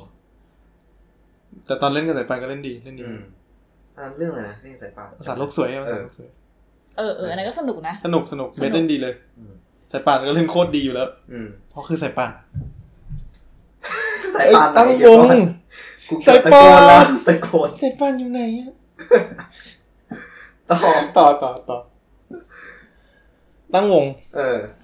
ต้องบอกโจทย์กันว่าเป็นหนังที่ได้ทุนจากกระทรวงวัฒนธรรม แล้วได้แล้วคงเดชคนกำกับ เพราะฉะนั้นโจทย์คือต้อง ว่า นำเสนอความเป็นไทย อืม อ๋อ หนังอ๋อ เรื่อง อันนี้ อันนี้ อืม คือได้จากกระทรวงวัฒนธรรม ถูกต้อง ใช่ อ่า อืม อืม make sense ปะล่ะ คงเดชต้องแก้โจทย์ความเป็น ไทย ไทย โดยไม่เสียความเป็นตัวเอง อ่ะ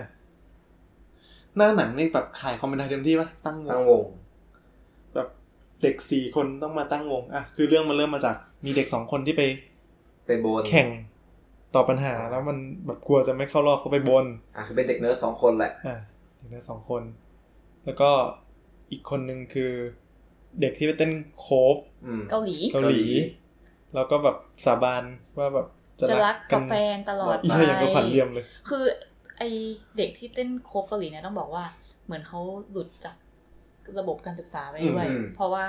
เรียนพันธุ์นิดนึง ใช่ไปเรียนพาณิชย์แทน แล้วก็เลยได้ไว้ผมยาวเป็นเกาหลีสมใจ อืม อะไรประมาณนี้ แต่อีกคนก็คือเบสนัสสิทธิ์ซึ่งในเรื่องก็ชื่อเบส อืม เออ ใช่ว่ะ อืม ใช่ ซึ่งเบนเนี่ยก็คือเป็นเด็ก นักกีฬาปิงปอง ใช่ ซึ่งอยากเป็นนักกีฬาที่มีพ่อ พ่อเป็นตำเป็นตำรวจว่ะ เป็น ไม่ได้เป็นตำไม่ได้เป็นตำรวจ เป็นตำรวจแต่ที่ไป เป็ เป็นตำรนชุ วจ ม เหรอ นุม ใช่เห็นมีมี เชี่ย ช็อตที่ถอดเสื้อนะ ใช่จำได้ประมาณนั้นเหมือนกัน โอเค ถอดเสื้อแล้วเปลี่ยนเป็นเสื้อสีแดงแล้วก็ไปขึ้นรถปิกอัพ อืม มันจะมี แล้วก็อ่ะฉากนั้นคือช็อตไอคอัน อ นี้ นิ ต้น ก ต้นเรื่องเลยนะ ใช่ เป็นช็อตเปิด พ่อ ตัว ไปไหนใช่ไหม ใช่ ชุมนุม ลูกไม่เลี้ยงว่านี่เอ้ยกูไปทำหน้าที่พลเมือง เขาเคยให้เงินสักบาทป่ะ เออ สักบาทที่อะไรกูไม่เคยเอาเขาสักบาทอะไรทุกอย่าง มันจะไปให้มันได้ที่อะไรขึ้นมาอะไรประมาณนี้ แล้ว ไป บอกว่า ขับ กู รถก ไประ บะ ทำหน้า ไป ที่พลเมือง อ่า อืม ก็คือไปชุมนุมแสดง ใช่ อ่า เล่าเรื่องแกนหลักเรื่องต่อ ทำ พอ เบส อีสี่คนนี้ เดี๋ยวเบสเป็นนักปิงปองแล้ว อ่า แฟนก็คือเมย์ อ่า ที่เล่นโดยเมโกะ อ่า ก็คือไม่ต้องตั้งชื่อเรื่องไม่ต้องตั้งชื่อนักแสดงใหม่ ชนนิการเล่นจุ้ยนะครับ อืม ก็เมโกะก็ไปบนว่าเนี่ยให้เบสคัดตัวผ่าน อืม สรุดแล้วทุกคนแมันได้ตามที่ขอมาเลย ใช่ อืม คือด้วยความที่ไปบนอ่ะ เพราะว่ามันจะมีตัวที่คัดอยู่อ่ะ มันมีเหมือนเป็นเด็กเส้นอยู่ อืม อืม ซึ่งทำให้เบสเนี่ยรู้สึกกลัวว่า อินต่อ ส ให้ เคียว กูเก่ง โอ้ยกู นะ เก่งจริง อ่า กูว่าอาจจะไม่ได้ เพราะคิดว่าเด็กเส้นอ่ะเหมือนเป็นเป็นพื้นฐานว่าเหมือนไม เด็ก เซ็ต เส้น ของ ยังไงก็ชนะ ไมเซ็ตของคนไปว่า อืม เด็กเส้นชนะ อืม อืม ทีนี้ทุกคนแม่งได้หมดเลย ใช่ตามที่ขอก็คือ อ่าน้องสองคนที่เป็น ก็ชนะ เออก็ชนะ ตอบปัญหา ทาง เรี วิ ยสทยา ตอ ศา บ สต ปัญหา ร์ เออความรู้ก็ชนะปิง เบส ปองก็ได้ อ่ะ สองคนนั้นชื่อเจกับยอง แล้วก็น้องที่เต้นคัฟเวอร์ก็ตอนแรกแฟนเลิกไป ก็มา แฟนก็ ก็ กลั กลับบ มา มา พอท้อง ใช่เพราะท้อง เพราะเมนไม่มาเลยคิดว่าท้อง เออ แต่ สุดท้ายแล้วก็ เอ้ยอ คื ย่า อ เพิ่งสปอย ไม่ใช่หมายถึงว่าสุดท้ายแล้วก็คือ ถือว่าทุกคนอ่ะ สำเร็จผล สำเร็จผล จากพ่อปู่ อืม สารพ่อปู่หน้าแฟลตดินแดง อ่า ต้องเป็นแฟลตดินแดงด้วยนะ อืมแฟนดินแดงสะท้อนอะไรแฟนดินแดง ก็ตรงนั้นอะ อ่า ก็มันอยู่ตรงนั้นอะ อืม ต่อ ก็ แล้วก็ สามเหลี่ยมดินแดง อย่างเบสเนี้ยที่มันอยากได้เป็นเป็นโควต้าปิงปองมากๆเพราะว่ามันจะได้ทุนเรียน อืม ด้วยความที่บ้านก็ไม่ได้แบบมีตังค์มากด้วย น้องก็ คือ มีน้องคนหนึ่ง ใช่ น้อง มีน้อง เล็ก ที่เล็กมาก อืม คือต้องเข้าใจแบบสถานภาพการเงินของคนที่อยู่แฟลตดินแดงอะ่ะ อืม คือมันก็มีทั้งคนที่แบบเอ่อเขามีรายได้พอเลี้ยงตัวเอง แล้วก็มีทั้งคนที่แบบมีรายได้น้อย อืม อะไรประมาณ กระเสือ นี้ กกระสน ใช่ คือมันก็ต้อง ถึงแม้จะอยู่ในวัยเรียนอะก็ยังต้องช่วยเหลือตัวเอง อืม พอทีนี้แบบทั้งสี่คนใช่ปะก็แบบว่า ต้องไปแก้บนอ่ะ ก็ ไม่รู้ทำไง มันคือบนลำด้วยตัวเองนี่ไง เออ จ้างใครลำก็ไม่ได้ ใช่ ก็เลยต้องไป ขอ จ้างคนมาสอน อืม ให้ ซึ่งตอนนั้นน่ะ หน้าสันพระพรหมมันลำไม่ได้เว้ย พวกนางลำแก้บนตอนนั้นน่ะ เดี๋ยวนี่จะไม่ได้ เราต่อสิ ใช่เพราะว่าตอนนั้นอะมัน มีชุมนุมอยู่ มีม็อบ อ๋อ ของแสอแดงมาปิดตรงลาดประสง ลาดประส โอ้ งค์ เพราะฉะนั้นอะด้วยความที่ตัวที่ ที่เป็นพี่นักชุบพี่นักลำที่แบบว่า อืมพี่นัท ใช่พี่นัท อ่า ด้วยความพี่นัทเนี่ย ปกติเขาเป็นคนรับจ้างรำอยู่ที่ศาลพระพรหม อ่า ตรงวัด ลำ ป แก้ ระ บ ส น งค์อ่าเพราะฉะเพราะฉะนั้นเขาช่วงนั้นเขาก็เลยจะว่างงานแล้วมาอยู่ที่แฟลตดินแดง อืม มันก็เล พี่ ย นัทก็มีเส้นเรื่องของตัวเองด้วยนะ ใช่เขาก็มีแบ็กกราวเขา อืม แล้วก็ เอ่อทำให้ว่างมาสอนเด็กๆได้ อืม ซึ่ง หนังก็ขายตรงนี้ไงครับตั้งวง อืม ใช่ ความเป็นไทย ก็ไปลำกันบนดาดฟ้าไหมใช่ไหมวะ ใช่ ซ้อ ไป ม ฝึก ลำ ฝึกซ้อมลำกัน ซ้อมตั้งวง อืม เพราะว่าลุงเจ้าของคณะมั้งที่บอกว่า ตั้งวงให้ได้ก่อนเถอะเดี๋ยวกูสอนให้ฟรีเลย เอ อื ออ ม ก็คือเด็กมันไม่มีตังค์จ้างพี่นัทกัน อืม ลุงที่เป็นคนแบบตีละนาดหรือเป็นเจ้าของวงรำแก้บนเนี่ย อืม เขาก็เลยจะออกเงินจ้าง อืม พี่นัทที่เป็นคนสอนรำเนี่ยมา สอน สอน เด็ เด็ ก กแทน อืม โดยมีข้อแม้คือเด็กต้อง ตั้งวง รำให้ได้ อืม ประมาณนั้น ตั้งวงให้เป็นซะ ใช่ อืม เออเรื่องแบ็กกราวพี่นัทนี่จะเล่าเลยไหม เอาเลยเอาได้เลย อืม ก็พี่นัทเขาก็เหมือนเออ มี มี แฟน ความฝัน อืม ที่อยากจะแบบเขาเรียกว่าอะไร เปลี่ยนสถานะตัวเองให้มีคุณภาพชีวิตที่ดีกว่าเนี้ย อืม เออโดยที่เขาก็มองว่าเขาอาจจะแบบลองเลือกที่แบบคุยกับแฟนที่เป็นคนต่างชาติ ต่างประเทศ ไหมอะไรอย่างนี้ โดย มี ก็ เอเมเซ็นด้วยนะ เออ ก็แบบทำงานหาเงินเพื่อที่จะเก็บตังค์ส่งไปให้คนฝั่งโน้น อื อื ม ม เหมือนจะไม่แน่ใจว่าจะส่งไปให้เขาเป็นตั๋วเครื่องบินมารับหรือเปล่านะ อืม เออจำไม่ได้จำไม่ อัน ได้ นี้ก็ไม่แน่ใจเห แต่ มือน ที่ กัน แน่ๆก็คือโดนหลอก เออ ก็คือพอโอนเงินไปปุ๊บก็คือ โดนบล็อกไป หมดบัญชีปะ หมดเลยหมด อืม ประมาณนั้น อันนี้ก็คือเป็นจุดเพนพอยต์ของพี่นัท อืม คือตัวละครแต่ละตัวคือเขียนมาดีมาก อืมเอาจริงๆตัวละครแต่ละตัวก็สะท้อน เอ่อ ส เอาจ เต ริง ตัส เออเสถานสังคมหรือว่า จะเรียกว่าคนชายขอบได้ไหมอะ ก็เรียกว่าปีนั้นตั้งวงก็กวาดรางวัลภาพยนตร์ยอดเยี่ยมหมด มันไม่ใช่ขอบทุกคนเว้ย อ่า คืออย่างน้องวิทยาศาสตร์สองคน เฮ้ย ชื่ออะไรบ้างนะ นั่นคือชนชั้นกลางไง ชื่อยองกับชื่ออะไร เจ เจ อย่างน้องคนที่ชื่อยองอ่ะ จริง ๆ แอบเป็นตัวหลักอยู่เหมือนกันในเรื่องเนี้ย อืม นี่ยองคืออ้วนคนอ้วนปะหรือคนผอม เจ จำ ผ ไม่ อ ได้ มปะ เจคือคนผอม อ่า คื เะ อ หรือยองผอม จำไม่ได้ นั่นแหละ เอ้ยยองเป็นคนผอม ยองผอมเลย ยองเป็นคนผอม เออ คือเหมือนแบบ แม่เป็นข้าราชการ พ่ออา แม่เป็นข้าราชการ แล้วมีพี่ชายที่ได้ เรียนอยู่ ทุน อ่า เรียนอยู่อังกฤษ อ่า ประมาณนี้ ก็คือครอบครัวค่อนข้างกดดัน อืม มึงต้องได้ทุนเหมือนพี่มึง อืม แล้วก็ พอตอนแรกพูดถึงตอนที่ครอบครัวมันรู้เลยไหมว่าว่าไปบนอะ อืม อืม ครอบครัวก็บอกว่าอะไรไปเชื่ออะไรงมงา แต่พอย ไปบอกแล้วว่าบนแล้ว บนแล้วนะ ต้องไปแก้ ไป บ แก้ น นะลูก เออ อืม ก็กลายเป็นว่า แบบ เออ มันคือก ลับ อุ๊ กร ย อบประมาณ ไม่ได้ ไม่ มันคือ ไม่ได้หรอก mentality ของ อย่างนั้นต้องไปแก้แล้ว เดี๋ยวไม่เชื่อจะลบอะไร อ่า นะอะไรอย่างเงี้ย มันเป็นความแบบย้อน ไทย แย้ง อะ อะ มันไทยอ่ะ คือจะบอกว่าสิ่งต่างๆที่เกิดขึ้นในยทั้งหมดเนี่ยในเรื่องเนี้ยความเป็นไทยชัดๆเลยนะเว้ย ก็คือเนี่ยแหละ คือโจทย์ของคงเดชที่ ตี แก้ ออออกก มา มา ได้อย่าง ได้ เงี้ย แบบ ไทยเยี่ย ประมาณนั้น ๆอืม เสร็จแล้วก็มา น้องอ้วน อืม น้องเจ น้องเจก็ ก็ไง อันจริงก็เป็น นี่จำไม่ได้ เป็นเด็กผู้ชายที่อยู่กับแม่ ชอบเล่ ที่ นเกม ชอบเล่นเกม เอ่อ ชอบอ่านการกา์ ร์ ตูน ตู ญี่ปุ่ น น อืม ก็เหมือนเหมือนแม่ก็ไม่ได้แบบสติ๊กเท่ากับยอง เอออ อะไรอย่างเงี้ย อืม ก็เหมือนมีโลกในของตัวเอง อืม ประมาณนี้ อืม อืม แล้วมันจบยังไง ไม่ สุดท้าย ไม่จบ ก็ไม่ไม่มันเริ่มคอนฟ lict จากการที่ยองมั่งเสือกไปแก้บนก่อน แก้บนคนเดียว อืม อืม แล้วก็โดนถ่ายคลิป โดนถ่ายไปแก้บนตอนกลางคืนด้วยไปแอบ อืม โดนถ่ายคลิปมาที่โรงเรียน อื เรา ม ก็สงสัยว่าใครถ่ายวะ อืม เผื่อเป็นแม่ แม่ แม่ เจ แม่เจ อ่า ประมาณนั้น อืมแล้วเรื่อง แล้วก็ทะเลาะกันอะไรประมาณนั้นนะว่าเอ้ย อืม ทำไมมึงแอบ ทิ้งกูไปรำนู่นนี่นั่น แล้วก็ อืม บอกว่า มึงตั้งวงได้คนเดียวนี่ อ๋อ บอกว่าไอยองเนี่ยตั้งวงได้อยู่คนเดียวนู่นนี่ อ่านั่ นั่น แล้วก็อ๋อมันมีฉากที่นี่เว้ยฉากที่น้องเจอ่ะไปสารภาพรัก กับพี่นัท กับพี่นัท อ่า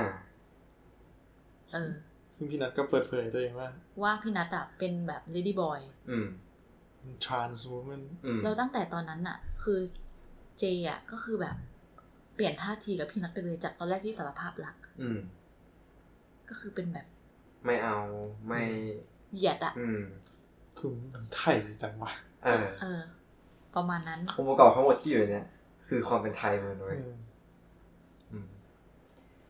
แต่ว่าซีเควนซ์ที่สำคัญที่สุด อืม อืม ก็คือเบส เบสก็คือด้วยความที่เบสอะเป็นคนที่ไม่เชื่ออะไรอย่างนี้อยู่แล้ว อืม ไม่เชื่อเลย ทั้งหมดที่ได้มาคือการบังคับ อืม คือแฟนบังคับ คือตอนแรกไม่ได้เป็นแฟน เหมือนจะไม่ได้เป็นแฟนเหมือนแค่กิ๊กกักเฉย อืม ๆแล้วน้องเมย์เนี่ยก็บอกว่า ถ้าไม่ไปรำอะเราเลิกกัน ตอนที่ ยังไม่ได้เป็นแฟน เออยังไม่ได้ ซ้ำ ตกลงแล้วปีก็เอ้า อืม คบกันตั้งแต่เมื่อไหร่ประมาณนี้ อ่า ก็เลยรู้สึกว่าต้องปกป้องความรัก อืม อืม ด้วยการยอมทำของที่ตัวเองไม่เชื่อ อืม ประมาณนั้น อืมแต่สุดท้ายแล้วเบส ก็ อ่า มาถึงวันนั้น วันที่ข่าวออก ข่าว ที สลายการชุมนุม ว่มีการสลายการชุมนุม อ่า เบสซึ่งทำอะไรไม่ถูก อืม ก็ออกไปตามหาพ่อ อ่า ใช่ คือเห็นว่าแบบมีการยิงกันตุ้มตามตุ้มตาม อ่า แถวบ่อนไก่คลองเตยอะไรอย่างเงี้ย อ่า ซึ่งหนังเฮียคือเป็นซีนที่ทรงพลังมากนะ ซีนที่ออกไปตามหาพ่อแล้วมีการยิงขึ้นมา อืม คือหนังใช้ความเงียบ และเสียงที่ไม่รู้ว่า มาจากทาง กระ ไห สุน น มาจากทางไหน ใช่ ใครเป็นคนยิงก็ไม่ ไม่รู้ อืม คือไม่ได้เห็นตัวคนยิง มีแค่เสียงเท่านั้น อืม แล้วก็ โดน ยังไง ยิ เนี่ย งยิงโดนด้วย แต่โดนไม้ปิงปอง ใช่ อืม คือ ไม่รู้จะเอาไม้ปิงปองมาทำไม ไม่แบบไอ้ปิงปองเป็นตัวแทนของแบบเป้าหมายและความฝันหรือเปล่า อืมไม่แต่ซิมโบลิกที่สำคัญที่สุดคือเสื้อเบส ใช่ เสื้อพีแอดคาราบาว สามัคคีประเทศไทย ใช่ อืม ใช่ ซึ่งมันคือเป็นเป็นความก็เป็นการย้อนแย้งอีกเหมือนกัน อืม กับเหตุการณ์ที่เบสอยู่ตอนนั้น อืม คือปกติเบสก็ใส่ชุดนักเรียนปกติ แต่พออ ม ไปถึงเหตุการณ์นั้นอ่ะเขาเลือกที่จะให้เบสอ่ะ ใส่เสื้อ ซึ่งจริงๆก็คือเป็นเสื้อเสื้อแจ ล้าก ม อ่ะ อ่า เสื้อแจกคาเสื้อบราาว คาราบาว แด แด ง งอะเออ เออ ประมาณนั้น อืม แต่คือยังไงก็จงใจใส่ ใช่ อืม ก็จงใจให้ใส่แต่ก็ดูออก อืม ประเด็นคือพอจบซีเควนต์นั้น อืม หนังมันเด็ดขาดมากในการเลือกที่จะเอาบิ๊กคินนิ่งเดย์ ใช่ ขึ้นมาเลย มาตัดเลย ชึบขึ้นมาเลย ที่มี beginning day มีร้องเพลง บิ๊กคินนิ่งเดย์ไม่มีน้อง อันนั้นไม่มีร้องอันนั้นเพลงอีกรอบหนึ่ง เพลงมันออกมาอีกทีนึงแต่ เออ บิ๊กคินนิ่งเดย์เนี่ยคือการไปทำความสะอาด แล้วทุกคนก็คือยิ้มแย้ม แจ่มใส ช่วยกัน เหมื อน อนทำบำเพ็ญประโยชน์ อืม คือสีหน้าคือแบบ เหมือนขจัดสิ่งไม่ดีเอาไว้ ใช่คือแบบดีใจที่แบบว่าใชใช่กลับมาใช้ชีวิตปกตินะ แล้วก็แบบว่าทำความสะอาดคนมาช่วยกันคนละไม้คนละมืออ อืม ดีนะที่หนัง ประมาณนั้น เรื่องนี้เราไม่ต้องถอดสัญญาอะไรเลย ใช่ไม่ต้อง มาเต็ม ที่ ที่ อืม Big Pop มันมันมันเด็ดขาดมากตรงที่เหมือนกับบอกว่าเหมือนกับจะบอกว่าบิ๊กคินนิ่งเดย์นะคือ จะทำให้เราลืมซีเควนต์ก่อนหน้าไปใน ทั้งหมดเลย ทันที อืม มันเป็นการกระทำที่โหดร้ายประมาณหนึงนะบิ๊กคินนิ่งเดย์ คือพลิกเลยอ่ะ อืม คือเหมือนคนที่มาไม่ได้ ด้วยจิตสาธารณะ อืม คือไม่ได้เห็นกับภาพที่อยู่ข้างก่อนที่จะมาเหลืออะไรเอาไว้อ่ะ อืม อืม ก็คือเรามาทำความดีกัน เออ คือไม่ได้แบบ ไม่ไม่มีแม้แต่เวลาที่จะมา เข้าใจสิ่งที่เกิดขึ้น ระลึก ก่อนหน้านี้ หรืออะไรหรืออะไรเลย เอามาเพื่อมาเคลียร์คืนสิ่งที่เป็นปกติ ของเรา ของ ให้ไปกลับสู่ป อ่ะ ก ลับ ติ สู่ปกติ ก็เลยตั้งคำถามไปจู่ตอนหนึ่งว่า แบบสุพรรณหงษ์ปีนั้นน่ะที่ตั้งวงมันได้ภาพยนตร์ยอดเยี่ยมใช่ไหม เพราะอะไรกันแน่ ไม่ใช่ อ่า พิธีกร คนหนึ่งคือพี่หนุ่มแหม่มอันนี้ไม่ติด อืม อ่า อีกคนหนึ่งคือท็อป อืม ดารณีนุช อื อ๋อ ม ก็เลยสงสัยว่า เขา ท็อป ไม่ เข้าใจ ได้ดูแบบ ที่ตัวเองพูดหรือเปล่าอาจจะไม่ได้ดูก็ได้ แล้วก็สุดท้ายอ่ะ อ่า อันนี้คือเรายังไม่ได้เห็นว่าน้องเขาได้ลำแก้บนไปถูกไหม อ่า สุดท้ายอาเบสกลับมาจากเหตุการณ์นั้นเช้ารุ่งสาง อ่า อันนี้คือก่อนที่จะบิ๊กคินนิ่งเดย์ปะหรือ ม อะไรสักอย่างก็กลับมาก็เจอพ่อนอนอยู่ ที่บ้าน ก็คืออ๋อโล่งใจไป อืม แต่ประเด็นคือสารพระปู่ไหม้ด้วยนี่ลืมเล่า ใช่ใช่สารพระปู่ก็ไหม้ไปด้วย ใครเผา ให้เผาไม่รู้ เออ อืม เขาไม่ได้เอ่ยถึง อืม เหมือนกับเขาก็ไม่ได้เอ่ยถึงว่าใครเป็นคนยิงเหมือนกัน อืม อืม ประมาณนั้น แล้วก็ แต่ก็ซ่อมเสร็จสารพระปู่ ซ่อมเสร็จแล้วก็เลยทำให้ต้องมาลำ ความจริงเจไปตามยองมาลำด้วย ใช่ อืม แต่ยองบอกว่ากูอาย กูลำไปแล้ว กูลำไปแล้วกูอายไปแล้ว ใช่ อ๋อ ต่อไปถึงตาพวกมึงบ้าง อืม ซึ่งก็จริง ก็เด็ดขาดอยู่ ว่าพี่นัทก็โดนลำด้วย โดนให้ ใช่ ลำเป็นตัวพระด้วย ใช่เพ นี่ ราะว่า คือ เหมือนพอยองไม่มี คู่ล เออยองไม่มาก็เลยคู่ลำไม่ครบ ำอืม เสร็จแล้วก็เลยบอกก็ให้พี่นัทนี่ไงเอเจ ก็บอกว่าให้พี่นัทอะมาลำไง แล้วก็เลย อืม มีปัญหาว่าอ้าวอย่างนี้คู่พระนางก็ไม่ครบสิ อืม เจก็บอกว่าจากที่ชอบพี่นัทนะตอนแรกนะ อืม ก็บอกว่าก็แต่งเป็นพระนี่แหละยังไงก็ไม่ใช่ผู้หญิงอยู่แล้วนี่ อ่า โคตร เฉือนน่ะ เออคือแม่งแม่งสะเทือนใจมาก เออ หน้าสั่น เลย เออ ประมาณนั้น คือเป็นหนังที่ดูแล้วแบบ มันไทยในทุก เออ องคาพยพอะ คือปฏิเสธไม่ได้เลยว่าสิ่งนี้คือสิ่งไทยแล้วปฏิเสธไม่ได้เลยว่ารู้สึกเหมือนโดนด่าตลอดเวลาว่าแบบ อืม เชี่ยแม่งอย่างนั้นอย่างนี้นะเชี่ยแม่งอย่างนี้นะตลอดทั้งเรื่อง จะบอกว่าเป็นหนังที่คงเดชเขียนบทดีที่สุดก็ไม่ได้เพราะว่าเขียนดีมากทุก เรื่องแต่ก็ดีอะ แต่ตอน ดี เนี้ย มากอะ เรื่องนี้ถือว่าดุนะแบบ ตรงๆเล เอย อดุเลยอะ แล้วก็สุดท้ายก็ไปลำ อืม ก็ลำกันตอนกลางวันนี่แหละ คนก็มามุงดูเต็ม มัน เลย หัวเราะชี้หัวเราะ อืม ลำไม่สวยนู่นนี่ลำอย่างนี้มึงมึงลำ อ่า ทำไมนู่นนี่นั่นนั่นนี่อะไร มัน ก็ว่า ตัด ไป สลับกับโมโนโลกของยองปะ ใช่ อืม ยอง อ่า ก็คือสรุปก็คือพลาดทุนที่จะได้ไปอังกฤษ อืม แต่ได้ไปสิงคโปร์ แต่ว่าได้สิงคโปร์แล้วแม่ก็พูดว่า ก็ยังดีสิงคโปร์ก็ยังเคยเป็นเมืองขึ้นของอังกฤษ ครับผม ประมาณนี้ แล้วยองก็ใช้ชีวิตของยองต่อไป อืม ในวันที่พวกมันลำยองก็คือไป สิงค สัม โปร์ ภาษณ์ อื อื ม ม แล้วก็มีก็มีตอนที่ช่วงที่สัมภาษณ์นะ ว่า อืม ประมาณว่าทำไมคุณถึงเลือกที่ไปสิงคโปร์อะไรประมาณเนี้ย อ่าเดี๋ยวเรายอมตอบว่า ยองตอบว่า บอกว่า ตอบว่า จำไม่ได้ จำไม่จำได้เหมือน ไม่ กั ได้ นตอบประมาณแบบประมาณว่า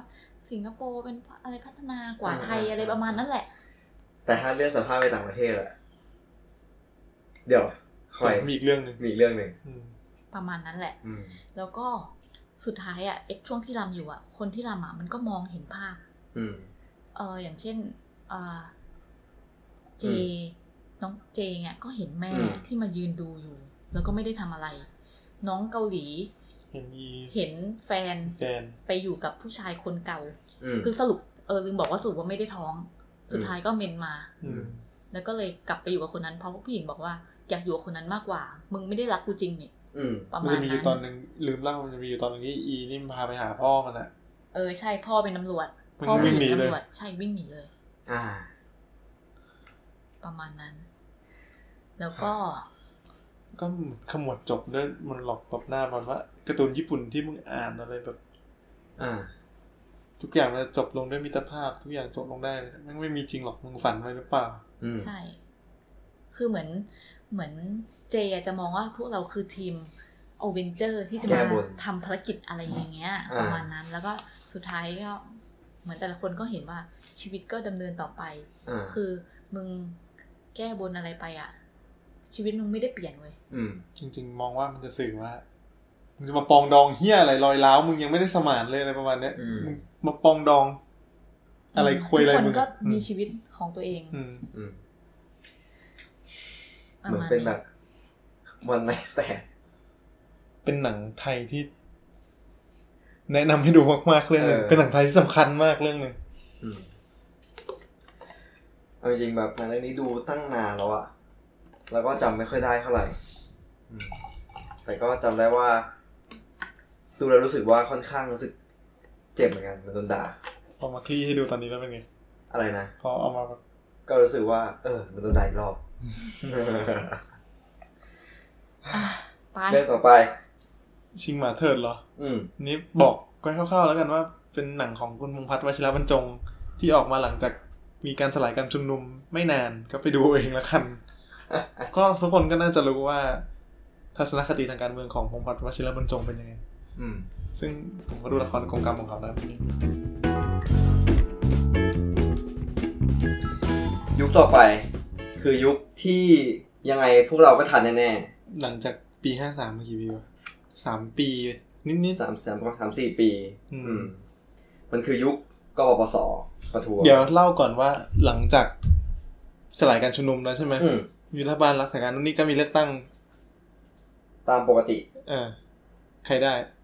ยิ่ง คุณ รัก ปูไง เอออ ม เพราะตอนนั้นอีอีมาร์กเอ้ยไม่ใช่ คุณอภิสิทธิ์เวชชา ชีวะ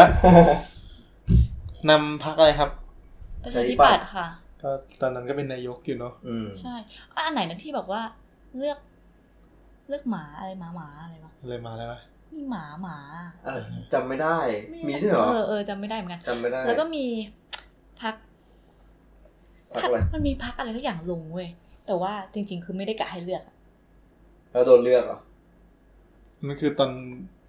ตอนเพื่อไทยได้นะ ไม่แน่ใจเหมือนกัน อันนี้ไม่รู้ แต่เพื่อไทยก็ได้ทุกครั้งว่าที่เลือกตั้งอ่ะ อืมจริงๆมันมันต้องลากยาวต้องทำแบบหลังเรื่องกอดอะรอนอะไรนะ สมชาย อ่า อ่าใช่ ตั้งแต่ อ่า ใครอีกอะ ใช่ สมัครสุนทรเวช อ่า เออช่างมันเอาโฟกัสตรงนี้ก่อนแล้วกัน อ่ะอ่ะอืม เดี๋ยวจะ แล้วก็ลาก ยาว มา ไปกันใหญ่ ลากมาอีกทีคือ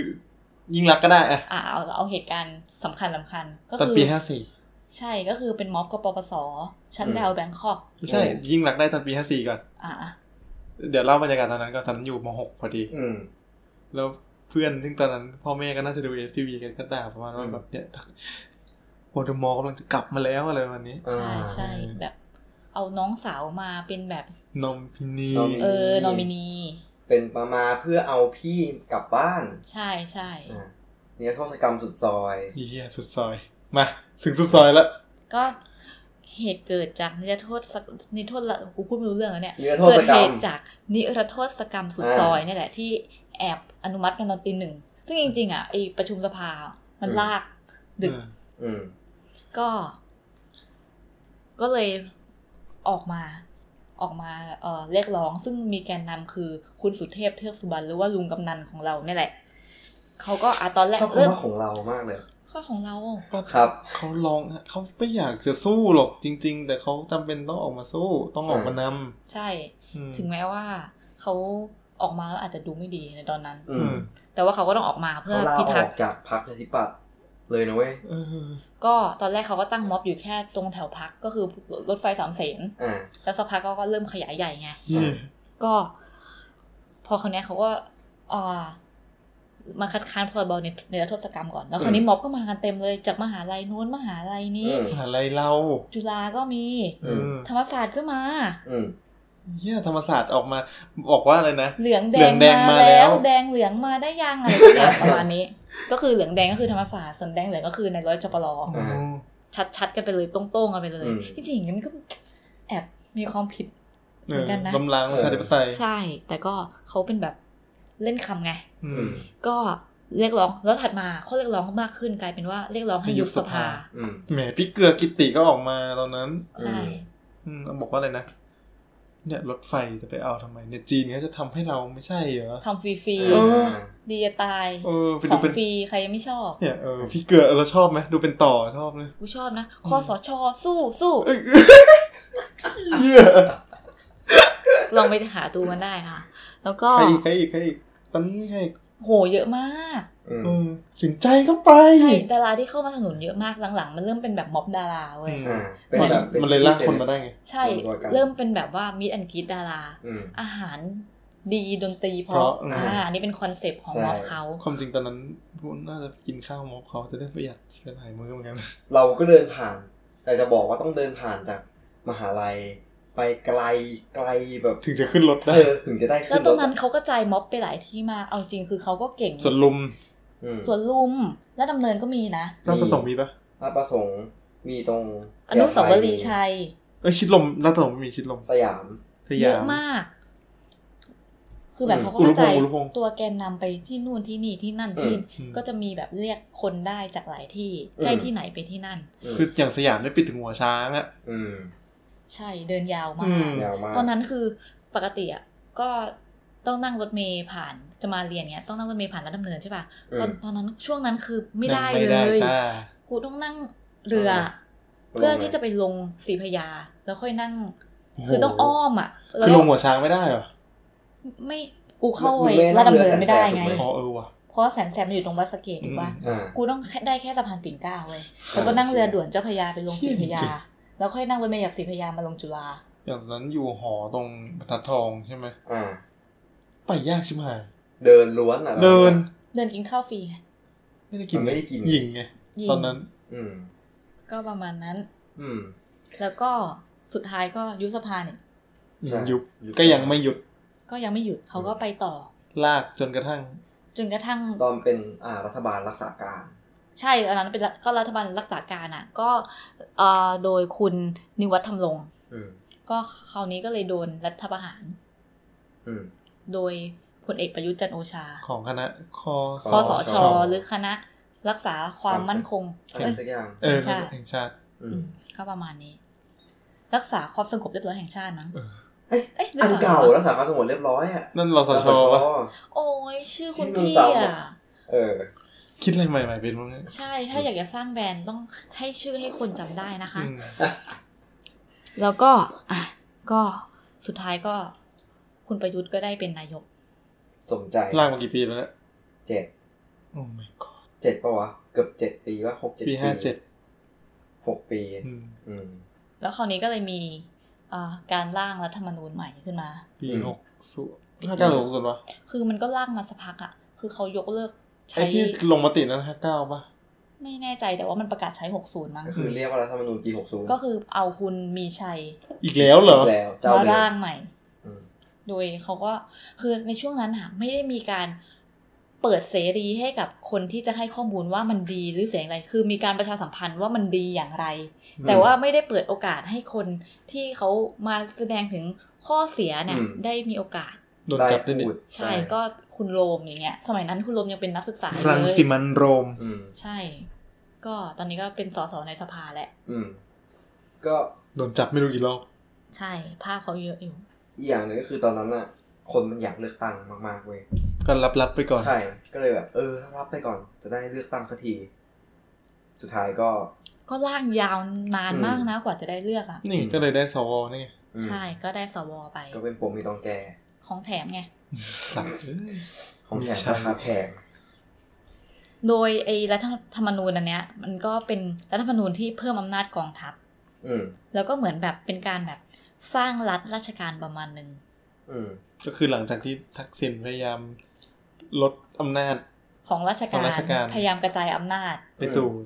จากส่วนกลางไปสู่ท้องถิ่น เออ ก็เริ่มที่จะรวบอำนาจมา ก็ตอนเนี้ยยังไม่มีการเลือกตั้งท้องถิ่นเลย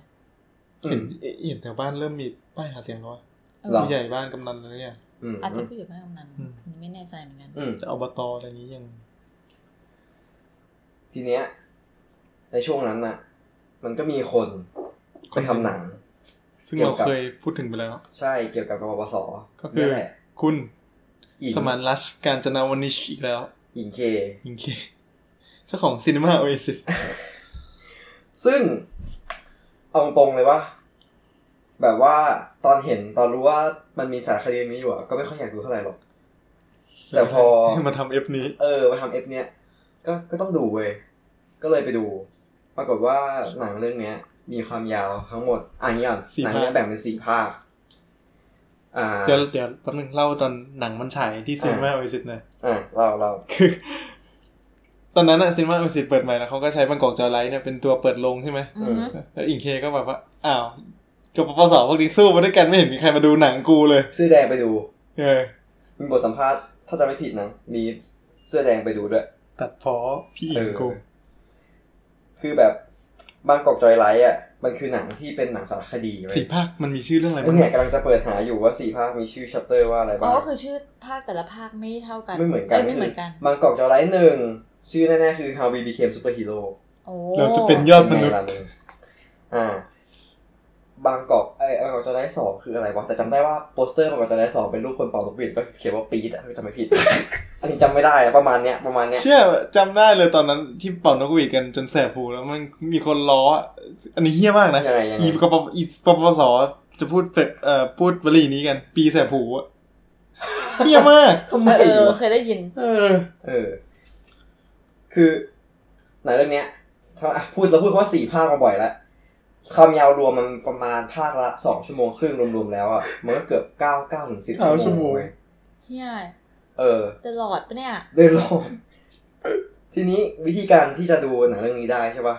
เราก็คือเราก็ต้องเสียตังค์ให้กับ Cinema Oasis ใน Vimeo อืม ภาคละหกสิบบาท หรือถ้าเราจะเหมาดูเรื่องอื่นของเขาก็คือสิบดอลลาร์เอ้ย นี่ 10 ไง ดอลลาร์ปะวะ อันเนี้ย นั่นแหละ ภาค ชื่อ ภาค ภาค หนึ่งเมื่อเราเป็นยอดมนุษย์ อ่า ภาคสอง นี่นี่ภาคสอง ภาคสองอันนี้ใช่ไหม ใช่ปะวะ ไม่ใช่ ใช่ใช่เหรือมั้ง จำไม่ได้ จำได้ว่ามีภาคที่ชื่อเป็นหนึ่งเดียวน่าจะภาคสอง ไม่ใช่ ภาคสองชื่อเอ่อ อ๋อ ชัดดาวแบงคอก อ๋อภาคสองชื่อแบงค์ชาดาแบงคอกภาคสามชื่อเพลงแห่โศก เออ และภาคสี่ชื่อเป็นหนึ่ เป็ ง นห เดี นึ่ ยว งเดียว ทีเนี้ยมันก็ต้องเสียตังค์เรื่องละหกสิบบาทเข้าไปดู ก็คุ้มนะ เออแต่จะบอกว่าดูได้แค่สองภาคเรารู้สึกเหนื่อย แต่ถ้าจะคุ้มกว่าแนะนำพลเมืองจุลิน เออ เราก็แค่เสียตังค์กันคนละแบบเท่านั้นเองคนละเรื่องเท่านั้นเองหนังเรื่องเนี้ย มันเริ่มต้นขึ้นจาก อ่าหญิงเค คือ ตอนแรกเขาบอกว่าเขาตั้งใจจะไปเก็บฟุต เหมือนมาเก็บไว้เป็นบีโลอ่ะ เขาใช้มือถือถ่ายเลยปะ ใช่ เอาเก็บแบบ เอาเอาไว้ เอาไว้เป็นแบบเหมือนเอาไปอินเสิร์ตในหนังเรื่องอื่น ๆ อะไรเงี้ย แต่ เขา ว่า เขาเป็นคนทำสารคดีแล้วเขาต้องเก็บอะไรพวกนี้ตลอดเลย เออ ประมาณนั้นมั้งถ้าจำไม่ผิดนะ แต่ว่าจิสุดท้ายแล้วคือ เออไหนๆก็ไปแล้วก็คือ เดี๋ยว จะทำเป็น เล่าก่อนไหมว่าคุณสมานรัตน์เขาก็เคยขึ้นเวทีกองพลส เออใช่ เขาเป็นคนที่ขึ้นเวทีกับปปสด้วย อืม อืมเพราะฉะนั้นเราก็รู้ทัศนคติทัศนคติทางการเมืองเนาะ อืม สิ่งที่ชอบที่สุดในหนังเรื่องนี้อย่างหนึ่งคือ ก่อนหนังจะเริ่มภาคหนึ่งอ่ะมันมี ลากเลยปะ อ่า มันมีสิ่งที่เหมือนเป็นคำโปรยของหนังภาคหนึ่งว่า หมายว่า การประท้วงปิดกรุงเทพกำลังกลายเป็นประวัติศาสตร์ต้องห้าม และนี่คือบันทึกแห่งวันเวลา เลวร้ายที่สุด และยิ่งใหญ่ที่สุด โดนร้ายยังไงอะ เลวร้ายอาจจะเป็น นี่ แบบ สุดซอยไง เออ เออ คือไม่รู้ว่าพูดในแง่ว่าประท้วงครั้งเนี้ยเลวร้ายหมายถึงในแว่นตาคนอื่นมองเข้ามา แล้วแล้วยิ่งใหญ่ที่สุดในแว่นตาคนกบพศมองไปหรือเปล่า ประท้วงกับสิ่งเลวร้ายที่สุด เออ หรือเปล่า หรือเปล่า อ๋ออ ใช่ไหม เพราะกูเห็นเขาคึกคืนสนุกทุกวันเลยอะกูพาแม่ไปด้วย อย่าเรียกว่ากูพาแม่ให้กูพาไปเออ ไม่ม็อบมันก็สนุกได้ เออ ไม่เขาดูสนุกมากๆเลยก็เลยสงสัยว่าเอ๊ะเรลไลฟ์ของเขาคือมองในมุมไหน ะ นั่นก็ปปสนี่จำได้นะมีลุงจากภาคใต้คนหนึ่งแบบ มาะ เขาบอกว่าเนี่ย คนใต้อะนะมันต้องกินหลากกินหลาย อ่า ไม่เหมือนคนอีสานที่แบบกินแค่ข้าวกับน้ำปลาก็อยู่ได้อยู่แล้วนี่กูแบบประทับใจมากจำได้ ทำไมวะ บอกเขาว่ากินเกลือ ไม่ใช่น้ำปลา คือหนังอ่ะมันเปิดด้วยการชุมนุมปีห้าหกเลยนะเว้ยคือที่สวนลุม เป็นแบบ ตอนนั้นประเด็นคือเรื่องทักษิณกับปูเอย่างเดียวเลย ตอนนั้นสุดซอยยังไม่มา ยังไม่มา อืม ใช่ เป็นเรื่องอ่า แล้วประเด็นที่ใช้อ่ะ แล้วก็สัญลักษณ์ที่ใช้ยังไม่มีนกบีดยังเป็นหน้ากากขาวปมอบหน้ากากขาวอยู่ หน้า ก็ ก็ เป็ เป็น น ม็ ม็ อ อก กซ์ เสื้อหลากสี ซึ่งหน้ากากที่ใช้อ่ะหน้ากากกายฟ็อกมาจากเรื่องวีโพเมเตต้า ซึ่งกายฟ็อกก็เป็นคนที่มีตัวตนอยู่จริงในภาษาอังกฤษ อ่า เป็นคนที่จะก่อปฏิวัติดินปืน อืม อือหือ อืม ซึ่งเป็นปฏิวัติ จะล้มรัฐสภา ใช่ แต่ว่าในบีเวเนต้านำมาใช้มันเป็นแบบเหมือนหน้ากากซูเปอร์ฮีโร่ ของการต่อต้าน อ่าการต่อต้าน รีเบล ก็เลยไม่รู้ว่าตอนที่หยิบสัญลักษณ์เนี้ยมาใช้อ่ะตั้งใจแบบไหน หยิบมาจาก V for Vendetta มั้ง อืม ก็คงก็คงเป็นอย่างนั้นแห แบ ละ บรัฐบาลโกง รัฐบาลเลวอะไรแบบนี้ไง อ่า เราก็เลยต้องออกมาต่อต้าน อื นี่ ม เนาะส่วนประเด็นประเด็นที่แบบเกิดขึ้นในหนัง หรือประเด็นที่เกิดขึ้นในคนในม็อบเนี่ยก็เป็นการถ่ายบรรยากาศต่างๆ แล้วก็มีการแบบด่าเนบด่าตำรวจบ้างตอนนั้น ก็ยังแบบมีการด่าด่าตำรวจอยู่นะว่าทำไมไม่เห็นไม่ดูแลประชาช ช่วน ยนะ ที่มา เป็น ม็อบ ตำรวจ เลย มะเขือเทศตำรวจ ใช่ แตงโมเลยเนี่ย อาหารแตงโมตำรวจมะเขือเทศอะไรอย่างนี้ เออช่วงนั้นเขาเกลียดตำรวจกันนะ ใช่ใช่ช่วงนั้นเกลียดตำรวจมาก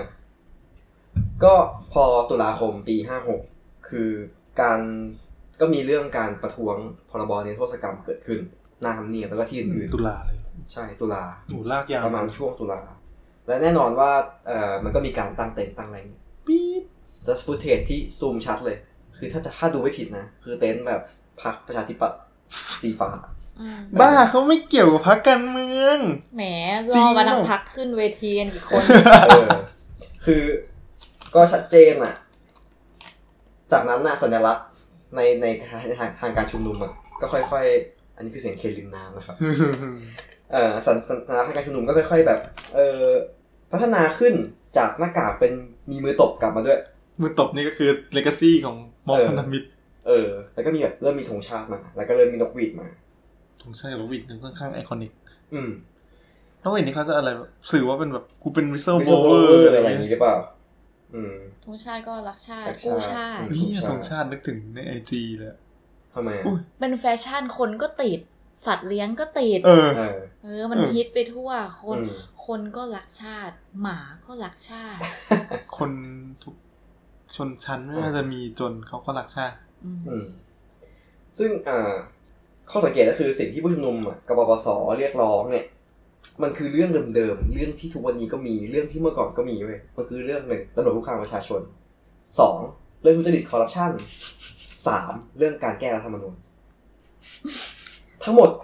แม่งเป็นภาพเดิม ซ้ำมาไม่รู้กี่รอบแล้วเว้ ไม่ ย ว่าจะเป็นฝั่งไหน ใช่ ก็เรียกร้องเรื่องแบบนี้ แต่ว่าจะแก้ในทางไหนดีกว่า เออ ถูกไหม แต่ว่าสิ่งต่างๆในตอนนั้นน่ะ คือแบบสื่ออะเอาตรงๆคือสื่อมันยังไม่ถูกปิดกั้นเลยมากขนาดนั้น ยังมีสื่อเมืองนอกเข้าไปรายงานรายงานสถานการณ์ อืม อ่าม็อบได้อย่างแบบค่อนข้างอิสระเสรี ยี่ ก็ สิบสี่ชั่วโมงก็มี อ่า Blue Sky Channel มึงดูว่าตอนนั้น เดี๋ยวขอถามก่อนถามก่อนว่าในจุฬาครบ ทำไม อาจารย์ไปครบทุกคณะไหมกูว่าน่าจะครบ ผมว่าโครบ ก็ขนาด มันยังมีแบบ อืม ชวนเด็กไปเลย อืม อืม แบบว่ายกเลิกคลาสเพื่อไป มีคะแนน อะไรอย่าง อะไรอย่างงี้ใช่เงี้ยไหม คะแนนไม่รู้อันนี้ไม่ไม่เคยเจอนะ แต่เราไม่เคยเจอ เราไม่ ไม่ เจ มี อ หรอก เราแค่รู้สึกว่า น่าจะ จะต้องไป ยาก นั่งตรวจงานข้างนอก เออ ค่อนข้างเหนื่อยนิดนึง เออ เนี่ย เรื่องแบบเรื่องสิ่งที่ต่างกันก็คือสื่อรายงานชัดเจนมาก เพราะว่าอีกเคก็ถ่ายว่ามีสื่อ นู่นนี่ ต่าง นั่นมา ๆ ใช่ แต่ว่าถ้าเทียบกันนะ ตอนนั้นอะโซเชียลมีเดียมันยังไม่แรงเท่าตอนนี้ทวิตเตอร์มันยังไม่ได้แบบ จริงๆ ทุ ทุ ก ก ค คน น ใช้ เจอ กัน ก็มาแล้ว แต่ว่า ใช่ เมนเทลิตี้ของคนในทวิตเตอร์มันยังไม่ใช่แบบทางนี้ ใช่เหมือนคนละเป็นแบบเหมือนคนละเซ อัน ต นั้น กันเลยอะ อันนั้นเหมือนเอาไว้รับข่าวอะตอนนั้น อืม ไม่มั่นใจว่าเหตุการณ์ไหนนะ มีฟอ อื ร์ ม คุณนพจักรไว้ อืม เออนะเขาก็รายงานเร็ว คือเหมือนกับทวิตเตอร์ตอนนั้นมีไว้ตามตลาดเข้าดอม เหรอ เออกูอะอย่างเดียวเลยตอนนั้น แต่ว่าเนี่ย ปัญหาของเรื่องเดิมๆปัญหาต่างๆมันก็เป็นเรื่องเดิมๆอะแบบใช้หน้าจโดยไม่ชอบอะไรเงี้ยแม่งวนวนวนวนวนอยู่อย่างนี้เว้ยคือวิธีการนำเสนอสารคดีของอิงเคก็อยากจะบอกว่าพักหนึ่งนะ สนุกนะเว้ยเป็นหนังที่ดูไม่เบื่อเท่าไหร่ น่าจะใช้สไตล์เดียวกับคนเมืองจุลินเนี่ยความแซะ แซะคือวิธีการเขาก็คือ ตัดภาพฟุตเทจการชุมนุม สลับกับภาพการอภิปรายในสภา ที่เป็นการอภิปรายที่ไม่ได้เอาฟุตจากทีวีมา แต่เป็น อือฮึ การถ่ายจากทีวีอีกทีนึกออกปะ อือหือเหมือนมุมมองของคน เออมันที่มอง ก็มองคนดูทีวี แล้วใช้เสียงเนี้ยสลับแทรกกันไปกับสิ่งที่พูดบนเวที กับสิ่งที่พูดในในสภาก็จะเป็นสิ่งที่ประชาธิพรรคประชาธิปัตย์อ่าว่าอภิปรายไม่ใช่ไม่ไว้วางใจต่าง ๆ อะไรอย่างนี้ ซ้อนกันซ้อนกันไปเรื่อยก็แซะแซะนายกมีแบบช็อตเด็ดช็อตที่นายกปูเดินมาที่โพเดียมพูดว่านี่ถอยก็ไม่รู้จะถอยไง อะไรอย่างเงี้ย เอ ไอคออนิก นี่ถอย ไอคอนิก ถอยยัง มากไงแล้ว แต่นั้น ค่ะ น่าจะอยู่ภาคสอง ไม่ไม่ใช่นี่ถอย ดิฉันถอย ถอย ฉันไม่รู้ จะ จะถอยยังถไงอยยังไง แล้วค่ะ แล้วขอบคุณขาแล้วก็หันมา thank you ที่ทำอะ เออ แต่คือต้องยอมรับนะว่าประชาธิปัตย์อะเป็นพรรคที่ทำงานฝั่ง ฝ่า ฝ่าย ย ค้า ค้าน น ได้ ได้ ดีมามดีาก ก มากเก่ง มากจนอยากจะให้เป็นฝ่ายค้านตล เอ อด อใช่คือเขาเก่งอ่ะเขารู้ว่าเขาทำอะไรได้ดี นี่ อ่ะ พูดถึงพระประชาธิปัตย์แล้วนึกถึงในหัวชวนวันนี้เลย ที่บอก อ๋อ ว่าเป็นเรื่องส่วนตัว เออ อ่าวันนี้เหตุการณ์ก็คือมีกระแสข่าวเรื่องอ่า พรรคพลังประชารัฐป่ะสสพลังประ ส ชา ส รัฐ ใช่ใช่ สักพักหนึ่งฝ่ายรัฐบาล อ่า ดู ดูรูปโป๊ะ รูปอนาจารย์ ใช่ กา แล้ ร วบอกว่า สภามี มีคนส่งมา ก็เลยจะ อ่า ซูมดูว่าเขาโดนบังคับหรือเปล่าดูสภาพแวดล้อม กูนึกว่ากูก็นึกว่า How to Get Away with Murder ซีซั่นหนึ่งที่แบบ อืม บอกให้ดู Wallpaper สิ ใครถ้าใครดูแล้วจะเก็ตนะ แล้วก็บอกมีคนส่งมาแต่พอซูมดูแล้วมันเป็นหนักขวา อ่า ก็คือเป็นคนส่งไป ใช่ ในหัวชวนว่าไงครับ มันเป็นเรื่องส่วน เป็นเรื่องส่ ตัว วนตัว แต่ว่าทอสอใส่โพเอมไม่ใช่เรื่องส่วนตัว กูนึกถึงตอนที่ในหัวชวนบอกว่า ผมยังไม่ได้รับรายงาน มันก็ยากหน้อย อืม เขา มันก็เป็นวิธีการพูด เป็นคนกลาง อื อืม อืมอ่ะต่อ ครับ อ่ะ ทีนี้การการไอ้ข้อเรียกร้องต่างเนี้ย มันก็นำมาสู่แบบการเดินขบวนต่างๆเว้ย คือ มีการชุมนุมกันหน้าสำนักงานตำรวจแห่งชาติ เพราะว่าเกลียดตำ รวจ บอกให้ตำรวจออกมา ที่ไปถีบป้าย เอ อะ อเฮียไอคอนิกมาก ทุกอย่างคือแบบ เฮ้ย มันร่วมสมัยมากเลยนะเว้ย ดูแล้วแบบภาพมันซ้อนขึ้นมา เออนั่น ทำไม มัน สิ่ สิ่ ง ง ที่กบสทำมันไอคอนิกหมดเลย ใช่นำสู่นำไปสู่การแบบขอกระชับพื้นที่ทำเนียบอะไรอย่างนี้ มีความใช้คำมีการใช้คำรุนแรงเกิดขึ้น มีการบุกสภา มีมีการยุบสภาของนายกปู แล้วก็เป็นรัฐบาลรักษาการ แล้วก็ยังถูกเรียกร้องให้ลาออกอะไร ถอย เงี้ จ ย นไม่รู้จะถอยยังไงนะ อ่า สุดท้ายอ่ะของภาคหนึ่งอ่ะผู้เทนมันก็ไปจบที่แบบ เออขบวนที่เชิญชวนไปชุมนุมวันที่ยี่สิบสองธันวาคือเป็นการชุมนุมใหญ่หนึ่งครั้งของปปสอะไรเงี้ยเพราะว่าตอนนั้นนายกปูยุบสภาแล้วบอกว่าจะมีเลือกตั้งสองกพสองกุมภาปีถัดไปใช่ไหม แต่ว่าสุดท้ายก็แบบเออมีการชุมนุมก่อน คือ เดี๋ยวขอเล่าถึงภาคสองต่อเลยแล้วกัน ภาคสองอ่ะ เอาจะจะบอกตรงๆว่าแบบไม่ค่อยสนุก จนภาคแรก ภาค เอ แรก เนจีกว่า เอเนจีมาก ภาคสองชื่อภาคว่าอะไรนะ อ่า อะไรวะ แบงคอกชัดดาว อ๋อ ชัดดาวแบงคอกอะไรมาเนี่ย ปิด เออ กรุงเทพ ติดกรุงเทพใช่ คือมันเป็นเรื่องเกี่ยวกับอ่าตอนวันที่ยี่สิบสองธันวาเดินขบวนชุมนุมรัฐประสงค์อะไรเงี้ย รีฟอร์ม before election อ่าปฏิรูปก่อนเลือกตั้ง ที่ราชดำเนินปะ ใช่แล้วเดินก็มี ที่เขาเคลมว่ามาเป็นล้าน อ่าแต่ว่าภาพฟุตที่หญิงเคลมาตอนเดินขบวนอ่ะ เดินเยอะจริง เยอะเยอะมากมากแบบ มันมีช่วงหนึ่งที่น่าเบื่อมาก แต่ว่า ก็คนไปเยอะจริงอ่ะ เยอะ ใช่ จริง เขาถ่ายถ่ายบนสะพานลอยอะถ่ายลงมาคนแม่งเดินเดินไปเรื่อยแบบ เยอะ นาน จ เกื ริ อบสิบ ง นาที เยอะมาก อืม เออ ก็ยอม คนเยอะตั้งแต่สะพานปิ่นเกล้าเลย เออ เยอะจริง ๆ อันนั้นยอมรับเลยว่าเยอะ ใช่ไหม มาก เดี๋ยวเรามาดูกันว่าจะเยอะสู้ไหม อืม อยาก คือแบบว่า แต่ว่าภาคสองอ่ะ มันก็เหมือนแบบเหมือนหนังภาคสองทั่วๆไปอ่ะมึง ภาคต่อ ภาคต่ออ่ะ แล้วแบบดูแล้วรู้สึกค่อนข้างน่าเบื่อ วิธีการนำเสนอยังเป็นวิธีการแบบเดิมอยู่ แซ่ คื แบ อบ ตัด เดิม แซะแล้วก็ตัดสลับภาพจาก อืม ในสภากับภาพเอ่อบนเวทีไปเรื่อยๆ แต่ภาคสองอ่ะค่อนข้างจะเห็นบรรยากาศของผู้ชุมนุมแบบเรียวๆเยอะ ปรี๊ด อ่า นกหวีดเนี่ย ภาคสอง มา เยอะ เต็ม กว่าภาคหนึ่งเยอะมาก มาเต็ม ๆ ใช่ว่าภาคหนึ่งแทบจะมีแค่ครึ่งเรื่องหลัง แต่ภาคสองเนี่ย มันยังไม่ได้ ทำ ฟอร์มม็อบขนาดนั้น ใช่ คือบรรยากาศในการชุมนุมอ่ะเอาจริงดูพูดตรงนะดูว่าได้ความรู้นะเว้ยดูแบบได้รู้ว่าเหมือนไต่ไทำลายไปเลยอะ เออ เออค่อนข้างแบบค่อนข้างสื่อชัดเจน สื่อสารชัดเจนแล้วก็เรียว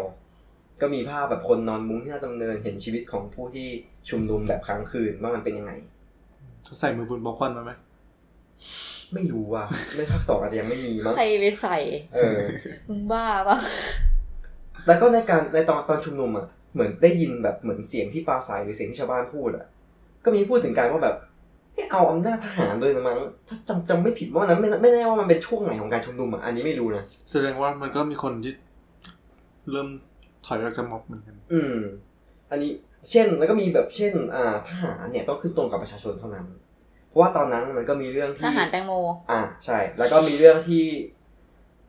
นายกอ่ะคนที่เป็นนายกมันต้องอยู่คู่กับกระทรวง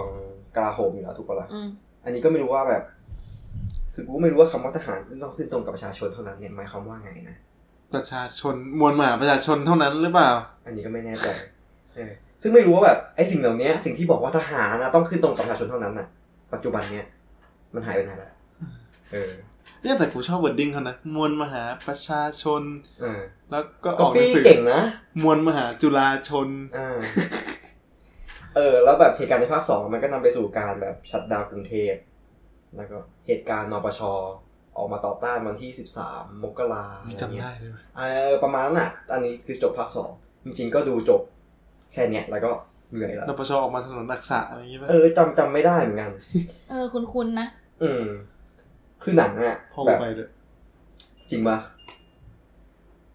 หนังอ่ะเป็นแบบเอ่อบุคคลที่หนึ่งร้อยเปอร์เซ็นแล้วก็ต้องกราบฝีมือ อิงเค มากเก่งมาก เอาแบบดูแบบ เขาเป็นคนทำหนังที่เก่งจริงๆอะ เก่งเก่งเก่งคือน่าเบื่อน้อย แต่ว่าแบบอย่างที่พูดไปแล้วว่าไม่ชอบช่วงที่เป็นมวลชนทำงาน มัน แบบ ซ้ำๆป่ะ เออมันซ้ำๆแล้วก็ไม่รู้ว่าภาคสี่สามกับสี่มันจะเป็นยังไง ว่ามันไม่ได้แสบเท่ากับพลเมืองจุลิงที่ประเด็นมันมาตลอด อืม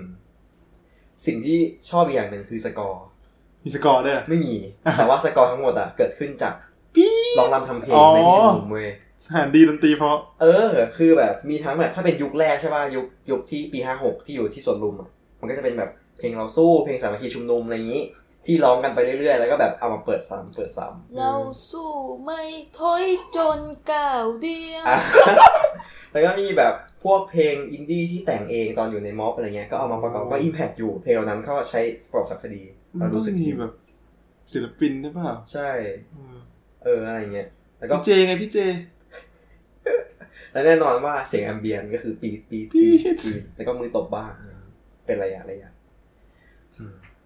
มากกว่าใจไรก็เท่าที่ดูมาก็ ยัง ป ขาด ระมาณ อีกสอง นี้นะ ภาคยังขาดอีกสองภาค เออแต่ขายสัมภาษณ์ไม่ไหวแล้วอะ ให้ไปดูกัน เออไปดูกันเองได้ไหมอะหรือว่าแบบถ้าเขียดดูก็นั่งอ่านสรุปก็ได้ เออ มีคนเขียนอยู่แล้วแหละ หรือว่าจริงๆอ่านบทสัมภาษณ์เขาที่เขาสัมภาษณ์กับเวย์แมกกาซี นจ เออเอริงๆน่า อ ส เนี่ย นใจ ก็เปิ มา ด กนะ อยู่ สัมภาษณ์สัมภาษณ์มันมากเลยนะ เขาเป็นคนกล้าพูด เออ ไม่มีกปปสในโรงภาพยนตร์ มีเพียงประชาชนในบางกอกจอยไลท์ โอ้ เอ my อ god เห็นว่าแบบก็วสถือว่าเป็นม็อบที่ก๊อปปี้เก่งนะแบบหมายถึงว่าก๊อปก๊อปปี้ไรติ้งนะไม่ใช่หมายถึงก๊อปปี้แบบก๊อปอะ เออ เออ คิดโค้ดคิดอะไรอะค่อนข้างไอคอนิก เป็นม็อบปัญญาชนหรือเปล่า เออ เป็นปัญญาชนชั้นกลางนี้ เป็นม็อบคนมีความรู้ไง อืม ก็เลยมีสิทธิ์มีเสียง ใช่ เอาอะไรมาวัดว่า เป็นม็อบคนมีความรู้ เอ้าก็คณาจารย์มหาลัย ไม่มีคนรู้ได้ไง ความรู้ในนิยามของใคร อ่ะ โอเค เรามาปิดการชุมนุมของกปปส ด้วยการเป่ารถบี ปี๊ด ปี๊ด อันนี้ก็คือหนังในยุคโพสต์รัฐประหาร ก็คือยุคปัจจุบัน ก็คือถึงตอนเนี้ย เออ โมเดิร์นเดย์ อ่า เรื่องแรกเรื่องอะไร สแนปสิครับ อืม เพราะว่าเป็นหนังที่เล่าถึงรัฐประหารปี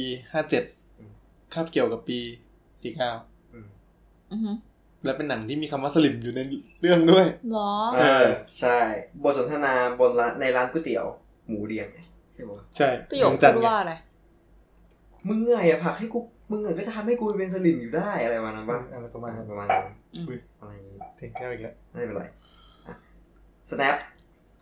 เล่น ทำ เกี่ โด ยวกัยบของเดชจตุรัสรัศมี คือจะพูดชื่อนี้ไปเรื่อย ออกฉายในปี 58 ๆอืม ประมาณนั้น ก็หลังจากรัฐประหารปี 57 1 ปี อืม โหเร็วมากเลยนะ ถ้า คงดิ พูดถึงแบบว่ามีความแบบพูดถึงอะ อืม ถือว่าทำอะไรออกมาเร็วอะ อืม ก็คงเดชกว่าเขียนบทตั้งแต่หลังรัฐประหารเลยอะ อืม เหมือนพอรับอาหารปุ๊บไอเดียแม่งมาเลย นางเอกคือ อิง วลันทรเปานิน อืม รับบทเป็นพึ่ง พึ่ง พระเอกคือ เอ่อ โทนี่ลักแก่น รับบทเป็น ชื่ออะไรวะ บอย บอยเออ บอยกับพึ่ง พึ่งอ่ะ เป็นลูกทหาร อ่า ที่แบบพ่ออ่ะ คือเมื่อก่อนอ่ะ อยู่เมืองจันทน์เนาะ แต่ว่า จันทร์แต่ว่า พ่อ ต้อง อะ ย้าย ย้ายไปกรุงเท เข้า พ กรุงเทพ เพราะว่ารัฐ เป็น ใน ลูก ปี พระเจ้าตาก 49 ปะเนี่ย ไม่ใช่ ฮะ ลูกพระเจ้าตาก พระเจ้า อ๋อ ตาก เมืองจัเมืองจันนทน์ไงทน์ แล้วก็ ไม่ใช่เหรอ ย้ายไปอยู่กรุงเทพไง ไม่พระเจ้าตากตีเมืองจันทร์ ตีเมืองจันทน์พระเจ้าตาก เอาก็ต้องก็ไปอยู่เมืองก็ไปเมืองจันทน์ไง อ๋อ แต่อันนี้ย้ายย้ายออกจากเมืองจันทน์ไปอยู่กรุงเทพ ไปเข้าตีเมืองจันทร์ นั่นนั่นนะแอบอ่ะเดี๋ยวนะอ๋อแล้วไงต่อ โอเค บอยก็เป็นเด็ก อ่า เด็กเด็กเมืองจันทน์ อืม แล้วก็ย้ายไปทำงานที่กรุงเทพ เป็นช่างภาพอิสระ ไปเจอกัน หลังจากไม่เจอกันนานไปเจอกันครั้งแรกในกรุงเทพไหม อืมไปเจอกันที่คาเฟ่ ตอนนั้นอ่ะ บอยไปถ่ายรูปพรีเวดดิ้งให้กับลูกค้าคนหนึ่ง แล้วดันไปถ่ายใน พึ่ คาง ก็ เฟ่ พึ่งก็กำลังถ่ายรูปเค้กลงไอจี เออ เป็นแบบยุคไอจีรุ่งเรืองแล้วนะ อ่ะก็คือยุคปัจจุบัน อืมปัจจุบัน ก็คือตอนนั้นน่ะเพึ่งก็อยู่กับแฟนแล้วก็แบบ เออ แฟนก็ทักว่า เออรู้จักเหรอ คนนี้คุ้นๆอะไร รับบ เงี้ ท ย โดยคุณกฤษณะพันเพ็ง อืม เป็นทหาร ซึ่งแฟนพึ่งอ่ะ เออ ก็เป็นทหาร ชื่ออะไรวะชื่อเรื่อง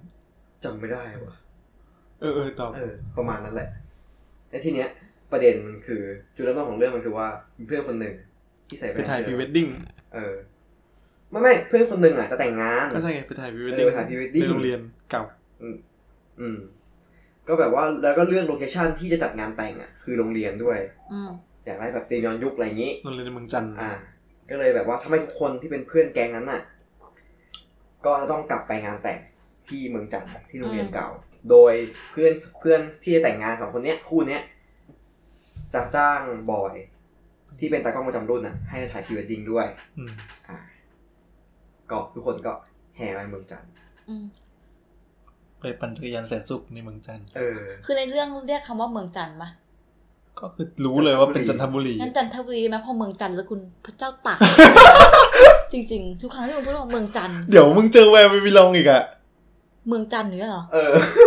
my เดี๋ยวกู god เรียงเลยนะอันเนี้ยของจริงนะ อ่ะเอาเมืองจันทร์ก็เมืองจันทร์มา จันทบุรีก็ได้อ่ะคือคำว่าไซอ่ะอ่ะพอ พยางค์มันน้อยกว่า ไป มึง ที่จันทบุรีอ่ะพอถึงจันทบุรีทุกคนก็จะนัดกันไปรวมตัวกันที่ เป็นนัด มึงจ้องจับผิดกูว่ากูจะพูดคำว่าเมืองจันทร์อ่ะ ไม่ใช่กูกำลังคิดอยู่ว่ากูจะใช้คำอะไรแทนคำว่าจันทบุรีแทน จังหวัดจั จั น น ทร์ เรียกว่าจัน จันทร์นะ เออ ไปจันอ่ะได้ละ อ่า พยางค์เดียว อ่ะพอไปทุกคนไปถึงจันปุ๊บอ่ะก็ไปนัดเจอที่ร้านก๋วยเตี๋ยวเหมือนเดิม บรรทุกหม้อข้าว เนสยอ่ะฮะไม่ ใช่ หยุด ให้กูหลุดจากพระเจ้าตาก ก็คุยกับเขาเรื่องอะไร อ่ะต่อ โอเคก็พอไปนัดก็ไปนัดเจอกันที่ร้านก๋วยเตี๋ยวก็กินก๋วยเตี๋ยวกัน แล้วบอยก็โดนแซวว่าเป็นแบบฮิปสเตอร์อะไรอย่างนี้ แล้วในที่นั้นแหละที่ร้านก๋วยเตี๋ยวนั้นแหละก็เป็นที่ที่คำว่าสลิมอะเกิดขึ้นในนั้น ไม่น่าจะมีหนังเรื่องไหนเคยใช้คำนี้มาก่อน อืม อืม แบบมาว่าเอ้ยมึงอย่าทำให้กูเป็นสลิมนี่ตอนนั้นคือเหมือนกับการเป็นสลิมหรือว่า การที่เคยไปร่วมม็อบกับปปสอะไรอย่าง ไม่ เงี้ย เท่แล้ว อ่ะไม่ใช่เทรนด์ อืม ต่อไปละหรือว่าเป็นสิ่งที่เลคคอกไนท์แล้วว่ามันตอนนั้นมันคือโอ้ไม่เอาอะไรอย่างเงี้ย อืม อืมจะเรียกว่าไม่ถูกต้องก็ไม่ได้เพราะเราไม่ได้รู้เป็นความคำถูกต้องของใคร ไม่นิยมแล้ว อืม ดีกว่า ทีนี้ปัญหา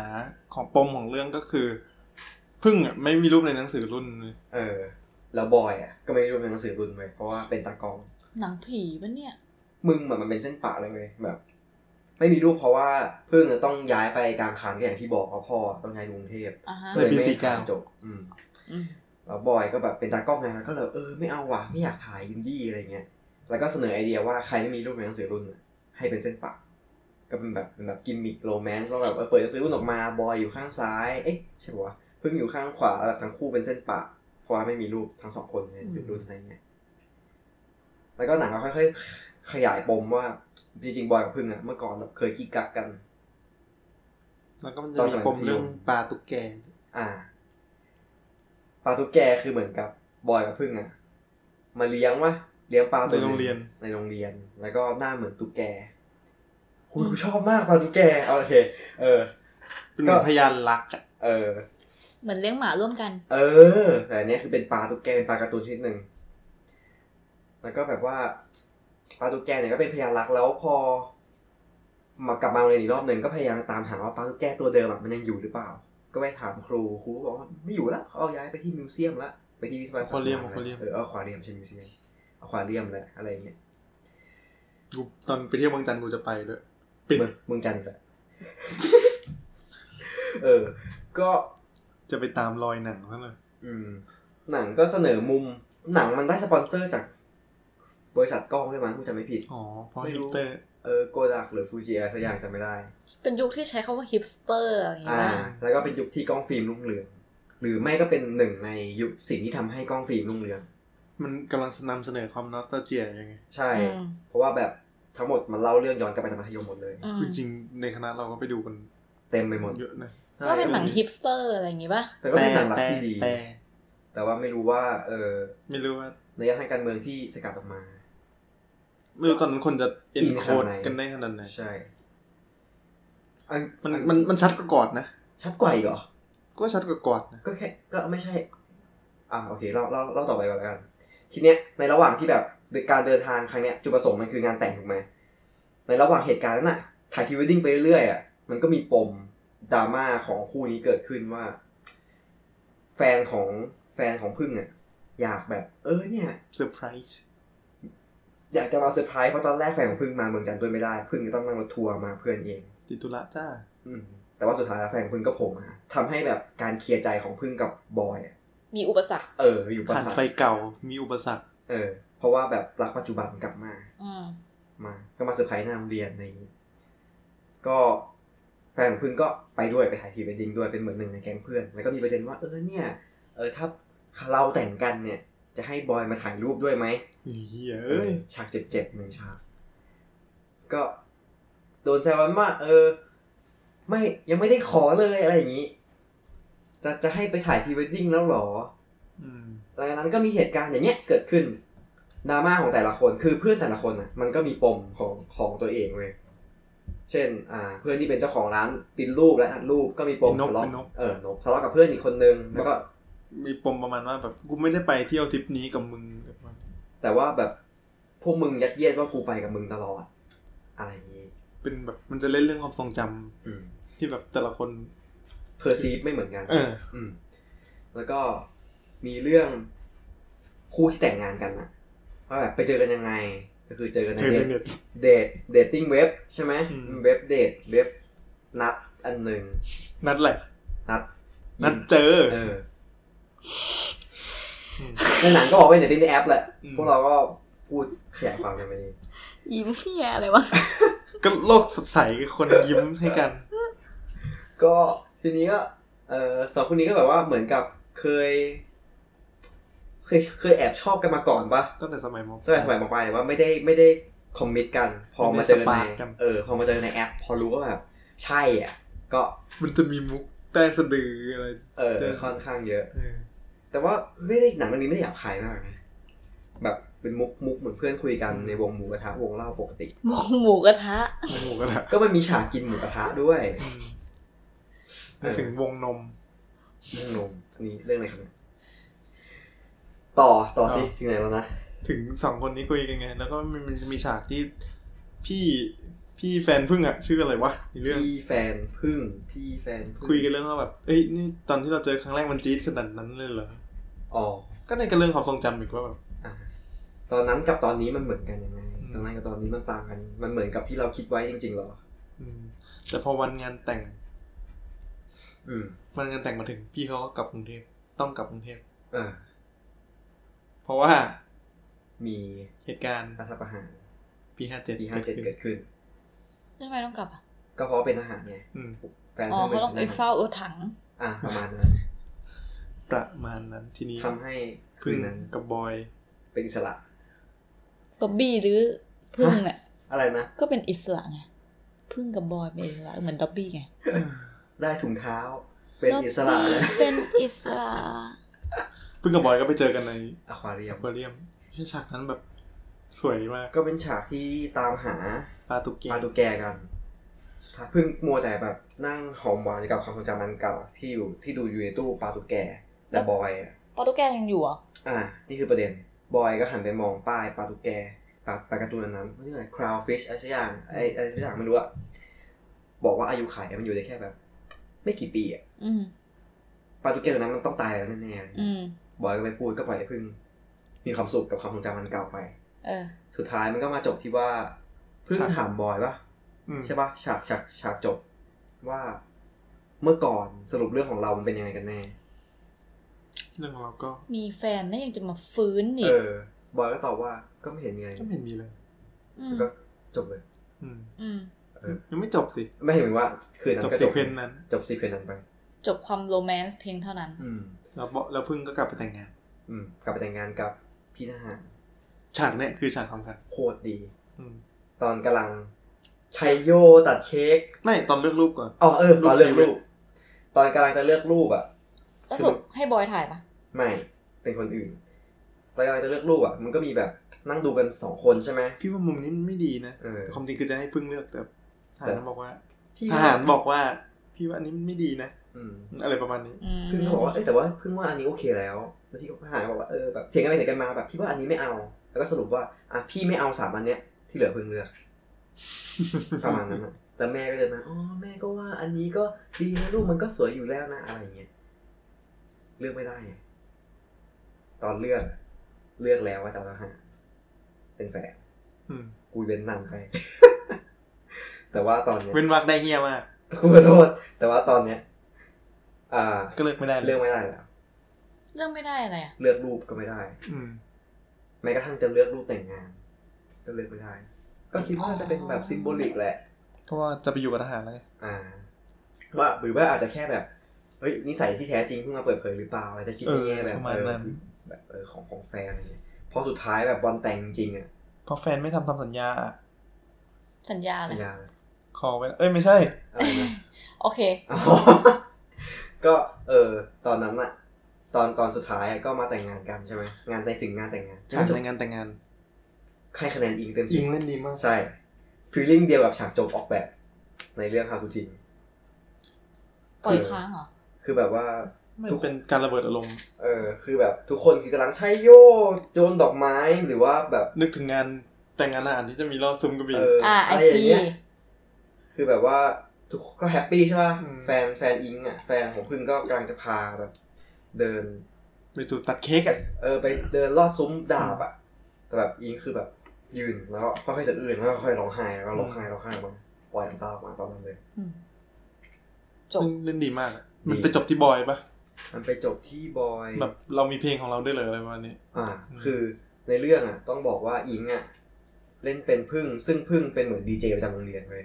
แล้วสมัยตอนมัธยมอ่ะ มันจะเหมือนคู่ไหนกิ๊กกันอ่ะ คู่นั้นก็จะรู้ว่า เพลงเนี้ยคือเพลงที่เราชอบเพลงเดียวกันเหมือนส่งให้กันในวัยมัธยม อืม ถ้าเพลงนั้นเปิดถูกเปิดขึ้นมาตอนพักเที่ยงก็จะเอ้ยรู้นะว่าเนี่ยคือเพลงของเรา อืม แล้วบอยก็ พูดกับแฟนเก่า เออ เอ้ยแฟนปัจจุบัน ปัจ สิ จุบัน ว่าเอ้ยเนี่ย เราตอนเราตอนเรียนเราเคยมีเพลงของเราด้วยเหรอเอ้ยเรามีเพลงของเราไหมปะ อืม ตอนนั้นคือยังไงนะ ประมาณว่าแบบมึงจะเฮี้ยอะไรกันมาก เออคือจะอะไรนักหนา เออ ไม่ไม่มีบ้างอะไรเงี้ย ซึ่งหนังอะคิดว่านะ ในความเป็นหนังดราม่าค่อนข้างทำได้ดี เพราะว่าจริงๆเราบอยก็ไม่ได้มีแค่เส้นเรื่องของแต่การเป็นแฟน มี อิง เส้น เพี เรื่ ย อง ง เดี พ่ ย อ ว ด้วย ใช่มีเส้นเส้นเรื่องเรื่องพ่อด้วยว่า ถ้าวันนั้น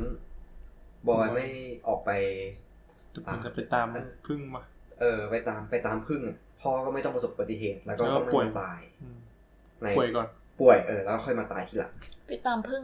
คือเหมือนกับตอนที่พึ่งรัฐประหารสี่เก้าเอ้ยยึดบ้านของพึ่ง แกเลยจะไปกรุงเทพ สี่เก้าเลยไปกรุงเทพ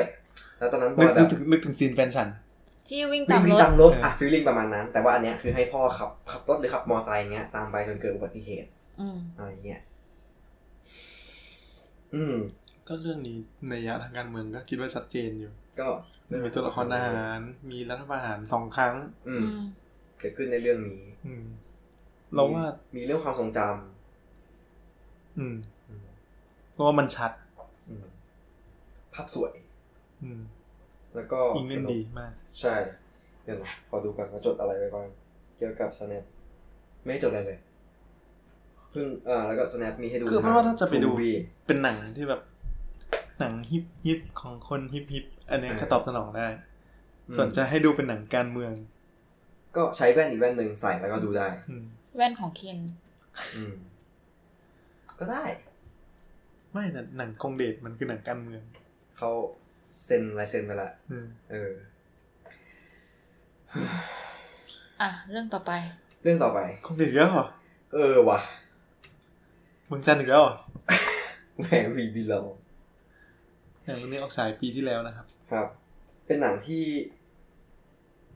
ทำโดยเขาเรียกว่าอะไรนะ BNK มันเป็น BNK movie หรือ BNK อะไรเลยสักอย่างว่ะ น่าจะปะเพราะ ตอนนี้ นักแสดงนำสองคน ก็คือเจนิสกับมิวสิก อือหือ เป็น BNK รุ่นหนึ่งชนิดเล่นหนังตั้งแต่แรกแล้ว ตอนนี้รับบทนางช็อตแล้วนะเจนิส ทำไมอ่ะ ช็อตเก่งไง อ๋อเหรอ เออ ไม่ได้ เออ ตามเลยอะแต่เขาแกรดมาแล้วปะ แก แกันเปล่า ไม่รู้เหมือน ไม่ไม่รู้แน่ใจ ไม่รู้ไม่ใช่โอตา เออ ไม่เราไม่ค่อยได้ตามเหมือนกัน คือตามแต่งานแสดง อืม เดี๋ยวดูก่อนเช็ค เจ ก่ นิ อน ดเล่น ดี๋ เรื่ ยวอง ผิด แรกเรื่องอะไรนะ แปดวันแปลกคนครับ อืมตอนนั้นอายุสิบ เจ็ด เจ็ดเหรอ อืมน่าจะ เจ็ดขวบเออ ก็คือมีมีฝีมืออ่ะ อืมน้องได้ชิงสุวรรณหงส์ตั้งแต่ตอนนั้นอะ อืม อืม แล้วถ้าปีนี้สุพรรณหงส์ยอมจัดน้องก็ได้ชิงอีกรอบแล้ว เออ มีคนที่ชื่อเหมือนเจนนิด แต่ว่าไม่ใช่เจนนิดปะ ฮะ คนนั้นแหละเป็นคนแกรดแต่ไม่ใช่เจนนิด อ๋อเหรอ อืม เหรอ มีคนชื่อเหมือนเจนิสด้วย ชื่อแบบอ่ะประมาณ เจ เนี้ย เจเจ เอออารมณ์ประมาณเนี้ย ซัติงอะไม่รู้แฮะ อ่ะต่อ อ่า ไม่ค่อยมีความรู้อะไรโอเค เรื่องนี้ก็เล่าถึงจังหวัดจันทบุรีอีกแล้ว อืม ต่อจากมันเป็นภาคต่อ ของ จักรวาลจันท จั วี กรวาลจันทบุรี เหี้ยเหมือนเป็นจักรวาลนครสวรรค์เลย อืม เอออั นเดียวกัน อืม แต่คิดว่ามันก็มีนัยยะสำคัญอยู่หรือเปล่าที่เลือกจะใช้จันทบุรีเพราะว่า snap อย่าง snap อะจันทบุรีใน snap มันคืออดีต อือหือ อันแสนหอม ความ ห ห วาว าน น แต่รีวิวลองอะ มันเป็นเมืองที่ไม่น่าอยู่เลย เออทั้งๆที่ภาพสวยมากเลยนะ อืม แบบถ่ายออกมาได้สวยมาก คนละฟิลกันเลย ใช่ แต่ว่าความรู้สึกของตัวละครที่ปั้นออกมาทำให้จันทบุรีกลายเป็นเมืองที่ไม่น่าอยู่ กูอยากจะหนีจากเมืองนี้ เออ แต่ในขณะที่ snap คือกูอยากจะกลับไปเมืองนี้ อือหือ อืม Where we belong เราถึงสู้ สู้ รับบทโดย เจนิส โอมาเซอร์ อืม แล้วก็ เบล เพื่อนชื่อเบล รับบทโดยน้องมิวสิก มิวสิก เพรวาสุธรรมพงศ์ ซึ่งมิส่วน วสิก สู้เนี่ยเป็นลูกของพ่อ ซึ่งไม่รู้พ่อชื่ออะไร แต่พ่อรับบทโดย จำชื่อไม่ได้ แต่เทพ จอห์นศักดิ์รัตนนิสัย โค อื ตร ม เท จ พ อห์นค่ะ อืม ถ้าคุณได้ยิน พี่กินหมูกับหมูแฮ ม สมัยก่อนเออ เออต่อ ซึ่งแบบ คือจำไม่ได้เลยนะจำไม่ได้ว่าเป็นขจรศักดิ์อะตอนดูรอบแรก เหรอ เล่นดีชิบหาย ใช่เขาเก่งาก จำไม่ได้อะ ทั้งเรื่องพูดอยู่ไม่กี่ประโยคเองมั้ง อืม แต่ว่ารู้สึกว่าแบบเอออิมแพกมาก เอาเป็นว่าปะปมของซูคือได้ทุนจะไปเรียนที่ฟินแลนด์ อืม ทีเนี้ยต้องรอให้พ่อเซ็น พ่อไม่ยอมเซ็นเพราะไม่อยากให้ไป มันมีประโยคคีย์เริ่มต้นของการสัมภาษณ์คือเรื่องเนี้ยเมื่อกี้เนาะที่เราพูดถึงเรื่องการสัมภาษณ์ในต่างประเทศ อืม ก็คือเรื่องนี้ เรื่องเนี้ย แวร์ ก็คือ เรื่อง ที่สัมภาษณ์ในต่างประเทศเหมือนกันครูมันถามว่า เออ ให้ตอบครูครูฝรั่งเนาะครูภาษาอังกฤษเป็นคนเยอรมันให้ตอบคำถามว่าหน่อยว่าแบบ เออ เนี่ยทำไมถึงเลือกไปฟินแลนด์เออไอซูก็ตอบว่า เออหนูก็ไม่รู้เหมือนกันหนูแค่อยากไปจากที่นี่ อื อือ ม หือ อ่าครูก็บอกว่าแบบ เฮ้ย คุณตอบอย่างนี้ไม่ได้ตอบอย่างนี้เดี๋ยวก็ไม่ผ่านสิ อืม ไม่ผ่านสัมภาษณ์หรอก ซูก็บอกว่า ครูก็บอกว่า so you want me to be myself but don't say everything I think คืออ ม ถ้าอยากให้กูเป็นตัวเอง อยาก แต่ พูด ให้ แต่ไม่อยากให้ไม่ได้อยากให้พูดทุกสิ่งที่คิด เอออ ม แล้วมันจะเป็นตัวเองได้ยังไง อือหือ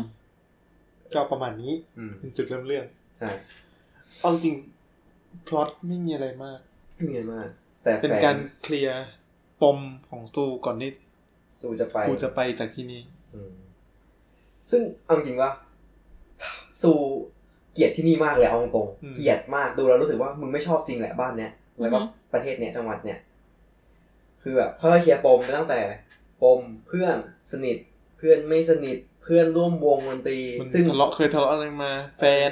แฟนหรือไม่ใช่แฟน เออแย่งผู้ เป็นแฟ ชาย นหรือยังวะ ไม่รู้ด้วย อืมเป็นว่าเป็นคนที่กำลังจะเริ่มต้นความสัมพันธ์กัน เออ แล้วก็ไม่รู้ว่าทะเลาะอะไรกันด้วยซ้ำบางในบางปม อืม สุดท้ายก็แบบก็เคลียร์ปมไปเรื่อยๆ จบสวยบ้าง จบไม่สวยบ้าง แต่ปมที่ใหญ่ที่สุดของซูอะ ก็คือพ่อ คือก็คือพ่อแล้วก็เรื่องที่บ้าน อืม คือในหนังเนี่ยในระหว่างทางมันจะชอบมันจะชอบแบบทำเหตุทำให้เหมือนแบบซูชอบมองคนในที่สาธารณะคนคนหนึ่งตลอดเวลา ซึ่งแบบเวลาเดินตลาดนะซูก็จะหันไปมองคนคนเนี้ยหรือว่าเวลาแบบขับรถผ่านซูก็จะหันไปมองคนคนเนี้ยอยู่ตลอด ซึ่งแบบไม่รู้ว่าเป็นใคร แต่คนคนเนี้ยมันมาเฉลยตอนหลังในเรื่องปมของพ่อ เออว่าอ๋อปมของพ่อมันคือพ่ออะอยากให้ซูอะสืบทอดกิจการร้านก๋วยเตี๋ยว หมูเลียง หมูเรียง ก๋วยเตี๋ยวเมืองจันทร์เมืองจันทร์อีกแล้ว เออ ซึ่งซูอะเป็นคนทำก๋วยเตี๋ยวมาตั้งแต่ตอนแม่ตาย อืม แบบทำร้านก๋วยเตี๋ยวก่อนไปเรียน แม่นี่เล่นด้วย โบหรือจอยวะ ไม่รู้ สักคนหนึ่งอะ เออ ในโบจอย ใน อะ โบจอย เออแต่ว่าไม่ค่อยเห็นหน้าเท่าไหร่ไว้ผมยาว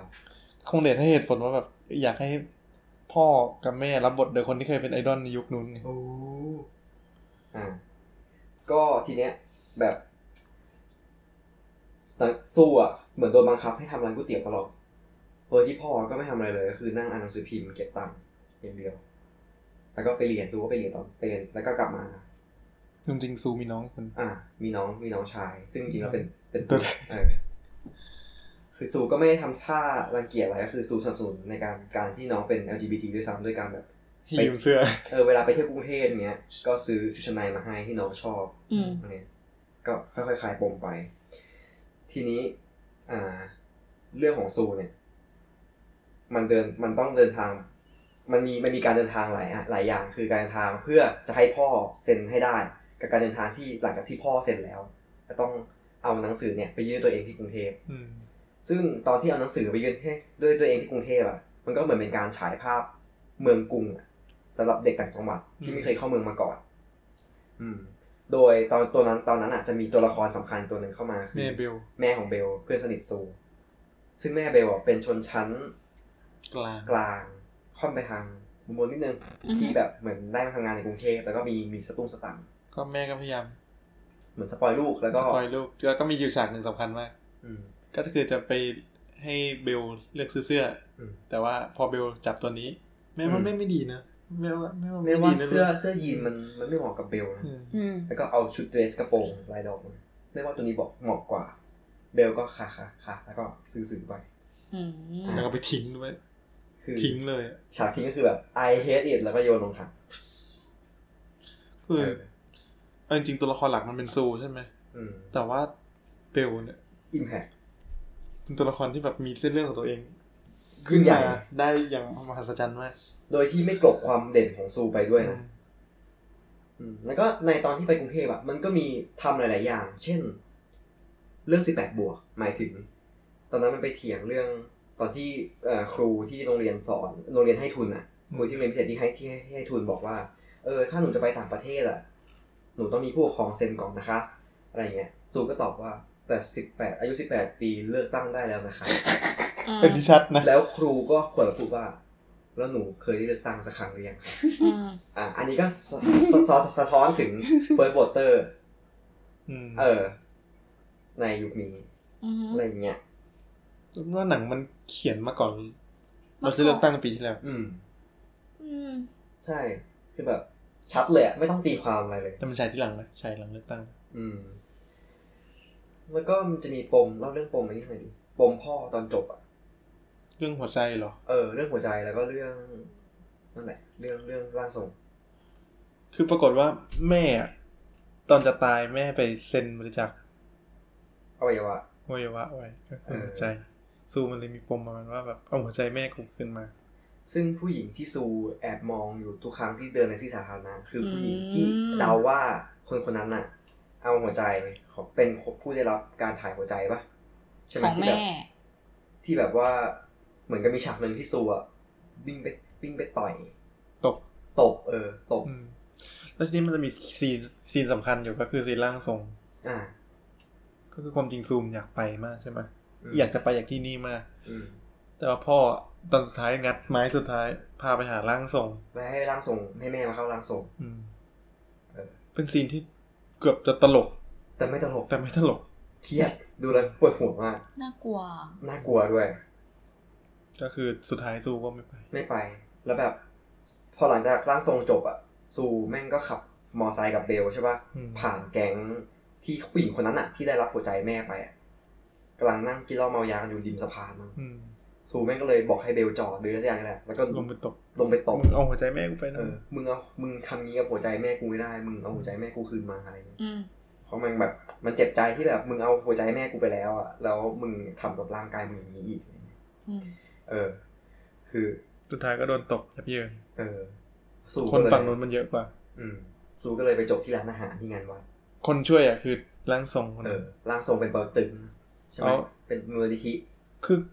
หลังไอไอตอนไปเจอร่างทรงตอนแรกอ่ะ อืม ร่างทรงพูดประมันว่าเนี่ยไม่มาช่วยทำให้บ้านเราดีขึ้นไม่ดีกว่าเหรอ อืม อะไรประมาณนี้ อ่า เป็นคำพูดที่พูดในเนมของในนามของแม่ อ่า แบบเรามาช่วยทำให้ เอออะไรเราไม่ต้องไปก็ได้นะ อยู่ที่นี่ช่วยกันทำให้บ้านเมืองเนี้ย ดีขึ้นดีกว่าบ้านเราเนี่ยดีขึ้นดีกว่าไม่ใช่บ้านเมืองบ้านกูนะเออ สรุป สรุปก็คือร่างทรงแม่งพอไปช่วยซูมาร่างทรงก็บอกว่า มันโกหกทั้งนั้ ที่ น กูไปกูโกหกพูดตรงๆเลย มันไม่ดีขึ้นหรอก อืมนางสมก็นางเครียดที่โกหกเด็ก อืม เราสู้ก็เลยแบบ เครียด ขึ้นชิงชาสวรรค์เอ้ย ขึ้ ไม่ น ใช่ ไป ดิ ปลาหมึก ปลาหมึก ขึ้นปลาหมึกไปนั่งร้องไห้ เป็นซีนที่การแสดงของเจน โอ้โหเฉียบขาดมากนั่งร้องไห้บนปลาหมึกที่เวียงเวียงเวียงเวียงในงานบัตรเราจบเลย ยังไม่จบ นั่นหมายถึงว่าจบฉากนั้น อ่า อืมตอนจบเดี๋ยวนะ ตอนจบมันคือ ซูก็หายไป ซูหายไปจาก หมู่บ้าน จันท นี้ บุรีใช่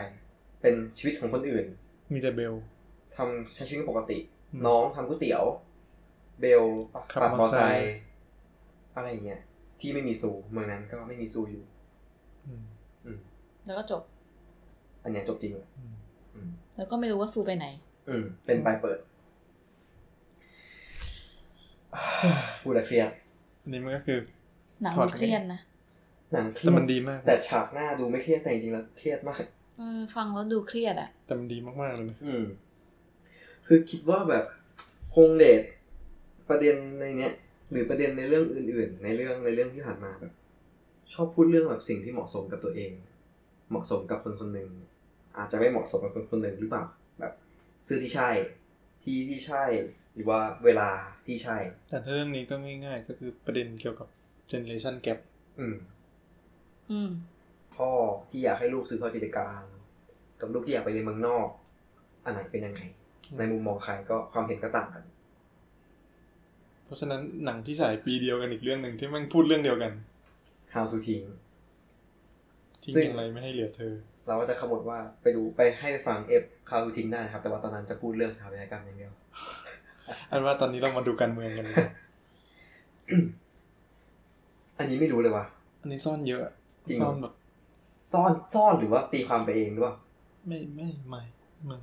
เอาจริงๆในชั้นแรกอ่ะ เออ ก็เป็นเรื่องของแม่ที่ทะเลาะกับลูกในการรีโนเวทบ้านใช่ไหม อือหือ อืม อืม ก็ อ่านั่ นั่นแหละ อ่ะ เออแม่ก็ อยากจะเก็บ อยา ข ก อง จะเก็บไว้ อ่า อืม ลูกไม่เอาอ่ะ ไม่เอาแล้ว จะทิ้งให้ แม่ง หมด ให้หมดเลย อืม